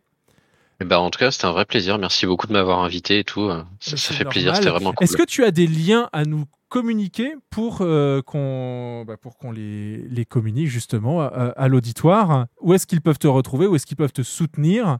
Quels sont, quels sont tes réseaux? Alors, euh, il y a un compte Twitter pour Teamcraft, qui n'est pas forcément le compte le plus actif du monde pour l'instant, puisqu'on parlait tout à l'heure de la possibilité d'avoir un- une personne pour s'occuper de tout ça. Mhm. Euh, attends, je vais te mettre le lien euh, Je crois que tu peux, hein, tu, tu auras le droit de mettre des liens dans le chat. dans le chat, tu veux dire Ouais, ouais, vas-y. Let's go. Donc on a on a on a fait un petit compte Twitter. Comme je disais, il est pas hyper actif, mais c'est probablement là où euh, où je vais poster le plus en dehors du serveur Discord naturellement. Euh, le serveur Discord est euh, comme le compte Twitter sont intégralement en anglais pour euh, bah voilà toucher un maximum de d'utilisateurs et se faire comprendre par un maximum de personnes. C'est les endroits sur lesquels on, on peut me retrouver le plus euh, le plus simplement à titre personnel. Je suis pas forcément trop d'utilisation des réseaux sociaux. Euh, on me retrouve, on va dire, plus princi- enfin, principalement sur GitHub, du coup, qui est euh, Mhm. euh, l'endroit où on partage tout ce code source euh, en, en- en open, du coup, en open source. Je vais vous mettre un petit lien si ça vous intéresse. GitHub qui est un petit réseau social à, pas, à, sa- à son niveau. Ouais, quelque part, ouais, ouais, aussi. Et, euh, et euh, bon, sur mon GitHub, il n'y a pas les liens, mais euh, je, je suis présent sur différentes conférences à droite à gauche. Ça m'arrive d'intervenir pour pour Google ou pour pour des petites conférences, Classe. notamment sur Teamcraft. Donc donc voilà. Cool. Cool, cool, cool. Yeah. Eh ben, écoute, euh, merci beaucoup en tout cas euh, de ta participation et de, du temps que tu nous as accordé. C'est vrai que l'émission Ben, Merci à vous. atteint bientôt maintenant les 4 heures. Merci encore à tous et à toutes. Euh, en ce qui nous concerne, donc on va bientôt euh, rendre l'antenne. Avant de le faire, je tenais déjà à remercier euh, mes camarades, Kotias Kamara, Demi Netsumi, euh, Castel Destil et Nawiel Almugar. Nawiel que l'on retrouve demain midi en live pour euh, eh bien, sa, son weekly sur euh, le Gold Saucer et l'organisation du tournoi des courses Chocobo. Est-ce que tu peux nous en parler un petit peu, Naoui? Les courses de chocolat. Oui, des courses Chocobo. On ne t'entend plus. Ah, Voilà, c'est bon. petit rendez-vous hebdomadaire de la commune. Donc, tous les dimanches, le live à partir de 11h, mais le tournoi, c'est à midi. Ça consiste euh, à, en une quinzaine de courses de chocobo. Euh, chaque participant reçoit un nombre de points en fonction de sa place dans le classement. Euh, PNJ compris, hein, si, euh, si le groupe est pas full. hein. donc, de 12 points pour le premier jusqu'à 1 point pour le dernier. Et au bout des 15 courses, on fait tout simplement le, compte de celui qui a le plus de points pour tout simplement décerner le, le titre de champion des courses de Chocobo. Donc on fait ça voilà, tous les dimanches à partir de midi. On a euh, mon modérateur Chori- qui est euh, au commentaire à côté. Donc euh, que vous soyez parmi les participants ou dans le chat, vous pouvez bah, écouter ses commentaires et réagir aux prédictions encourager ou balancer votre meilleur karma sur le chocobo de votre choix. Et puis voilà. Et on euh, s'amuse c'est à peu près bien. tout. Ouais, et on s'amuse Ah bien. oui, et en plus, ça ça- permet, on s'amuse bien. Ça permet de, de, de leveler ces chocobos parce que c'est un contenu Tout un à peu- fait. un Et actuellement, même de farmer plus de PGS avec Mm. le euh, Tout à fait. l'event du Gold Saucer. Vous pouvez en profiter pour farmer vos PGS. Parce qu'ils sont dans le carnet d'objectifs. Gagner 10 courses chocobo ou participer à, euh, je crois que c'est euh, oui, 10 aussi, ou 5, je sais plus. Bref, Euh, Il y a une participation, 10 participations et 10 victoires, je crois, au Voilà. carnet. c'est ça. Qui vous permettent de- d'engranger des PGS et donc d'acheter moult choses. Un contenu qui ne, fait. qui ne dispose que de 3 courses, 4 courses 3 courses 3 courses. Oui, il n'y a que trois maps. Trois Désert maps. de Sagoli, euh.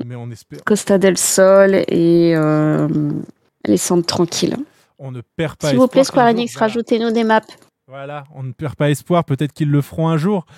Euh, donc voilà, tout ça, euh, c'est donc dès demain sur la chaîne de Naouil Almugar à partir de 11h pour la voir, elle, farmer des PGS, et à partir de 12h pour le faire ensemble sur euh, les courses et le tournoi Chocobo.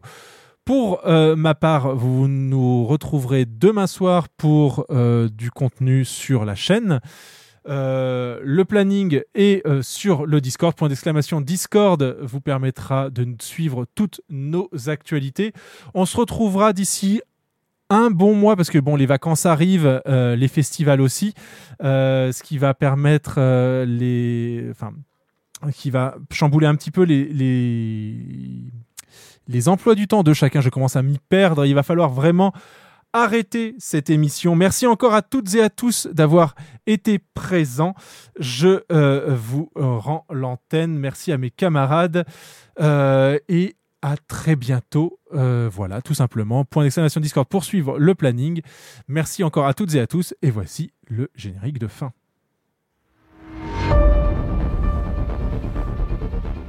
Ether 14 Radio est une autoproduction de NKL Castle Destil, Naoui Alam Lugar, Kotias et Debi Netsumi. Retrouvez toutes les infos, leurs liens, leurs réseaux sur le Discord d'Ether 14 Radio. Le générique d'intro est réalisé à partir d'un morceau des Sons of Hades. Ce générique de fin est réalisé par Formant X. Retrouvez leur composition libre de droit sur epidemicsound.com. Ether 14, ses animateurs, ses animatrices sont seuls responsables des propos tenus dans ce podcast. Square Enix et l'équipe de Final Fantasy XIV ne pourraient être reconnus responsables des propos tenus dans cette émission. answer.